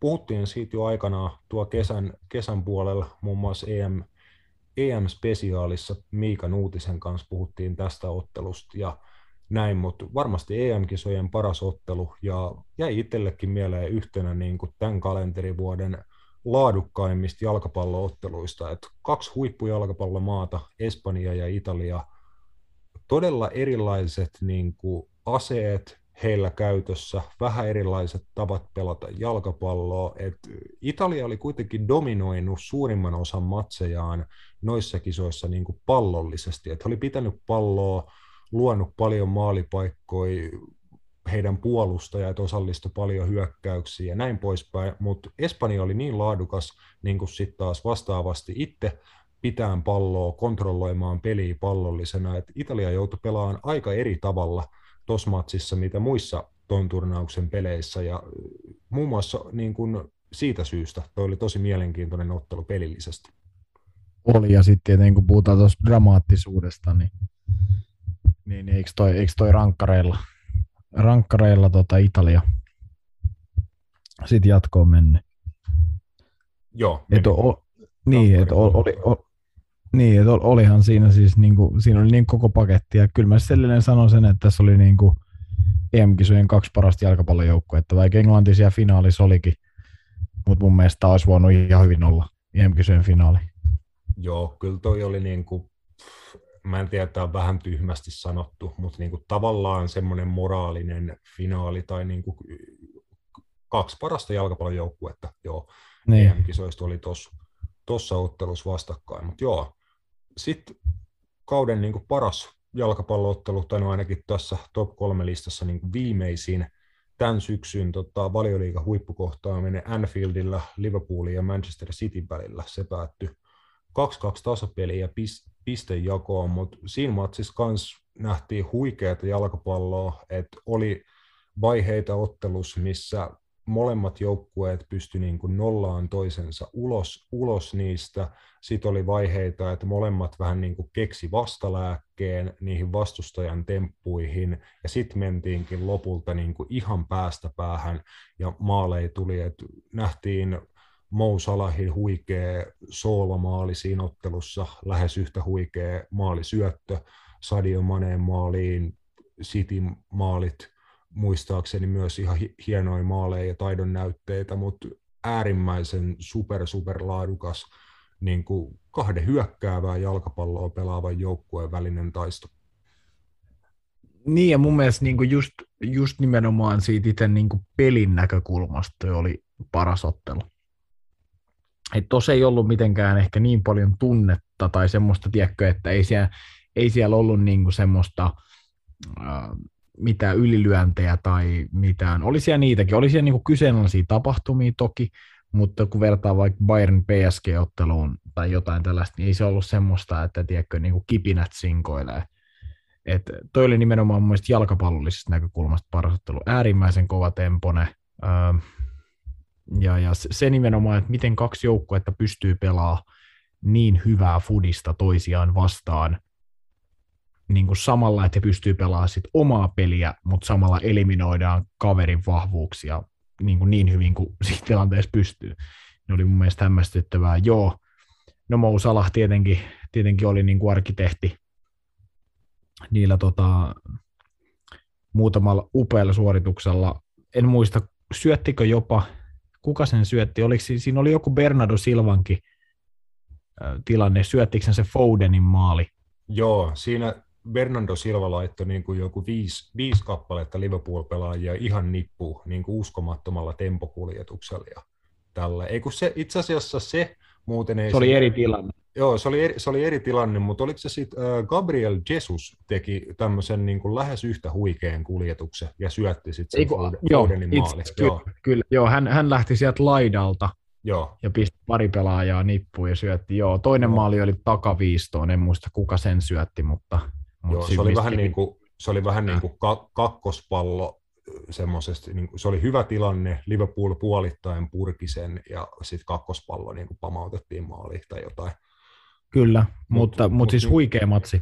Jep, ja sitä just, että niin kun se vaati aivan uskomattoman laadukkaita teknisiä suorituksia, just ne Salahin, Silva ja Jesusin niin kun upeat kuljetukset ja tämmöiset, että se vaati aivan niin kuin taikuutta käytännössä niin kuin maa, maalin teko tuossa pelissä. Tuossa pelissä oli pirun vaikea tehdä maali, ja sitten kun niitä maaleja tuli, niin ne oli käytännössä toinen toistaan hienompia. Kyllä. Meillä oli myös yksi kunniamaininta. Joo. Huuhkajien tota, taisteluvoitto Bosnia vieraana pitää nostaa niin kuin tämmöisenä hegemonia matsina niin kuin suomalaisille jalkapalloihmisille tä, tältä vuodelta. Et, tota, Suomella oli MM-karsintojen toisiksi vikas matsissa Bosnia vieraana pakkovoiton paikka. Suomi mokas rangaistuspilkun, Teemu Pukkisen hankki, mutta ei pystynyt laittamaan palloa sisään. Sitten Suomi meni johtoon hyvin pian sen jälkeen. Kauaa ei mennyt siitä, että Jukka Raitala lensi suoralla punaisella suihkuun, mutta kuitenkin Suomi vaja- vajaallakin tuossa ottelussa esiintyi niin kuin upealla tavalla, taisteli ja oli käytännössä vajaallakin niin kuin parempi, parempi joukkue kentällä Tsenikassa. Ja Daniel O'Shaughnessin maalilla Suomi ton, ton matsin voitti. Et siinä niin kuin jälleen yksi ikimuistainen huuhkaja ottelu on aika siis täytyy sanoa, että niinku oma, oman huuhkajan otteluhistorian niinku yksi ehkä viihdyttävimpiä pelejä. Mm. Nimenomaan sillä tavalla, että Suomi on se, joka viihdyttää, eikä välttämättä pelkästään niinku hyvässä, mutta just nämä kaikki Jukka Raitalan ja mokatut pilkut ja tämmöinen, mutta silleen, niinku, että siinä oli niinku viihdearvoa tuossa matsissa. Että et siinä niinku oikeasti joutui vähän puree kynsiä. Niin, niin se oli mun mielestä niinku, draaman kaari oli hieno. Ja jopa, niin kuin, jopa niin kuin poikkeuksellinen Suomen maajoukkojen matseista ei tule oikeasti hirveän montaa mieleen, missä on ollut tuollaista draaman kaarta, että Suomi, niin kuin, Suomi niin kuin munii asioita, mutta sitten ne kuitenkin voittaa. Jep, et se on nähty ennenkin, että pelataan ihan hyvin, mutta sitten just niin kuin kustaan omiin muroihin niin kuin ihan huolella, mutta ei sitä, sitä ei yleensä seuraa se, että sitten niin kuin reagoidaan siihenkin vielä niin kuin erittäin hyvin. Niin, siis juuri näin ja sen takia se oli kyllä hieno, hieno matsi ja tietenkin se, mitä tuosta seurasi tuosta matsista sit siihen vikaan, vikaan ottelu oli jotain tosi hienoa. Mm, kyllä, mutta Jatketaan huuhkajien parissa, koska vuoden sykähdyttävin hetki jalkapallon parissa meidän podcastin mielestä. Aika helppo, helppo tuota valinta, mutta totta kai Parkkenilla kesäkuussa EM-kisoissa pelattu Tanska-Suomi-ottelu, joka muistetaan ja koko jalkapallomaailma tulee sen pitkään pitkään muistaa siitä, että vähän ennen ensimmäisen puolen loppua Christian Eriksen lyhistyi kentälle ja häntä jouduttiin kentällä, kentällä elvyttämään. Eriksen saatiin, saatiin tosiaan hänen sydän käyntiin ja tota, paareilla kannettuu sitten kentältä pois. Hienoja hetkiä siinä, että Eriksenia suojaan peittään siinä tilanteessa tuotiin Suomen lippuun ja niin kuin näin. Ja tapa, millä esimerkiksi Simon Kjär siinä tilanteessa niin oli ensimmäinen, joka reagoi ja tota, an, elvytti Eriksen ja ennen kuin sinne tuli ensihoitajat paikalle ja muuta, että upeita, upeita niin kuin hiljaiseksi vetäviä, todella dramaattisia hetkiä. Lopulta onnellinen loppu, koska Christian Eriksen siitä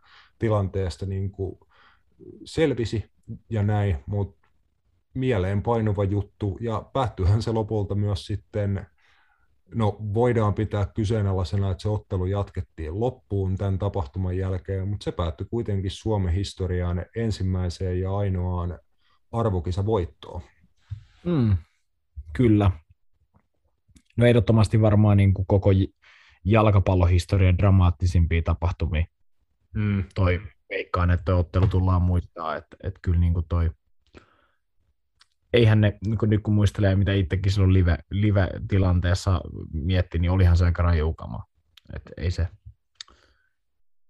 ei sitä kiva ollut katsoa, mutta tietenkin, tietenkin niin kuin hyvä, että päättyi noin sääli. Siis Suomen maajoukkojen kannalta tietenkin, että, että ehkä toi Suomen eka arvokisa ja ainoa arvokisa voitto muistetaan ei niistä syistä, että Suomi sitä voitti, vai muista, mutta, mutta just se, että kyllä toi, toi pysäytti kyllä. Ja se, kun se tapahtui vielä Christian Eriksenin kaltaiselle futarille, kuka nyt kuitenkin oli niin kuin, on maailman tunnetuimpia futareita ja tämmöisiä niin kuin tähtifutareita mm.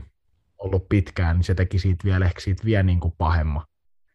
Et, et, mutta joo, se varmaan kyllä sykähdytti niin, niin meitä kuin kaikkia muitakin niin eniten tänä vuonna. Kyllä, se ei kyllä, ei kyllä niin kuin jalkapalloottelun katselukokemuksena ei, ei ikinä unohdu, mutta onneksi siitä niin kuin pää, pääasiassa muistot niin kuin positiivisia, koska Eriksenin kohdalla säikähdyksellä selvittiin ja tota, muuten sitten hienoa, hienoa niin kuin jalkapallokannattajien, jalkapalloihmisten solidaarisuutta oli nähtävissä siellä Parkkenilla, että kun suomalaiset ja tanskalaiset kannattajat chanttasi Eriksenin nimeä ja muut hienot eleet, mitä siellä stadionilla nähtiin, niin tota, mieleenpainuva juttu varmastikin. Sitten aletaan vetää aika viimeisiä. Meillä oli vuoden maali-äänestys tuolla somessa esillä. Siihen on tullut ihan hyvin ääniä tässä meidän podcastin aikana, vähän rontti kolmisen, kolmisen kymmentä Robertin mukaan, niin tota,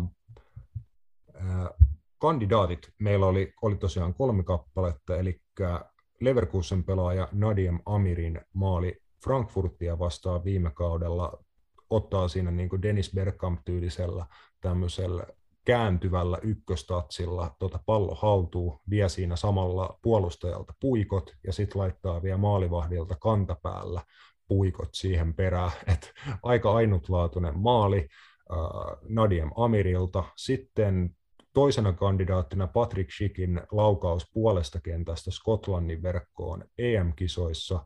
Se varmasti jäi EM-kisoista monelle mieleen se Schickin maali. Schick muutenkin onnistui useamman kerrankin maalinteos tota, EM-kisoissa, mutta toi, toi tosiaan kaukolaukausmaali jäi varmasti monelle, monelle mieleen. Ja sitten vielä viimeinen kandidaatti aika hiljattain mestarien liigassa – Tiago Alcantaran iskemä maali Portoa vastaan, että tämmöinen ir- irtopallo, pomppi 25 metriä, pomppi vasta pallosta, Tiago puolivolleosta räsäytti pallon maaliin. Se tekninen suoritus siinä maalissa, että kuinka kaunis se Tiagon osuma palloon oli, että se oli niin hyvä se osuma palloon, että se pallo ei pompannut maanpinnasta, vaan se käytännössä niin kuin osu maanpintaan ja lähti liitään siitä vaan eteenpäin. Et harvoin niin kuin nähnyt noin kaunissa lentorataa pallolla missään maalissa, niin tota, siinä on ainakin itsellä aika mieleenpainuva maali. Ää, mikä Matias sun lemppari noista kolmesta?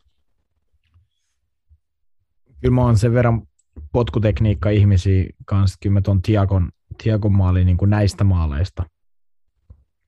Että Patrick maali on ihan, ihan kiva – Nadien Amirin maali on aika mulle ei, niin, niin, mulle ei vaan riittäisikin skilli, niin mä en silleen tiedä. Mutta toi Tiago olisi just semmoinen, että jos mä saisin jonkun noista valita, minkä mä itse tekisin, niin se olisi toi Tiagon maali. Se olisi joo, niin kuin, joo tiedätkö, topparina nouset, topparina pääset silleen, että tiedätkö, tulee irtopallo ja pääsisit tollasen vetää siitä, niin se olisi joo, kyllä niin kuin... Joo, joo, kyllä mäkin tota yrittäisin, jos niin kuin se pallo tollain tippuisi, niin joka kerta kyllä niin kuin lähden, löytyy sen verran itseluottamusta omaan potkutekniikkaan, että lähti, lähtisin kokeilemaan, mutta mä luulen, että onnistuisinko ehkä kerran sadasta tuossa niin samassa mitä Tiago, ja sekin voi olla ehkä liiku liiottelu.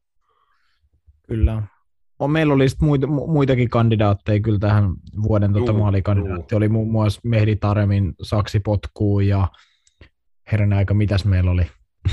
Se, ai niin, yksi palkinto, niin kuin, että ei ihan mahtunut tälle listalle, mutta voittaa oman palkinnon. Tota, Erik Lamela voittaa vuoden hattutemppu-palkinnon. Kerro lyhyesti Joo. Joo. siitä. Joo, Erik Lamela Pohjois-Lontoon paikallisottelussa Arsenalia vastaan viime keväänä antoi kyllä, antoi kyllä niin kuin sellaisen hattotempun, mitä harvoin näkee, että tota, 20 minuutin kohdalla kentälle, sitten 10 minuuttia myöhemmin Rabona maali ja sitten tokal puolella kaksi keltaista viiteen minuuttia, joista toinen oli vielä semmoinen, että huitas kyynärpäällä kaveriin naamari ja suihku. Et siinä oli, siinä oli niin kuin silleen sisään, maali, ulos.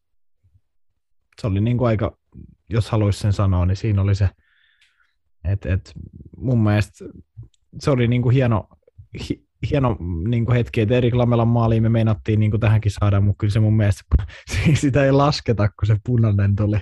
Eikö me näin vähän Jep. puhuttu, että se punainen niin kuin kumoaa sen, kumoaa sen että, mutta oli meillä kandidaatteja, kandidaatteja tähän, mutta mä en tiedä, Roope antoi meille, puhuit sä vielä tuosta tota, tilanteesta, mikä tällä hetkellä on ilmeisesti on äänestyksen suhteen.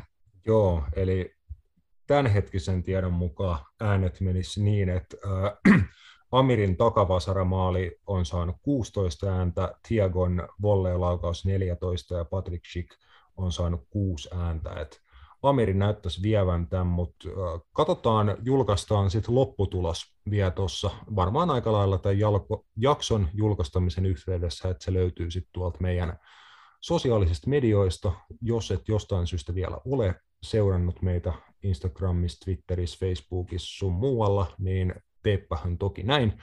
Ja tota, sieltä sitten vastaus, vastaus myöskin lopullisesti selviää. Sitten meillä on aina ainoastaan yksi kategoria Matias jäljellä, jos mä jotain tästä unohdan, mutta ehkä ei. Se meidän niin trademark-palkinnoksi tai kategoriaksi muodostunut vuoden muuli on luvassa seuraavana. Ja tota, sovitaan, että tämän palkinnon luovuttaa yhdessä Pierre-Emerick Aubameyang ja se hollantilainen poliisi, se erotuomari, se Makkelie, niin ne luovuttaa Joo. yhdessä tämän palkinnon. Joo. Ja tähänkin on paljon vaihtoehtoja, niin kuin on vähän humoristisempia vaihtoehtoja ja sitten niin kuin ihan todellisia tota, kusipäitä, joita niin harkittiin tähän, mutta otetaan ehkä niin kuin siitä jälkimmäisestä kate- kategoriasta tämän vuoden muulipalkinnon voittaa tota, Slavia Praha-pelaaja Andrei Kudela, ja tota, valitet- valitettavasti viime kaudella Eurooppa-liigan matsissa Glenn Kamaraa rasistisesti solvannut pelaaja, niin hän ja hänen seuransa Slavia Praha niin kuin tästä teosta sekä sen teon niin kuin jälkimainingeista, totaalisesta niin kuin hävyttömyydestä, törkeydestä, anteeksi pyytelemättömyydestä ja kaikesta, niin rasistit Kudela ja Praha saa tämän vuoden muulipalkinnon. Eikö siinä muuten ollut by the way siinä toisessakin Prahan seurassa joku tilanne? Joo, oli jotain, tot, kun Rangers tällä kaudella pelasi tota, Sparta Sparta, joo, Sparta Prahaa vastaan, niin jotain äh, hässäkkää sielläkin oli. Et, No pitäisikö sitä antaa niin kuin koko Brahan, Brahan niin kuin foodistoiminnalle joo, tämä muuli, muulipalkinto, että jos siellä on niin kuin oikein systemaattista tämä toiminta, niin se Joo. on mun mielestä aika nolo. tehdään, tehdään näin, että koko, no vaikka vittu koko tsekkiläinen jalkapallo saa tästä tota, muulipalkinnon sit, sit tästä, että toi on niin, kuin niin vakava asia, että tota, sitä sietääkin hävetä, niin hävetkää senkin muulit. Öö, kakkosena tässä kategoriassa tulee niin kuin valioliigan kollektiivinen tuomaritoiminta. Lyhyet perustelut, että ei kauheasti enempää voi niin kuin tuomarilinja muuttua. Et jos viime kaudella valioliigassa joka ikinen hipasu käteen missään pelin vaiheessa johti niin kuin maali hylkäämiseen. Kaikki paitsiot, että oli siellä kainalokarva tai varpaan kynsi tai lapaluu tai mikä lie paitsiossa, niin kaikki liputettiin paitsioina. Ja tällä kaudella tuntuu sitten, että sä niin kuin saat vaikka tota kahden jalan pulkkataklauksella moottorisaha kädessä ajaa vastustajaa päin ja niin kuin esim. videotuomarit ei niin kuin tee mitään. Mm. Et annetaanko me kaikille valioliikatuomarille tässä niin nootti ehkä lukuun ottamatta Michael Oliver? Joo, mutta Michael Oliver on yleensä ihan solid. Et hänhän on ainoa, käytännössä ainoa valioliikan päätuomari, joka viheltää noita kansainvälisiä pelejä. Et EM-kisois vihels ja viheltää mestarien liigapelejä ja niin kuin muuta. Et ilmeisesti niin kuin UEFankin mielestä ne kaikki muut on niin paskoja, että niitä ei kannata sinne ottaa. Joo, mennään sillä. Jep. Ja olihan hei meillä muuten vielä yksi. Vuoden valmentaja. Vuoden Joo. valmentaja pitää heittää vielä Tämä on huumoripalkinto. Tämä on huumoripalkinto, kyllä. Että niitä olisi totta kai vakavastikin otettavia valmentaja kandidaatteja, joilta hu- huikeita valmennussuorituksia tänä vuonna, mutta me annetaan ihan tähän tota, meidän podcastin tyylille ominaisesti. Tässä vaiheessa me halutaan vuoden valmentajana – palkita Ole Gunnar Solskjaer. Et vaikka miehellä on niin kuin joululoma alkoi jo vähän aikaa sitten, että pääsi Manchesterista Moldeen ja voi nyt sieltä tota, jossain hi- hiihtomökissä pitää niin kuin, että päivän ainoa ohjelma, että milloin menee tota, pilkille tai jotain sellaista, niin nyt pääsee Ole Gunnar ottaa rauhassa joulun pyhättäessä, mutta hän tarjosi meille niin massiivisen määrän tota, sisältöä tähän podcastiin, ja sitten niin valmennussuorituksena me halutaan nostaa, että se miten Manchester United tällä kaudella niin kuin pelasi jalkapalloa, niin se oli omalla tavallaan hieno suoritus niin kuin siinä, että miten voi saada niin kuitenkin paperilla laadukkaasta joukkueesta kentällä niin paskan, se, me pidetään siitä tosi kovana suorituksena. Niin, mun mielestä se on hyvä, että joku ottaa välisen näinkin päin, että se on aina kun puhutaan siitä, että miten joukko saa joukkojen pelaa niin hyvin, niin me otetaan se toiseen suuntaan. Joo, tämä on mun mielestä, tämä menee ihan oikeaan osoitteeseen kyllä tämän suhteen. Mutta muistakaa, että on huumoripalkinto, että tästä ei tarvii eikä kannata pahoittaa mieltä. Jep, ja jos satuttekin pahoittaa, niin tota, laittakaa siitä meille sitten vaikka DM, kirjepostia tai faksia tai, tai jotain tällaista. Joulupukille ei kannata enää, enää kirjoittaa, että tota, se ei enää näitä, näitä huomata. Ja tota, meille ei muutenkaan varmaan paljon hyvää tulossa sieltä suunnalta. Joo, no, se on todennäköisesti just näin.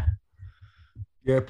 Äh, ei kai tässä, ei kai tässä paljon muuta. Meillä oli niitä yle, kyssäreitä, mutta mä luulen, että me käsiteltiin niistäkin tässä Gaalan niin kuin aikana suuri, suurin osa, niin tota, palataan vaikka seuraavalla kerralla, jos siellä jotain kuumia, kuumia kyssäreitä vielä oli. Meillä loppuu aika ja aivokapasiteetti. Tätä, Kyllä. Mutta, niin ei oikeastaan muuta. En osaa sanoa, onko meillä mitään mahdollisuutta ensi viikolla vielä ennen vuodenvaihdetta jaksoa teille tehdä se voi, voi olla tai sitten ei voi olla. En osaa tässä vaiheessa varmaksi sanoa, mutta ei muuta kuin hyvää jatkoa, jos ei oma riitä ja lo, oikein mukavaa loppuvuotta. Tattista ja heipä hei.